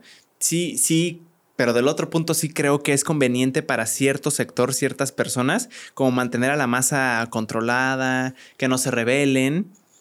Y también entiendo el otro punto que pues es como el para qué. O sea, sí, que no te rebeles, pero para qué. O sea, qué es lo que quieren hacer con nosotros. pues tener el control de nosotros. O sea, cuando tienes el control de las personas, las personas hacen lo que tú quieres. Pero qué es la pregunta es qué quieren que hagas. Muy buena pregunta, pero pues es que eh, hablando de qué, es que, es que, no, muchas cosas, más bien muchas cosas. Quieren que sigas consumiendo pornografía porque es dinero fácil. Quieren que, este... mm, Dinero. Va, quieren dinero, quieren dinero, pero también otras cosas, energéticamente. O sea, es que, es que. mm, Sí, siento que va más allá del dinero. O sea, siento que el poder es un eh. paso adelante que el dinero. El poder es, el poder es la- el conjunto de muchas cosas que te lo da, que te dan el poder. Si, si tú, a ti te dijeran qué prefieres, dinero o poder, ¿qué elegirías? Wow, qué buena pregunta. Yo me voy por el poder. Siento que con Es el que poder puedes hacer más poder- cosas que con el dinero. Es Hay que personas que, tienen mucho dinero, pero que no son poderosas, no son influyentes. Pero siento que si influyes a las personas, tienes. O sea, puedes crear dinero con poder. Pero siento que si yo escojo el poder, estaría negando mi poder. ¿Por porque qué? el poder ya lo tengo. O sea, el poder no es algo que Bueno, sí, en esa concepción. tener. No, sí, Porque pero yo una concepción súper consumista. O sea, deja a Andrea Peraldi poder, chingona. poder. Vete a Andrea Peraldi ambiciosa. Poder o dinero, poder. Poder, ¿verdad? Desde mi ego, poder. ¿Verdad que claro. sí? O sea, siento que es algo más que dinero. ¿Qué quieren? ¿Dinero? Mm, tienen mucho. Es que el, el- el dinero va más allá. Es- Exacto. Es, es, eh, con, con el dinero se puede obtener mucho poder porque es una herramienta que te lleva al poder. Pero justo es solo una pequeña parte, güey. Hay muchas cosas allá afuera, pero justo hay mucha banda que matan por hablar de esto. O sea, yo también he dicho. Oye, yo no, haciendo no, no, clip- y yo. Oye, yo haciendo clips de Y tú, TikTok. pausa, y tú, pausa. No, no, no, justo no. Justo no, pero a ver, esto es algo de lo que puedo hablar. Justo, justo personas que se han atrevido a hablar más allá, de sacar de la realidad también a las personas de una manera tan cabrona. Sí, y nosotros lo estamos poniendo en un plano conspiranoide. O sea, no estamos concretando nada. No estamos Simplemente es una idea que se dice. Es una idea que se dice, claro, claro. Estamos viendo si tiene pero puntos banda que lo válidos o no. afirma. O sea, hay banda No. que va y que llega y que, y que, güey, habla realidades que, no, que a lo mejor no están chidas a hablar y les dan cuello. Sí, no estamos afirmando nada. No estamos. Tranquilo, güey, cero. Ya bien miedoso. Tranquilo, ya bien miedoso. No, no, no, justo no. Justo no, justo no, no, pero está bien chingón el tema. Sí, güey. Es que tienen, tienen buenos puntos. Y también veo el punto de que es demasiado fantasioso, también lo entiendo. Pero también veo el punto de que sí es conveniente para ciertas personas. Ajá. Pero porque, porque re- eh, es que justo existe algo que se llama intuición. Entonces, por más que alguien te diga algo, adentro de tu corazón va a resonar o no va a resonar. Entonces puede sonar súper fantasioso, pero ahorita yo lo dije y fue como de, es broma, ¿eh? Es broma, es broma. ¿Por qué? Porque algo dentro de ti te dice, esto es real. Pero es peligroso. Es peligroso si no sabes, es que es, es- es peligroso si no estás listo para ello. Sí. Creo que es lo que hablaba del despertar espiritual. Es como, güey, si una persona llega, si está dormida, ¿sí? Y está en un sueño profundo, profundo, profundo, profundo, y llegas con una cazuela y le haces, ¡Hey! Es algo que, güey, hay gente que puede llorar, hay gente que puede, o sea, que es una sacada de realidad durísima, ¿no? Entonces siento que si no es tu- que, que el despertar tiene que ser a susurros, a Andy, Andy, ya vete parando, mami. Ya vete despertando, chulita. Entonces vas como abriendo los ojos y vas a estar parpadeando. Oye, nena, a ver, es esa paciencia del despertar. Y voluntario, ¿no? Y voluntario. que no sea contra tu voluntad. Ajá, porque es, es, es, es- es de puntitas y en, en despacito y así. Porque si no, si no es el adecuado, si no es tu momento, si te enteras de algo tan cabrón en ese momento, también hay un choque bien cabrón. O sea, tampoco es algo que podemos asimilar de putazo, güey. Es algo que es poco a poco. Y también por eso yo he sido paciente conmigo y con mi proceso. Ya no me obsesiono con lo que me obsesionaba antes de que poder, marihuana, miles de libros, que se te quede todo, sé la mujer más... No, güey, es ego, es ego, es no respetar el proceso, güey. Es lo que platicaba con un amigo que es un chingo de hiking. Me dice, güey, o sea, llevo amigos a hacer hiking y estamos al tercer paso y me dicen, ¿ya vamos a llegar? ¿Ya vamos a llegar? Como, güey, lo único que les importa es llegar cuando dices, no mames, a ver, siéntate, ve la mariposa. El proceso. ¿Qué estás viendo acá? Ah, es el proceso, es el viaje de la vida. Ese es el viaje y nosotros nos queremos comer el mundo a, a un bocado. Yo ya me lo intenté comer un bocado y me fue de la verga. O sea, viví, o sea, quise hacerlo todo, quise vivirlo todo y vaya que lo viví todo. Y bueno, me llevó ahora a este punto, pero a lo que voy es que no me trajo nada bueno más que aprendizaje. ¿Te llenó? No, claro que no. Lo que me llenó fue sanar. ¿Y a qué, a qué te refieres con lo di todo? Es que está bien cabrón porque yo me he sentido así también. Pues, o sea, a ver, sí. sí, dime, sí, dime. digo, si quieres te digo para que Sí, sí, sí. a ver si te genero la suficiente confianza para decir, ok, yo también me animo a contar. Ah, claro, claro. Yo ahorita me expongo, ¿eh? Digo, esto es una estupidez, pero yo como que de niñito siempre soñé con que, puta, es que mis papás me dicen que me, me- me vaya a dormir a esta hora, que no puedo tomar jugo, el jugo que quieras, yo soy fanático del jugo a otro nivel. Entonces no me dejan comprarlo, me lo compran cada que quieren, yo no puedo comprarlo, no puedo hacer esto, no puedo hacer esto, no puedo ir de fiesta, no puedo pam, pam, pam, o sea, muy chiquito pues. Ajá. Y yo siempre dije, cuando yo sea grande, cuando yo tenga dinero, voy a desmamarme y comprar todo lo que quiera, cuanto quiera. No va a haber límites, el límite lo pongo yo. A la hora que me quiera dormir, lo que quiera hacer, eso va a ser decisión mía. Entonces llega el punto en el que ya, ya tengo dinero suficiente como para poder cumplirlo y empiezo que es lunes y acá y vamos a esto y sí lo voy a comprar y más y más y más y más y más. Y en mi mente siempre era, desde niño decía, cuando yo esté en ese punto, Voy a ser feliz. voy a estar bien lleno y voy a estar feliz y voy a decir, ah, cabrón, lo logré. Llega ese punto y simplemente es como, puta madre, era esto. Es lo que más te va a Me deja, pero bien vacío. Pero no solo el vacío es lo que me duele, sino que me duele que siento que ya no hay nada más. O sea, eso es lo que yo pensé, este era mi punto más alto y no lo es. No hay nada, se siente así. Wow. Y es como, no mames, qué vacío. Me siento, o sea, como, y, y perdí ilusión de, de- del día a día. Porque como mi punto estaba demasiado alto y ya lo había cumplido, todo lo demás lo veía como, puta, ¿esto qué? Esto no me llena, esto no me satisface, esto no me da placer, esto está de hueva. Claro. Entonces, como ya alcancé mi punto máximo, lo demás no me ilusiona ni, ni quiero seguir. Está bien cabrón, pero con una estupidez. Sí, O sea, yo te pero estoy justo hablando no es una estupidez, es la cosa más grande que existe, es la verdad más grande. Mientras más tienes, menos valoras. De la felicidad, la felicidad la tienes, decides tener tú hoy con lo que tienes, en Sí. tu presente. Y de las cosas más sencillas es donde encuentras esa felicidad. ¿Por qué? Porque yo me fui muy libra de tu parte. Ya ves cómo si eres libra, que no te gustan las reglas, que te quieres Sin ir al extremo, que te quiere. que- No, eso es cierto, ¿eh? No me gustan las reglas. O sea, no me gusta que alguien me diga no puedes hacer eso. ¿Por qué no puedo Porque hacerlo? ah, yo también soy. Y, ah, ¿Quieres ver cómo sí? ¿Tú qué eres? Acuario. Ah, bien. Güey, acá los acuarios, comenten los acuarios. cómo no somos, somos los más rebeldes. Es como, ¿quieres? Ah, no, ¿quieres ver cómo sí? Tú rétame algo. Y lo hago. O sea, yo soy, bueno, fui, ya no quiero decir que estoy así de loca, pero híjole, luego se me suben las cabras al monte todavía de repente. Este, pero sí, güey, entonces, ¿qué estamos diciendo? De, de vacío. Te- Ah. de cuando lo cumples todo lo que pensabas Ajá. que te iba a llenar, en realidad te deja vacío. Yo fui, yo fui esa morra. cuando haga esto voy a ser feliz. Y luego lo tenía, porque también era eso. Todo lo que visualizaba lo tenía, lo tenía. Y es lo que te decía, todas las personas que quería conocer eh, hoy están en mi realidad. O, y y todavía ahora en mi realidad quiero conocer otras que sé que las voy a conocer. Sé. O sea, más bien he hecho mis saltos cuánticos y ya lo sé. Ya tengo esa conexión con esa persona por tiempo y espacio donde no nos conocemos en este presente, pero ya nos conocemos en otro plan. O sea, otro tema. Pero que por cierto, perdón, saludos al buen Stretchy, que creo que hemos hablado de él bastante, pero no a cámara, ¿verdad? no a cámara, estamos hablando. Güey, saludos, un te abrazote. Amo, te amo. ¿Por qué Eres un chingón. Ah, porque, estamos hablando de ese güey. Sí. Ah, justo, justo, justo. Hace ratito que nos dimos el break, le estaba platicando de creación de realidad, que güey, al, o sea, Alex y yo no nos conocíamos y que al principio yo veía su contenido y era no mames. y al fin, ajá, qué chingón y todo. Y después un día ese güey era mi mejor amigo. No mames, qué cabrón. Te quiero, perro. Saludos, hermano. Ya no te veo nunca. Jódete. este.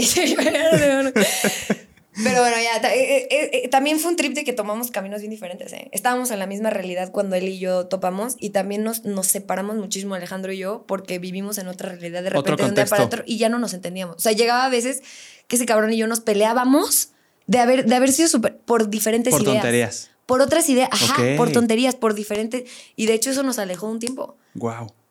Entonces también es esto cabrón, como cuando vas cambiando de realidad, tu mundo se te va materializando de otra forma y entonces otras personas y otros pensamientos, entonces ya chocas con las ideas de otras personas. Digo que nos amamos y todo, pero, pero también por eso antes te decía, nos veíamos un chingo. Y ahora pues ya cada quien como su pedo y así. Sí, claro, otro contexto. Y nos vamos a ver muy pronto, yo lo sé. Eso. Pero, pero sí, güey. Entonces... De lo del vacío. Ah, ajá. Entonces eh, te, te iba diciendo que yo iba creando mi realidad, iba conociendo a las personas, iba atrayendo y así. Y güey, así llegó un punto de mi vida en el que dije, wow, qué infeliz soy. Y luego fue así como, wow, conocí la fiesta y el antro que a mí para mí era lo máximo. Y después dije, wow, qué infeliz soy. Y luego conocí las drogas y dije, wow, y luego, qué infeliz soy. Y eh, conocí el tener una bolsa de marca y el tener, conocí el estar en los lugares donde creí que ahí estaba la felicidad. Y pasé por todo y pasé por todo una y otra y otra y otra y otra vez. Y dije, aquí no está la felicidad y nunca va a estar. O sea, ¿creíste tú antes de si hago esto voy a ser feliz? Ya que tenga esto voy a ser feliz. Es condicionar nuestra felicidad. Y entonces si tú aprendes a condicionar tu felicidad, va a depender de algo siempre. No, y cuando llegas a ese punto te das cuenta de que no. Ajá, exacto. el punto es demasiado y hay otra condición era como, ya que tenga esto con esto, pero se me olvidó, hoy vi en Instagram que me falta esto, pero ya que tenga esto, ya ahora, sí, Y ese es el, eh, el, sueño inalcanzable, justo que no, nunca lo vas a poder atrapar porque la felicidad la decides hoy. Y aparte no es permanente. ¿Pero qué es la felicidad? ¿Qué dirías tú que es la felicidad? Yo diría que la felicidad es una emoción ah, momentánea. Momentánea. Momentánea. La felicidad no es, eh, o sea, no puedes ser feliz el resto de tu vida porque no, es, no está en nuestra naturaleza. Pero si es constante, porque yo hace poquito vi una definición que me fascinó. Era de un podcast, no me acuerdo cuál, que decía que la happiness, eh, este, happiness. Sí, happiness, felicidad, en inglés es, es happiness.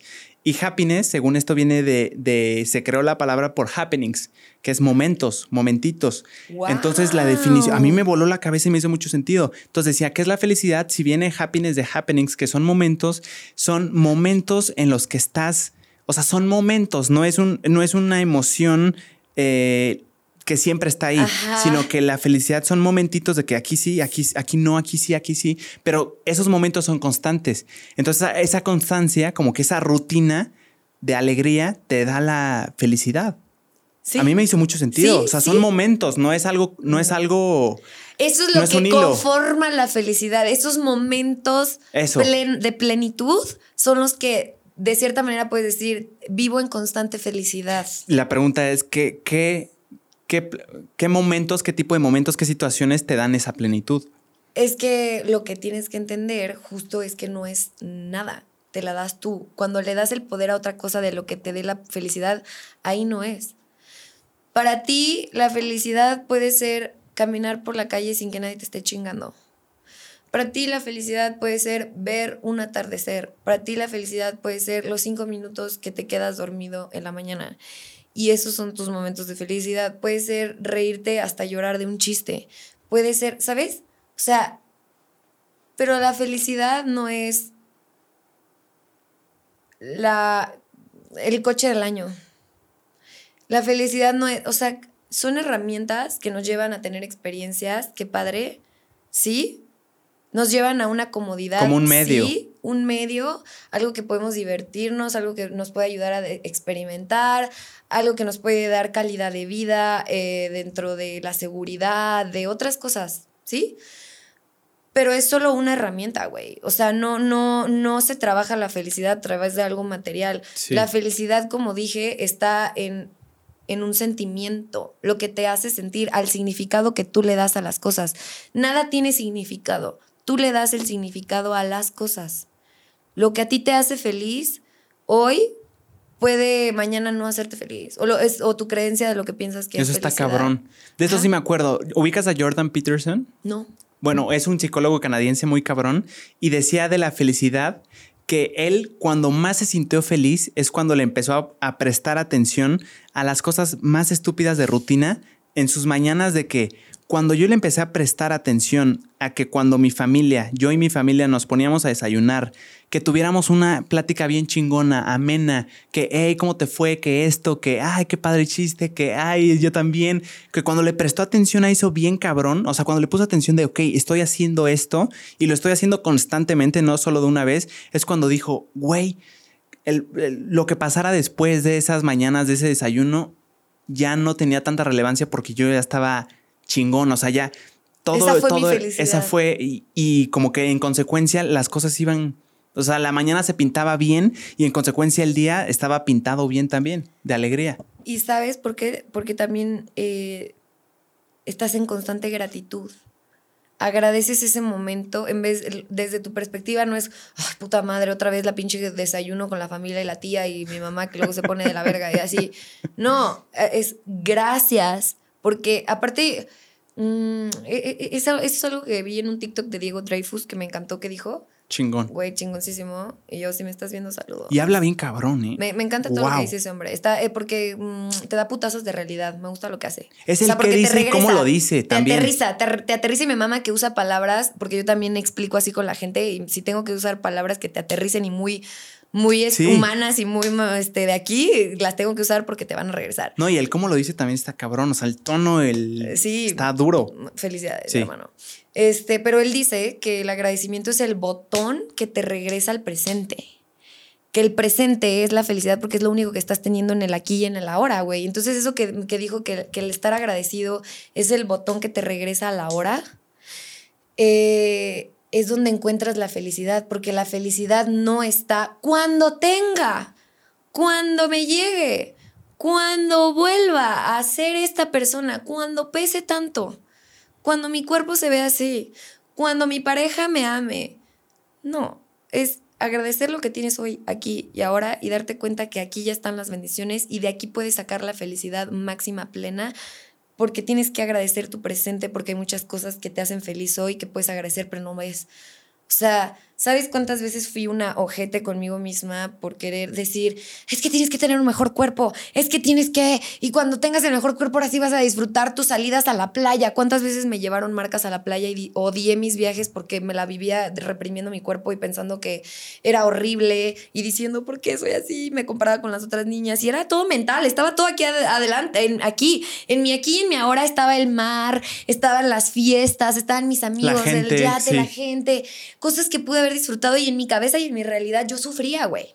Entonces, cuando te regresas ese botón del presente y que dices, wow, no mames, estoy súper agradecida porque tengo todas mis extremidades, porque hoy puedo salir a caminar y tomarme un café y mi cuerpo me puede llevar a otros lados. Porque estoy en la pinche playa. Porque estoy en la pinche playa, porque estoy, o sea, todo, todo, todo, todo, todo, es ese botón de lo que hablaba Diego bueno, a lo, a lo, que yo interpreto, yo no sé, a lo que se refiere a él, seguro se refería a otra cosa, ¿no? todo lo que dice, sí, no, y el vato... no, no, no. pero eso es lo que a mí, o sea, lo que yo entiendo, porque dentro de mi experiencia, eso es lo que a mí me regresa a mi presente. Decir, ok, a lo mejor las cosas hoy no están como me gustaría que estuvieran, pero hoy son perfectas de la manera en la que están y las agradezco porque siempre hay alguien que está más peor que nosotros o alguien mejor que nosotros. Y güey, no sabes si el día de mañana es lo que te dije, vas a tener una pierna. Solamente. Sí. Y, y, lo dije hace rato, porque existen posibles realidades. Entonces hoy, hoy agradezco lo que tengo, hoy agradezco que puedo ver, hoy agradezco que, que mi cuerpo me ha llevado un chingo de lugares, que no se ha cansado, que no, que no ha colapsado, que me metí tanta mierda muchísimo tiempo y hoy está perfecto y limpio y que yo me he podido sanar. Qué cabrón. Y que me he hablado tanta mierda a mí y he sanado. O sea, no mames, es un pinche vehículo, güey, pero un vehículo mágico y poderoso, güey. O sea, ¿dirías que la felicidad también está en no tener expectativas? Totalmente. O sea, no es porque, ajá, como lo decías, cuando mi cuerpo está así, es una expectativa y la cumples, ponle que tú le que la cumples y dices, puta, no, pues, pues no era esto, o sea, no iba por ahí, no me hace feliz todavía. Claro, sí, ¿no? claro, porque es dejarte sorprender por la vida, güey. Es de lo que hablaba de las morras que van con, con, mi vecino, que es mi entrenador, que le decían así como o sus amigos, de que, ¿a qué vamos a llegar? ¿A qué vamos a llegar? ¿A qué vamos a llegar? Ya queremos llegar a la cima. ¿Cuánto falta? Y es como, espérate, güey.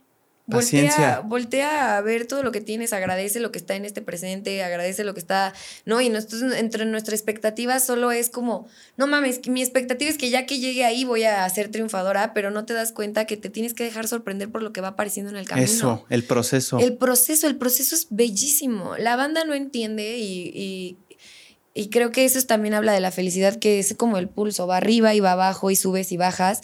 Y ese es el proceso en todo, ¿sabes? A veces estamos arriba, a veces estamos abajo, pero hay que disfrutar ese camino porque nos va llevando al aprendizaje, güey. O sea, ¿a qué chingados vienes aquí si ya quieres el final luego, luego? Es como, güey, no pudiste saborear. Y justo cuando te quieres acabar el mundo y quieres saborearlo todo, es cuando menos estás, porque no estás en tu realidad, porque no estás presente, solo te estás, justo te estás constantemente saliendo de tu realidad en compras, en viajes con, o sea, con personas que no te llenan y que solo por pertenecer a la fiesta, al esto, que fue muchas cosas que yo hice, o perderme en el alcohol, o perderme en una droga, o en, no sé, o sea, muchas cosas, ¿no? Que eso es lo que crees que te va a dar la felicidad, pero no, es, es más bien decir, disfruta el camino, disfruta las subidas y las bajadas, porque siempre tú quieres llegar a la cima, pero después de la cima tienes que aprender que después de la cima está el, el el principio de otra colina, ¿sabes? Y, y, viene otra, exactamente, y viene otra vez una subida. Entonces,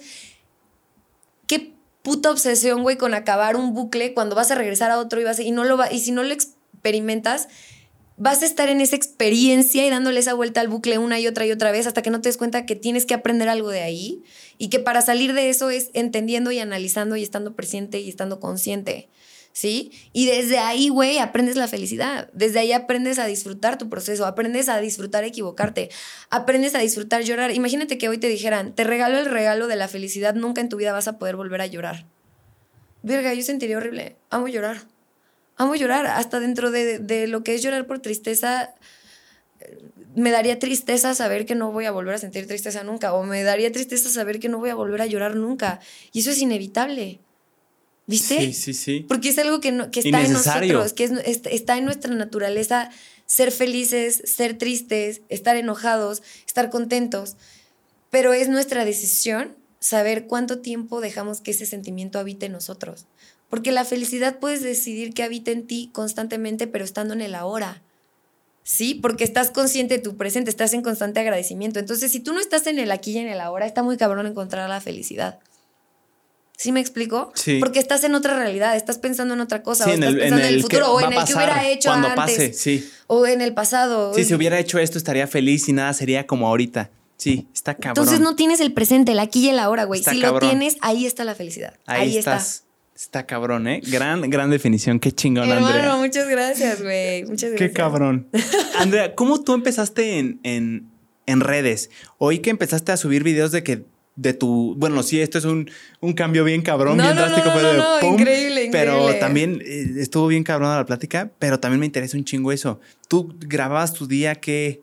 ¿Por qué empezaste a hacer videos? Ok. empecé a hacer videos. O sea, videos, videos, ya para Reels o para TikTok o cosas así, ya, ya después de mi despertar espiritual, ya sabiendo que ah. había creado una comunidad y yo no sabía para qué la había creado, pero estaba ahí porque yo descubrí que soy mensajera y que trabajo para pues llevar mi palabra y mis aprendizajes a las personas y a quien quiera abrirse a escuchar, ¿no? Sí. Es parte de mi labor en la tierra, por así decirlo. Entonces, ya que lo entendí, me decidí hacer eh, esos videos como el que hablábamos ahorita, donde explico desde el Big Bang y la Que está cómo cabrón, ¿eh? descienden las Qué bien lo explicaste, la neta. Muchas gracias. También el del espiralito de. Pasaste en este momento y lo, lo hiciste de tal forma, pero vas a volver a dar vuelta, pero estás arriba y como que la vida te da. El poniendo- espiral. Sí, está cabrón. Que la vida es el espiral y Sí. es lo mismo y en otra forma es lo mismo que la subida y la Sí. bajada o el pulso, o sea, todo. Está cabrón. Subidas y bajadas o el, el bucle, ¿no? Pero antes de eso, ¿siempre hiciste eso? O sea, no. ¿qué hacías? No, no hacía nada. O sea, realmente, eh, ¿te acuerdas que te conté hace rato en nuestro break que llegó un punto de mi vida en el que me llevaba con toda mi ciudad? Sí. Literal, yo era amiga de todo mundo, de todo mundo, de todo mundo. Entonces, pues la banda le interesaba mucho pues, seguirme. O sea, realmente yo subía mi día a día y así, entonces yo iba haciendo amigos en la vida y entonces, güey, sí, esta morra está bien cagada. No mames, y un año después de que no mames, la morra le picó una abeja en el ojo y neta se ve cagadísima y, eh, y así. Entonces yo subía como mis tragedias y contaba mis chistes. Me subía en la peda ahogándome en alcohol, me subía bailando, me subía, o sea, lo que era mi realidad en ese momento, yo subía mi día a día, o sea, Qué cabrón. como para bien, como para mal. Como si fuera un reality de ti. Sí, sí, y a la banda le mamaba. Por alguna razón. No, es que se oye muy cabrón. Si me dices que era de MTV, yo te lo creo. yo te creo que era un programa bien cabrón de La Peraldi. Sí, MTV. sí, pero era mi, era mi vida y aparte a mí me valía madre subir todo. O sea, me decían, güey, ¿cómo bien subes eso? Y yo, me vale madre. Era como compartir, ¿no? Compartir. Dentro del compartir, pues empezó a llegar mucha gente, mucha, mucha, mucha, mucha, mucha. Y yo no me enfoqué en nada. Porque al principio decía, ay, me voy a enfocar en moda, güey. Yo moda, cero soy de moda, güey, la verdad. Pensaste Me como que cuenta- eso era lo que tenías que hacer. Sí, yo, yo decía, es que yo moda o algo así, Ajá. a lo que, o viajes.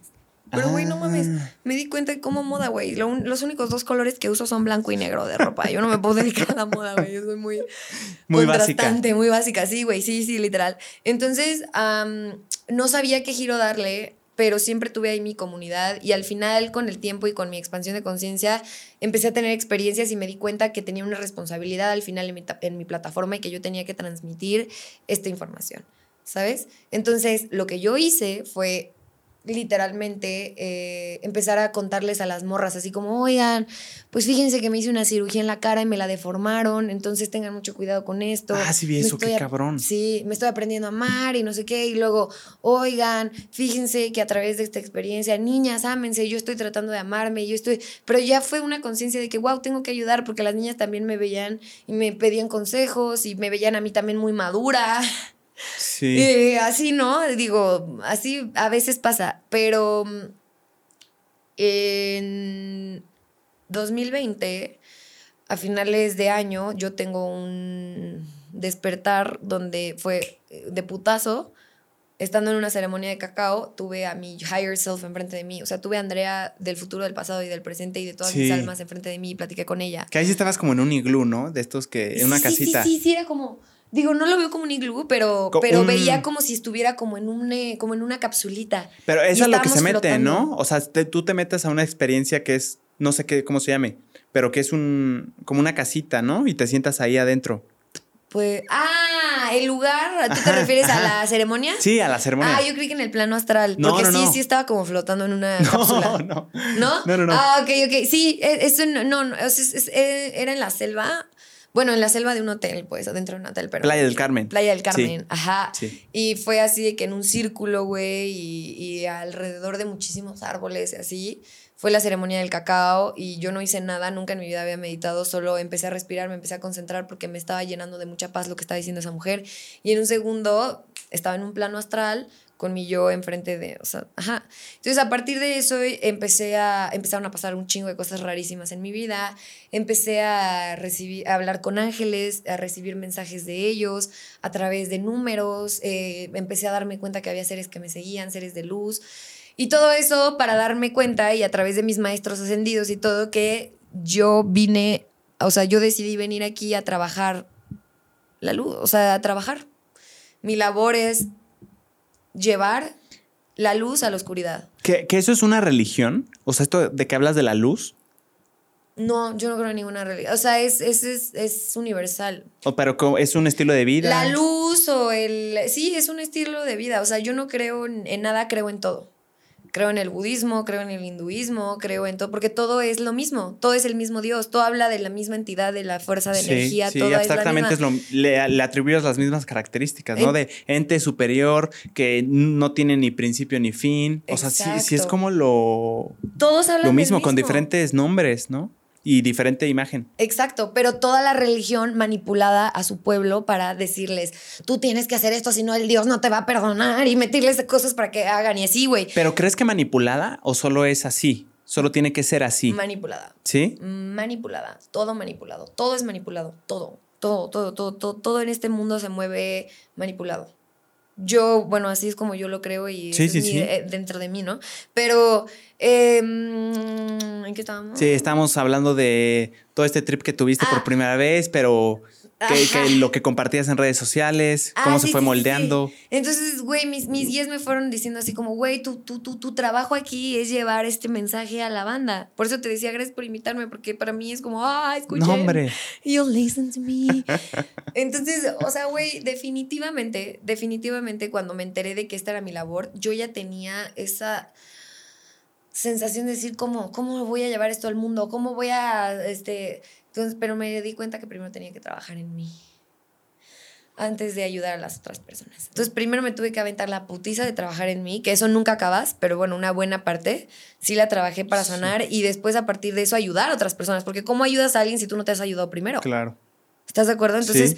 fue talacha mía y talacha mía y talacha mía hasta que ah, y en el proceso iba empezando a tocar temas espirituales poquito a poquito y poquito a poquito y poquito a- hasta que ya me, me fui con, como gorda en tobogán. Y ahorita he tenido mi pausa. Fue mi pausa de meditación, de contenido, de mucho, porque mm, pasé por una etapa, como otro despertar. Es que son varios despertares, como que nunca terminas de despertar. Y llega otro, y llega otro, y llega tu etapa de oscuridad, y luego vuelves a luz, y luego oscuridad, y tu día y tu noche. Y así, güey, tu dualidad todo el tiempo jugándote chueco también, porque tu lado humano te juega chueco también. Claro. Pero sí, o sea, dije, totalmente quiero dirigir ya mi contenido todo a esto. Y les digo algo, creo que por ejemplo en mi feed de Instagram está muy impecable. Siento que no estoy mostrando todo. Eso es algo que estaban analizando ayer. O sea, como que siento que le puedo sacar todavía más provecho, que no, que, pero es un proceso. También Claro. estoy siendo gentil conmigo. Y tampoco quiero cambiar todo así de golpe porque De también la gente se saca de pedo Sí. pero es un proceso en el que sí estoy haciendo un cambio y voy a mi, a mi ritmo. Gradual. ya entendí que mi ritmo es perfecto, güey. Me presionaba mucho, era muy dura conmigo. eh, me, me, me- pero ya vi de dónde viene y de las raíces y de mis karmas, de otros. entonces vas recordando, vas recordando, entonces eres más paciente. Pero de ahí vino. Entonces eh, yo en un momento dije, le voy a dar este giro y lo hice y muchísima banda se fue. Muchísima banda se fue. me quedé sin un chingo de. O sea, me, me bajaron así como en tres meses 15 mil seguidores, ¿sabes? Pero también muchísimas otras personas llegaron. Pero eh, es que es normal, ¿no? O sea, la Es la gente te sigue por algo, cambias totalmente y a la gente que le interesa va a estar ahí. Exacto. Siento que es súper natural. Es súper, entonces me encantó porque dije, wow, o sea, se está yendo gente, pero está regresando otra, porque veía que se iban y regresaban, pero eso estaba pasando en mis redes sociales, en mi vida, ¿sabes? Amigos y amigas que ya no, que ya no, con- Ya o sea, no yo me fui. eso está cabrón. Como con Alex, es que, güey, realmente éramos, o sea, amistades y muchas, muchas y amigos que, por ejemplo, todos los que hablé de mi viaje a Mazamitla, con los que iba a ir, ya no me veo con nadie de ellos. Y antes ellos eran mis amigos de todos los jueves. Y hoy yo ya ahí ya estaba el empezando. a-. Sí, güey, y no es que no seamos amigos, sino solo Que ya que no se caigan bien, no es eso. no, cero, porque nos amamos y a los amo a todos. Claro. Pinche Alejandro, hijo de la chingada, lo amo. O sea, lo amo, lo amo, pero, pero, o sea, hubo un tiempo, güey, en el que yo me dejé de entender con todo el mundo. Eh, Están en direcciones opuestas, van por objetivos Así. diferentes, es normal, ¿no? Exacto, Pasa entonces- mucho en la prepa, que te llevas a te- toda tus madre amigos de la secundaria ya no los y dices, ves. yo te voy a seguir viendo, pase lo que pase. Sales y ya todos se fueron por caminos diferentes. Algo por el deporte, tú te fuiste a El administración, el trabajo, ajá. estilos de vida diferente. Y eso me pasó, nunca me había pasado en la prepa, en la secundaria, en nada, porque justo era la misma gente, la misma gente, la misma gente y más gente de ella y más gente de mi pasado con nueva gente. Y en esta ocasión ahora fue, se iba mucha y regresaba nueva.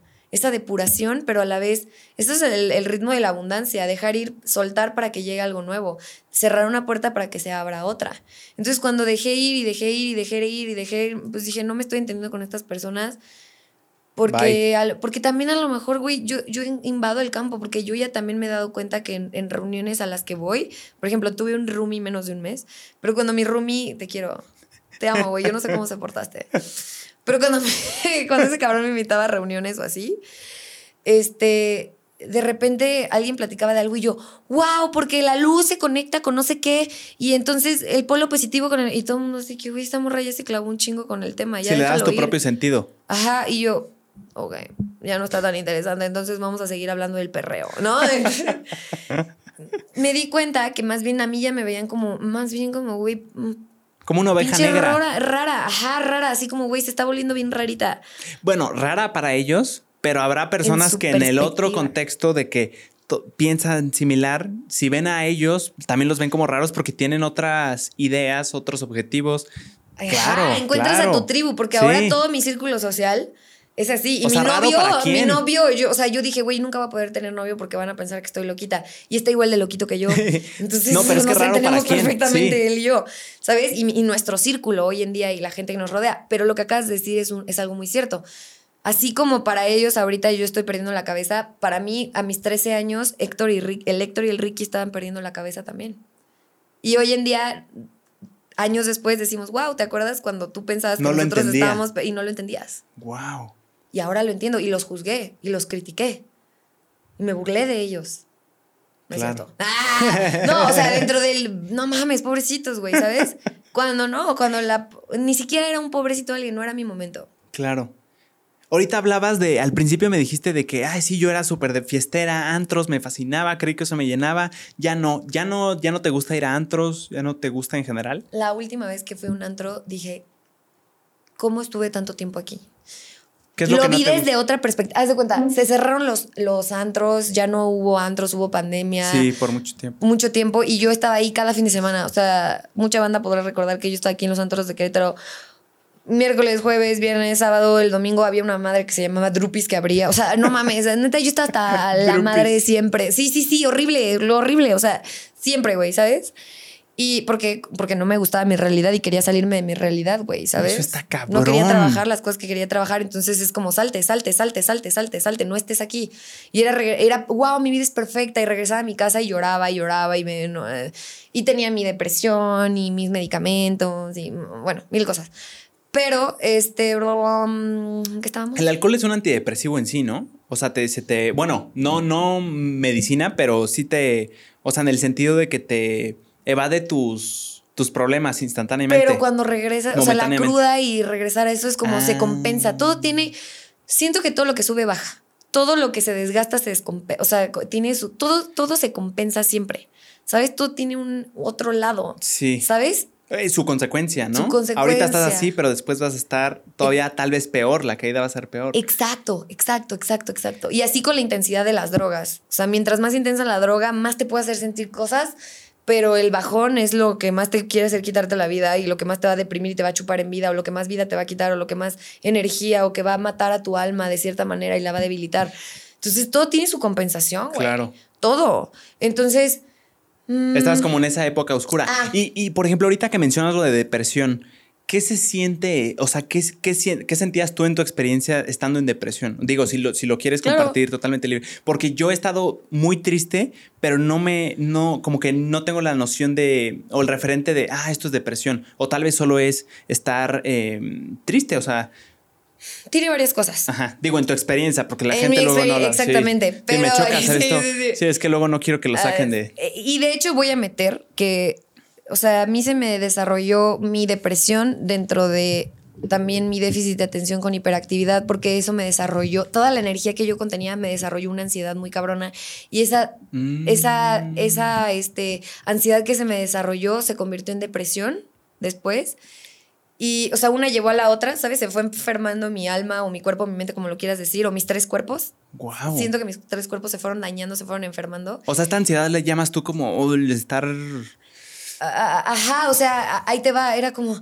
todo el- mira, hace mucho que no hago esto, pero a lo mejor siento que esto es por el calor. Sí, sí lo es. siento que estoy así, pero por calor. Pero antes, o sea, por ejemplo, la banda me decía así de, güey, no puedo estar comiendo contigo en una mesa porque te mueves demasiado y me, me dan ganas de...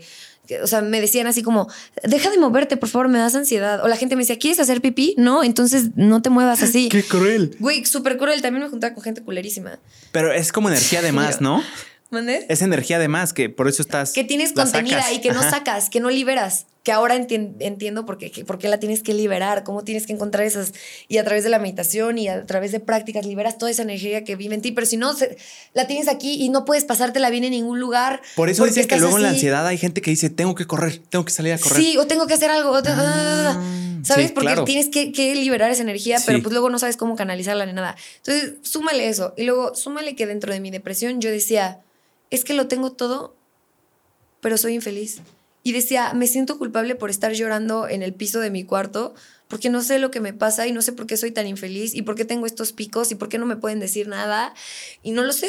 Y no lo sé porque la verdad debería estar súper agradecida por mi familia, porque no me ha pasado nada y por, por esto, pero soy realmente infeliz.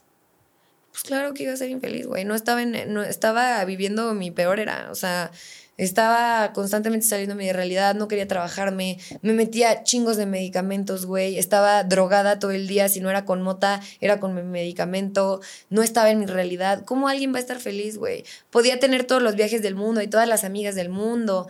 Y a lo mejor eh, dinero, mm, a mi familia nos costó mucho trabajo ir haciendo nuestras cosas.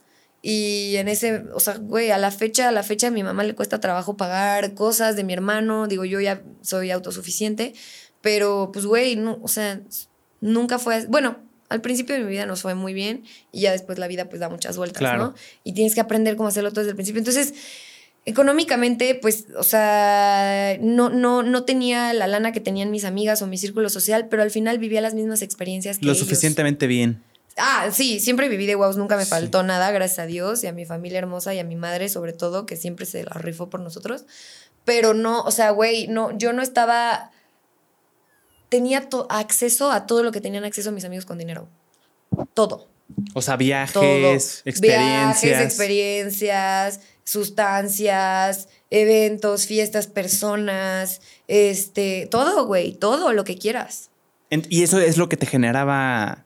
Pues es que no era la, es que yo estaba en esa constante busca de felicidad Qué o que un güey me volteara a ver y dijera, wow, qué bonita mujer, este la amo. O sea, yo buscaba esas realidades en todos lados que no era la felicidad. O sea, tú pensabas, cuando eso pase, voy a estar de huevos. O cuando tengo un cuerpazo voy a ser feliz. Y cuando Mm. tengo un cuerpazo con un novio que me ame y que me admire y que me respete.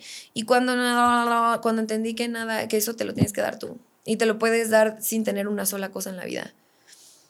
O sea, Porque estar de- también después de perder cosas, te das cuenta que a veces hasta es lo mejor que te puede pasar. Porque de ahí encuentras la felicidad. Cuando pierdes las cosas o desde el caos. Valoras. Valoras. Entonces te das cuenta, te regresa. Por eso el caos no lo veo como malo. El caos lo veo para una evolución. Por eso cuando alguien está pasando por algo súper difícil en su vida y hay mucho caos, al final quieras o no vas a evolucionar. Porque te va a dejar un aprendizaje. Porque vas a ser más sabio mañana que hoy por lo que estás viviendo. Sí, que tiene un sentido. Tiene un sentido. Qué cabrón, Andrea. Está bien cabrón. ¿eh? Yo, yo creo que con eso podemos cerrar esta plática larguísima. No sé, ¿quieres decir algo que, que se te haya quedado, que quieras? Sí quiero decir algo. sí Lo que quieras. algo. Tú persona que me estás viendo hoy en esta realidad, en este plano, después de todo lo que escuchaste, después de todo lo que puedas juzgar, después de lo que puedas escuchar, solo quiero que sepas que el que hoy estés existiendo aquí y ahora es importantísimo. Tu existencia es importantísima. Que hay un ser superior enorme y una energía de amor inconmensurable que te ama infinitamente y se preocupa por ti. Y que tienes siempre un ángel guardián que te cuida, que te ama, que te escucha, que el universo escucha, que eres poderoso, que eres creador y que nunca dudes de ti. Todo lo que ves en otra persona existe en ti. Todo lo que te inspira de alguien más existe también en ti, porque todos somos iguales. Te amo y Dios te ama y la vida te ama, ¿ok? Qué cabrón. Qué cabrón. Wow. Qué chingón, Andrea. Neta, qué agasajo de plática. La disfruté demasiado. Güey, yo también. Creo que fue demasiado tiempo. Sí, qué pedo, va a ser un Pero podcast de dos horas, güey. sí. Pero no me No, de dos horas, de más de dos horas. No mames. sí, sí, Vamos a poder sacar cosas chidísimas. Pero es que vale la pena cada segundo de este Vale la pena cada segundo. Yo estoy de acuerdísimo. Literal. Qué cabrón. Muchas gracias, Andrea, Gracias por estar aquí, neta. Qué chingón. Gracias por darte el tiempo. Te admiro un chingo y qué chingón que lo que estás haciendo. O sea, que estés usando las redes sociales como un medio para algo más grande, o sea, algo gigante. Muchas gracias. Está igual cabrón. tú, pues igual tú, güey. O sea, déjame decirte que gracias, gracias No, por hombre. el espacio, gracias No, por la labor que estás haciendo, güey, por No, hombre. existir. Y, güey, de verdad, o sea, la más feliz de haber tenido esta plática contigo. Súper amena, súper. Sí. Güey, todavía nos tomamos un break porque está, no saben el calor que está haciendo aquí en Sí, Querétaro. o sea, nos horrible. salimos de que, oye, güey, jala salirnos tantito a respirar. Y en el que nos salimos fue así que, güey, no mames todo lo que estamos platicando. No, estuvo- Y queríamos estuvo seguir cabrón. platicando y fue como, no, pausa, déjalo No, ya, para el déjalo podcast. para el podcast, sí. Sí. Nada, estuvo muy cabrón. Muchas gracias por estar Gracias aquí, Andrea. ¿Te podemos seguir como Andrea Peraldi en todas las redes? Sí, eh, en Instagram estoy como Andrea Peraldi, guion bajo. Y mi user, o sea, el nombre, ves que puedes tener un nombre, dice La tía Peraldi, sí, sí, sí. Y en. Digo, van a estar aquí todos los links, pero ¿qué es? Ajá, Instagram, y, y tu- y TikTok es la tía Peraldi. Facebook, ¿no? Facebook no tengo. YouTube, sí. Eh, YouTube, pero no, no. Con- o sea, no he subido nada. Entonces dejemos en TikTok, Y en, en Instagram. Instagram. También me pueden buscar en Twitter, pongo cosas muy chistosas. también en Twitter. Qué chingón. Estoy como Andrea Peraldi en Twitter. Qué chingón, qué chingón, Andrea. Muchas gracias. Y una cosa más, ahorita se me vino a la mente. Sí. ¿Tú sabes qué significa 1111? O sea, ¿sabes de dónde viene? Sí, ¿Qué, qué, qué es? de hecho lo tengo tatuado. ¿Ah, sí? Sí, lo tengo tatuado aquí. No sé si madre. a ver, pero y yo no estoy haciendo ninguna grosería. Y el único dedo pintado fue con Versace. sí, pero lo tengo aquí. Sí. Para finalizar, Sí. el 11, el número es, el 11 es un número poderosísimo. Es como el 11, el 33, o sea, son números an- angélicos que están repetidos y son números espejo, que también son portales. ¿ok? Más allá de pedir un deseo, cuando, cuando te dicen, cuando ves el 1111, es un recordatorio también de que eres, que estás aquí para crear, de que eres el portal de la creación, que estás aquí siendo una chispa de divinidad y que veniste, o sea, es un recordatorio de que ese deseo que tienes, más que ser el deseo, es como tú puedes crearlo todo. Es el número de la creación, es el primer número, ¿sabes? Y está repetido cuatro veces. Es un espejo, ¿viste? Es un fractal. Sí, sí, sí.